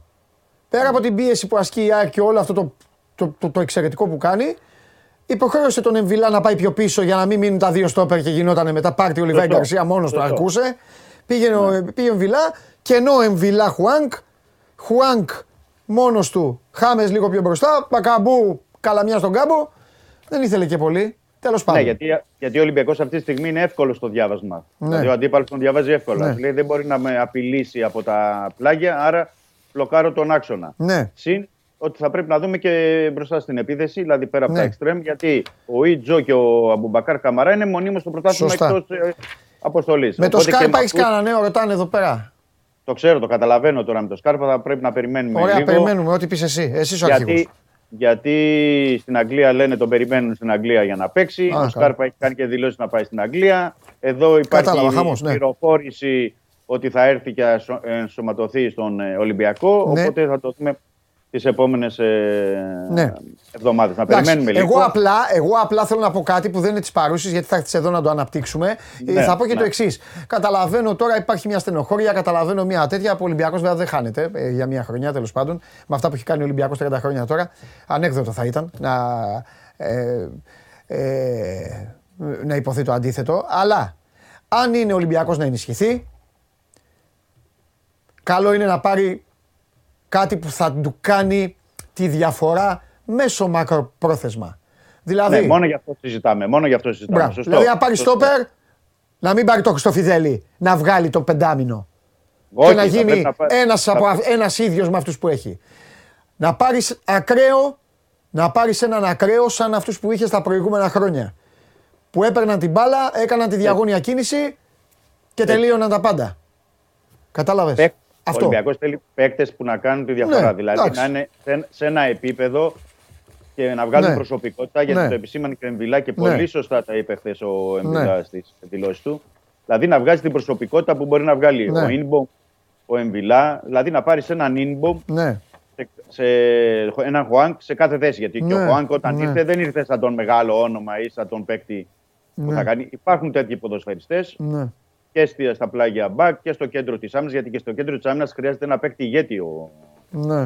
ο Ολυμπιακός. Πέρα από αυτό που λέμε, ε, χρειάζεται με ένα βασικό εκεί παίκτη. Βέβαια. Βασικό. βασικό Βέβαια, βέβαια, Όπως βασικούς χρειάζεται και, στα, και στους εξτρέμ. Γιατί έχουμε δει ότι φέτος που δεν παίρνει τα γκολ που δεν έπαιρνε τις άλλες χρονιές από το Μασούρα, δεν παίρνει γκολ από τα πλάγια της επίθεσης. Πώς θα το κάνουμε. Δηλαδή, αν δεν παίρνεις γκολ από τους εξτρέμ και περιμένεις πότε ο Μπακαμπού ή πότε ο Ελαραμπή και να τα κάνουν όλα ή ο Χάμες να έρχεται από πίσω με τον Μπιέλ. Ε, όχι, ο όχι. Δεν παίρνει, δεν αντίπαλος- παίρνει, δεν, παίρνει, δεν, είναι, δεν, ενοχ, δεν είναι ενοχλητικός από το πλάι στους αντιπάλους του. Ναι, δεν είναι. αυτό και είναι, αυτή αυτό ήταν η είναι. δύναμή του. Αυτή ήταν η δύναμή του για πάρα πολλά χρόνια, Δημήτρη. Ήταν η δύναμή Ανέκα- του. Και την έχασε. Ανέκαθεν ήταν ε, από τα πλάγια Ολυμπιακός και δημιούργησε προβλήματα. Οπότε το Ωραία. ζήτημα, ε, επαναλαμβάνω αυτό, το- για να φτάσουμε στην ουσία αυτό που με ρώτησες προηγουμένως, αυτές οι τρει-τέσσερι εβδομάδες Ναι. Ε, είναι άκρος σημαντικές Ναι. για τις αποφάσεις που θα λάβει η διοίκηση με τον Μίτσελ και όλο το επιτελείο. Μάλιστα. Ε, και είναι άκρος σημαντικές για τη δουλειά που θα γίνει. Επαναλαμβάνω, για τη δουλειά Ωραία. που θα γίνει αγωνιστικά. Ο Ολυμπιακός μπορεί να βελτιωθεί. Αυτό που μπορώ να σου πω, Παντελή, είναι ότι υπάρχει. ότι το πιστεύουν όλοι στο Ρέντι. Ότι τι; πιστεύουν ότι μπορεί να γίνει ανατροπή στο πρωτάθλημα. Όταν Ε, λες ανατροπή, τι, να πάει και για πρωτάθλημα; Ναι, το πιστεύουν. Αυτό, λέω, αυτό που βγαίνει η ατμόσφαιρα έτσι. στο- Οκ, βάσει το ναι, καλά ρεπορτάζ. κάνεις. Αυτή Ναι, είναι. ναι, Καλά ναι, κάνεις το ναι, μεταφέρει, ναι. οι παίκτες και μάλιστα αν μπήκε κάποιος σήμερα ή εχθές το βράδυ να έβλεπε από τα social media ακόμα και τις δηλώσεις. Ναι. Γιατί και ο Παπασταθόπουλος μετά τις, δηλ- ε, το, το παιχνίδι είπε ότι δεν πρέπει να ξεγράφει κανείς τον ε, Ολυμπιακό. Είμαστε εδώ και θα επιστρέψουμε. Ο Εμβιλά έχει πει το ίδιο. Ότι και έχει κάνει και ανάρτηση ε, στο λογαριασμό του στο Instagram. Δηλαδή, βλέπεις τους ποδοσφαιριστές το πιστεύουν. Αλλά σε κάθε περίπτωση δεν πρέπει να ξεχνάμε και εγώ το επαναλαμβάνω, ίσως είμαι και κουραστικός, ότι φέτος δεν πρέπει να ξεχνάμε ότι βγαίνουν δύο στο Champions League. Ε, και η... Δηλαδή, μπορεί να διεκδικήσεις και για τους συλλόγους, είναι μεγάλη υπόθεση να μπορέσεις και για το πρεστή της ομάδας και, ε, και τα οικονομικά του συλλόγου και γενικά για να προσελκύσεις και παίκτες. Είναι σημαντικό να μπορείς να πάρεις μία από τις δύο πρώτες θέσεις να βγεις στο Champions League. Επίσης, παίζεται ε, ένας τίτλος που είναι το κύπελο. Δεν πρέπει να το ξεχνάμε αυτό όπως είναι η κατάσταση και γενικά για να δείξεις και να χτίσεις πάνω σε ένα δεύτερο γύρο να μπορείς να δείξεις ότι κάνω κάτι διαφορετικό. Ναι. Ότι και χτίζω και για να επιστρέψω και για τη μεθεπόμενη περίοδο. Δηλαδή είναι πολλά τα κίνητρα που έχουν στον ε, Ολυμπιακό, αρκεί να γίνουν οι σωστές κινήσεις και να υπάρξει ένας ε, ορθολογισμός, γενικά θα έλεγα, ε, στο ποδοσφαιρικό τμήμα. Έχει πράγματα για να διεκδικήσει ο Ολυμπιακός. Και επαναλαμβάνω, υπάρχουν 23 αγωνιστικές που είναι πάρα πολλές. Δηλαδή, ουσιαστικά θα μιλάγαμε για ένα πρωτάθλημα σε άλλες περιόδους. Ε, Ωραία. Οπότε, οπότε θα πρέπει να τα δούμε Εντάξει, για Μίτσο τα μου, άλλη. εντάξει. Λοιπόν, έλα, θα μιλήσουμε αύριο. Έχουμε τώρα ε, κάθε μέρα, άλλη μέρα. Χαμός. Ναι, ναι. Φιλιά. Καλ- καλή συνέχεια. Καλή Τα λέμε, συνέχεια. Δημήτρη μου, τα λέμε, τα λέμε, τα λέμε.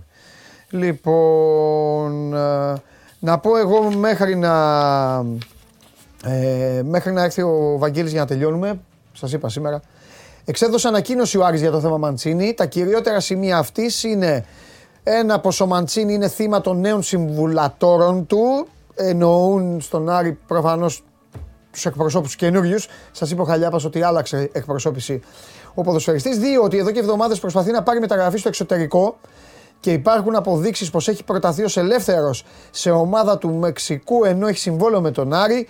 Και τρίτον, είναι οικονομικά τακτοποιημένος μέχρι και τον Νοέμβριο του 2022, μέχρι δηλαδή και αυτό τον μήνα είναι τακτοποιημένος ο Μαντσίνη. Πάμε στην ΑΕΚ.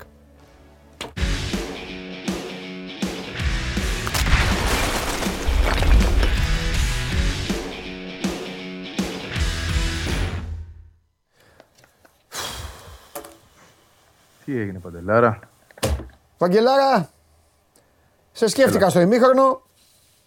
Ναι. Για λέγε. Εντάξει, δεν Για δεν να- θα, δεν θα πω κάτι, τα είπα χθες, τα έγραψα, τα έχω πει μέχρι τώρα. Οπότε Εντάξει. πάρε την μπαλά τώρα, πάρε την μπαλά δική σου. Και άμα θέλω να σε Για να- ρωτήσω κάτι, θα σε ρωτήσω. Ναι, για να με σκέφτηκες στο ημίχρονο, είδες αυτό που είδα και εγώ, ότι χάθηκε μια μεγάλη ευκαιρία εκεί. Ε, αυτό σκέφτηκα, λέω τώρα, ναι. Ναι. Λέω, ε, Εντάξει, λέω θα έπρεπε- γκρινιάζει, ρε παιδί, με αυτό σκεφτόμουν να λέω. Θα πει αν Όχι. όχι τώρα, πότε και τέτοια, τέτοια σκεφτόμουν. Όχι, όχι, όχι, όχι, όχι. Ούτε καν έχω αυτή τη διάθεση και τώρα μετά το μάτι. Ναι. Νομίζω ότι εγώ είδα αυτό που ήθελα να δω από την ΑΕΚ. Το αποτέλεσμα εντάξει, είναι μια ξεχωριστή υπόθεση, δεν ήρθε, συμβαίνουν και αυτά. Ναι. Αλλά είδα μια ομάδα που μου- με κάνει να πιστεύω, επειδή θα υπάρχουν πολλά ντερμπι στο εξής, είναι πολύ πιθανό να ξαναβερθούν οι ΑΕΚ με τον Ολυμπιακό και στο Ημιτελικό κύπελλο. κυπέλου.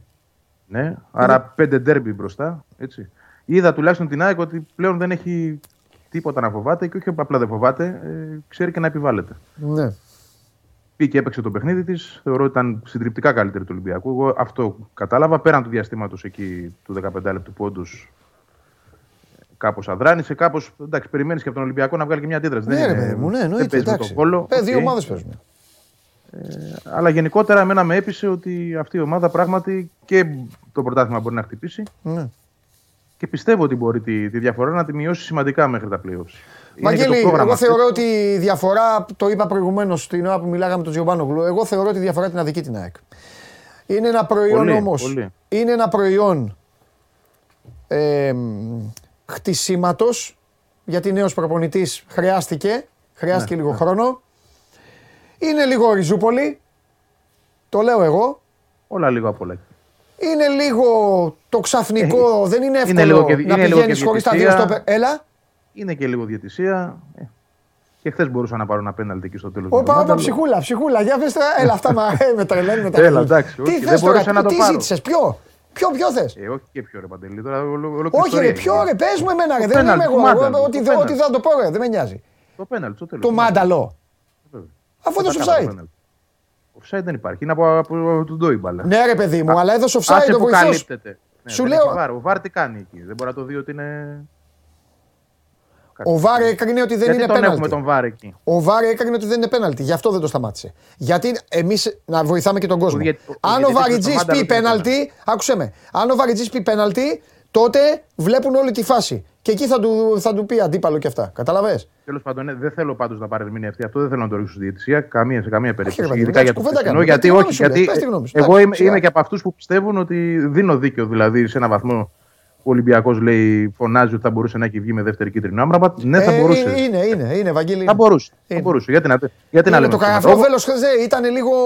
Όπως Ήταν... και, του Εμβι- όπως και του Εμβιλά είναι κόκκινη αυτό, δεν είναι κίτρινη. Αλλά είναι αργά στο μάτς και δεν το, δεν το βάζω στην εξουσία. Αλλά τέλος πάντων αυτό θέλω να πω: δεν φταίει η διαιτησία χθες για το ότι η ΑΕΚ δεν κέρδισε. Φταίει το κεφάλι της. Δηλαδή, ούτε το κεφάλι της, γιατί και σε αυτό δεν, δεν- δεν μπορώ να την ψέξω. Καλή ήταν η ομάδα όπως έπρεπε, παραπάνω από ό,τι την περιμέναμε. Φταίει η αναποτελεσματικότητά της. Εντάξει. Ναι. Και εκεί. Δεν είχε τον γκολ. Τα είχε όλα, δεν είχε τον γκολ. Ναι. ναι, αλλά κοίταξε να δεις τώρα. Για να γίνουμε και λίγο σκληροί τώρα, να μαλώνουμε και λίγο, γιατί εντάξει, όποιος αξίζει την αποθέωση την αξίζει, αλλά, αλλά λίγο δεν έχει τον γκολ εκεί. Λίγο ο Αστέρας Τρίπολης παίζει βόλεϊ γιατί βόλεϊ παίξανε. Σου βάζει τον γκολ. Λίγο από εδώ, λίγο παραπέρα. Ο Παναθηναϊκός αυτά τα παίρνει. Εντάξει. Εκεί είναι. Ε, Κοίτα, ο Παναθηναϊκός όμως έχει μάθει να τα παίρνει αυτά. Ναι. Ξεκινώντας από πέρσι να χτίζει μια ομάδα η οποία άργησε να βρει μια πορεία, τη βρήκε και μπήκε φέτος. Το, χθεσι... είναι το μια περσινό ομάδα χτίσιμο. δεμένη, έτοιμη. Το... Όχι, όχι. Το περσινό χτίσιμο του Παναθηναϊκού δεν έχει σχέση με τη φετινή ΑΕΚ. Η φετινή, Ναι, αλλά μπήκε ΑΕΚ, έτοιμος. η φετινή ΑΕΚ είναι πολύ καλύτερη από τον περσινό Παναθηναϊκό. Ναι, αλλά παντελή μου πρόσεξε. Η ΑΕΚ μέχρι να το βρει αυτό είχε την κέλα με το βόλο που όπως Ναι. και εσύ έχεις πει, αν δεν ήταν στο γήπεδο της, μπορεί να μην την είχε ποτέ. Ε, βέβαια, αφού και είσαι ότι μέχρι και, Παριζούπολη. το, ναι, και ότι ε, μέχρι και το παιχνίδι με τον Παναθηναϊκό ψαχνόταν. Είναι η αλήθεια. Μετά από εκείνο το παιχνίδι, όλο το κόλπο γύρισε. Ωραία. Αλλά για να το βρεις αυτό το κόλπο θα πρέπει να έχεις και απώλειες. Δεν γίνεται διαφορετικά. Και να Κάτι σου πω και άλλο που κάτι. μου άρεσε επίσης στην ομάδα Περίμενε, είναι η περίμενε. φοβερή ψυχολογία που έχουν ορισμένοι. Ναι. Αυτό Τελευταίο- φαίνεται πριν πω- μόνο άμα είσαι στο γήπεδο. Ο Λιβάη Γκαρσία δηλαδή τι- έβλεπε, η μπάλα έσκαγε δίπλα του και έκανε σουτ. Το φτιάχνες, έβρισκε σουτ. Με την μπάλα να σκάει δίπλα. Με το αριστερό θες, με το δεξί θες. Ο Γκατσίνοβιτς παίζει και θεωρεί πως ό,τι κάνει θα βγει. Απ' την άλλη, εντάξει, έχεις και πράγματα τα οποία δεν δουλεύονται. Δηλαδή, ο Ρότα, ο Ρότα είδε τον Πασχαλάκη μπροστά του και λιποθύμησε. Το έχει ξανακάνει και στην Τρίπολη. Εντάξει, δεν είναι, δεν είναι εκτελεστής ο Ρώτα. Δεν, Ναι. είναι- δεν το έχει το παιδί στο ρεπερτό. Όμως για μένα το ότι βρέθηκε εκεί και έκανε όλη αυτή την κίνηση Ναι. δείχνει πόσο καλά δουλεύει. Εντάξει, Ναι. αν είχε και τα τέλεια τελειώματα θα ήταν ο Καφού. Δεν, δεν είναι. Οκ, Ναι. τι να, ο Ρώτα είναι. Αλλά η πρόοδό του και το γεγονός ότι έχει καταφέρει να είναι μπροστά από έναν παίκτη ο οποίος έχει πάρει μουντιάλ, Mm. και ο οποίος δεν είναι πια μια εβδομάδα εδώ, είναι δύο μήνες και, δείχνει ότι το παιδί και δουλεύει και προοδεύει. Αν είχε και την τελική προσπάθεια σε εκείνη τη φάση, εντάξει, θα ήταν κοντά στο τέλειο. Δεν είναι κοντά Ναι. στο τέλειο. Και επειδή το είπες, περιμένω για το Σιντιμπέ το Γενάρη, πλέον μετά από τόσους μήνες, να μπει και Ναι. να δώσει Ναι. μια άλλη ώθηση. Πάντως, επειδή είπες κάτι για τα γκολ που, που δέχεται, ναι, οκ. ε, και με την Τρίπολη ήταν ένα γκολ το οποίο θα μπορούσε να αποφύγει. Αλλά γενικότερα, αν τα βάλουμε κάτω, η ΑΕΚ από το παιχνίδι με τον Παναθηναϊκό και μετά έχει δεχτεί μόνο δύο γκολ. Ναι. Δύο γκολ Κοίταξε Παντελή. να Και δεις, το, είναι ένα, α- και το ένα περίμενε. Και το ένα είναι από τον Ιωνικό στο 94. Βαγγέλη μου, είναι Άρα έχεις δεχτεί άθλημα ένα γκολ. λαθών και στιγμών. Για εκατοστά χθες δεν θα, θα συζητούσαμε τώρα για μεγάλη μπάλα πάλι που ταξίδεψε και λάθος τοποθετήσεις με το Μασούρα να βγαίνει ανενόχλητος και να σπάει μπάλα. Δηλαδή και βγαίνει Μασούρας και σπάει και μπάλα. Θα, θα υπάρξει και μια κακή στιγμή στο παιχνίδι. Ναι, ρε παιδί Δεν μου, γίνεται- εντάξει. δεν γίνεται να είσαι τέλειος. Εντάξει είναι. Όχι απλά εγώ, εγώ λέω πάντα ότι μια ομάδα όταν είναι στα καλά της πρέπει να, ξέρεις, πρέπει να, να βλέπει αυτά. Και η Άκη είναι στα καλά της. Γι' αυτό και, πάλι, τα λέω. και πάλι αυτή η φάση που αναφέρεις, αν το προσέξεις καλά, που πιστεύω ότι μπορεί να το έχεις δει κιόλας, είναι κακή τοποθέτηση του Μοχαμάντη. Είναι ατομικό το λάθος περισσότερο παρά λάθος συνόλου. Ή- Δεν είναι εκεί που πρέπει ο Μοχαμάντη. Λοιπόν. Επίσης, να σου πω ότι η ΑΕΚ από Ολυμπιακό, Άρη, ΠΑΟΚ, Παναθηναϊκό, γκολ σε κανονική ροή αγώνα δεν έχει δεχτεί. Έχει δεχτεί δύο πέναλτι από τον Παναθηναϊκό. Ναι. Αν αυτό δεν είναι πρόοδος τεράστια σε σχέση με αυτό που βλέπαμε Όχι, τα ρε, προηγούμενα δεν- χρόνια. δεν ψάχνω- δεν το λέω για σένα, γενικά. Εννοείται. Το- το Τι βάζω είπε, στο δεν μιλάμε πακέτο. για πρόοδο απλά. Έχει, ε, έχει κάνει άλματα. Έχει κάνει άλματα. Άστο τώρα. Ε, τι άλλο ήθελα; Να πούμε. Ε, είσαι ο μοναδικός που μπορώ να κάνω αυτή τη συζήτηση, ενώ με όλα τα άλλα τα παιδιά το όχι το έβγαλαν από το στόμα τους πανεύκολα. Πες μου κάτι.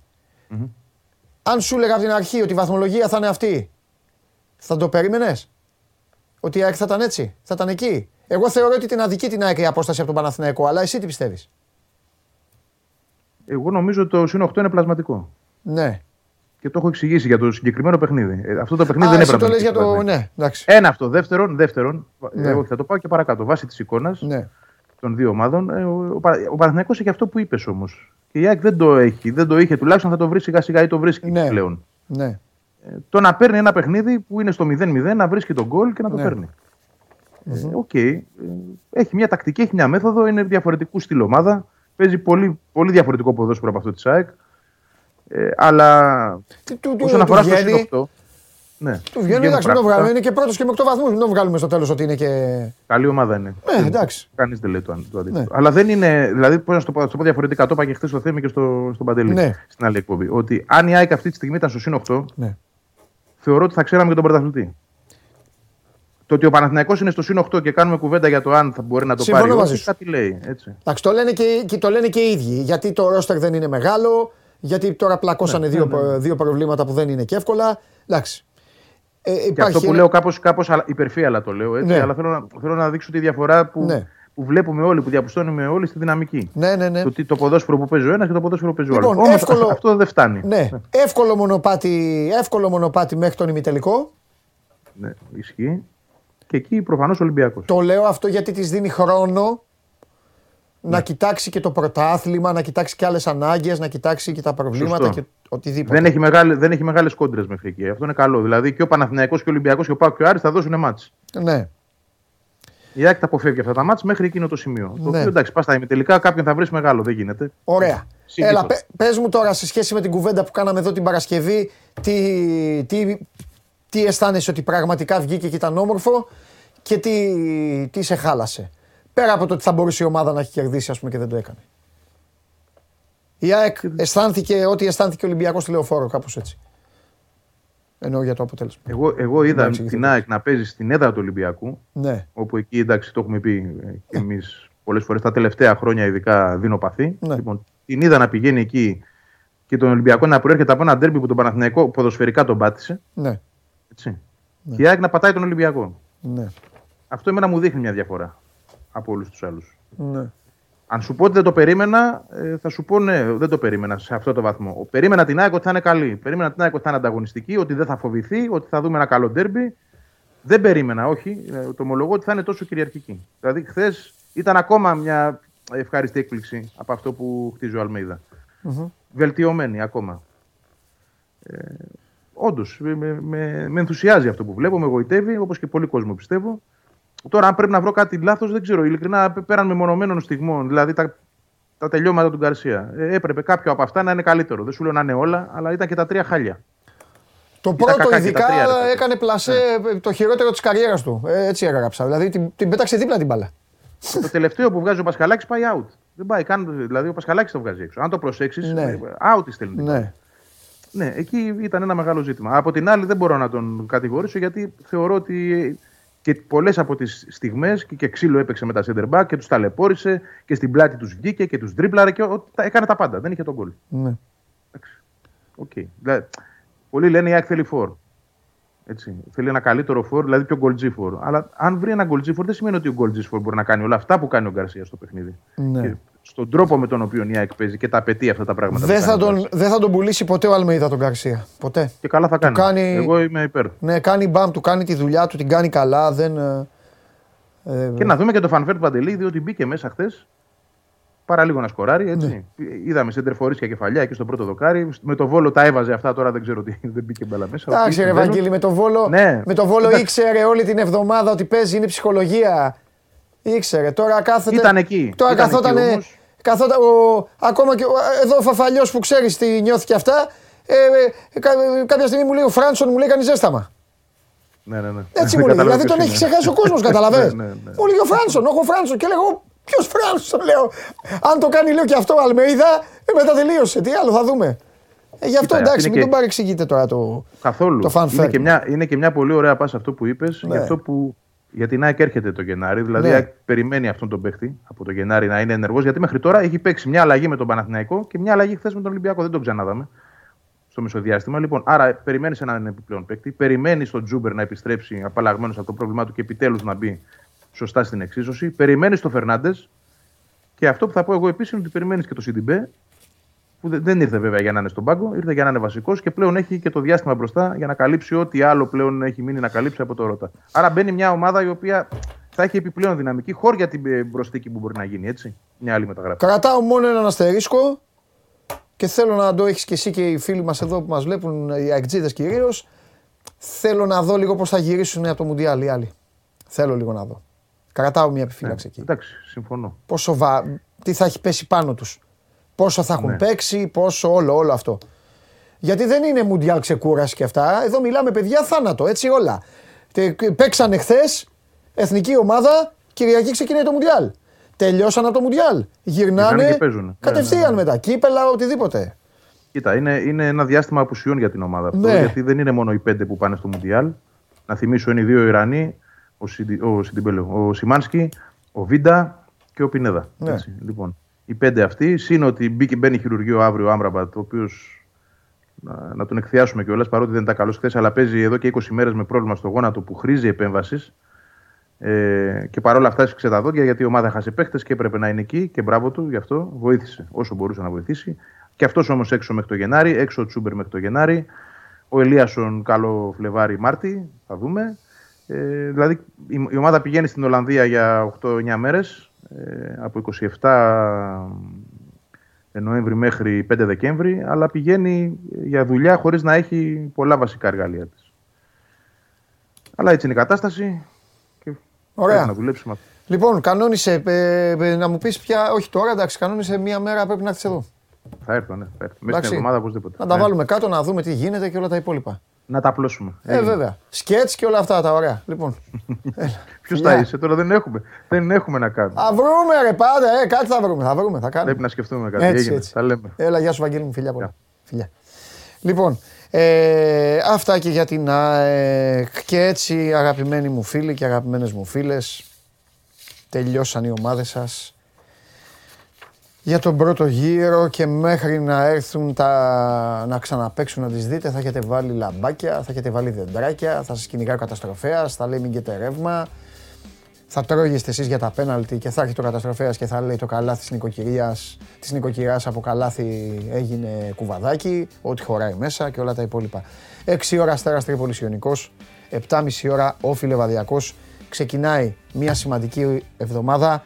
Το βράδυ Βέλγιο-Ελλάδα. Πρέπει να κερδίσουμε τους Βέλγους για τα προκριματικά του παγκοσμίου κυπέλου.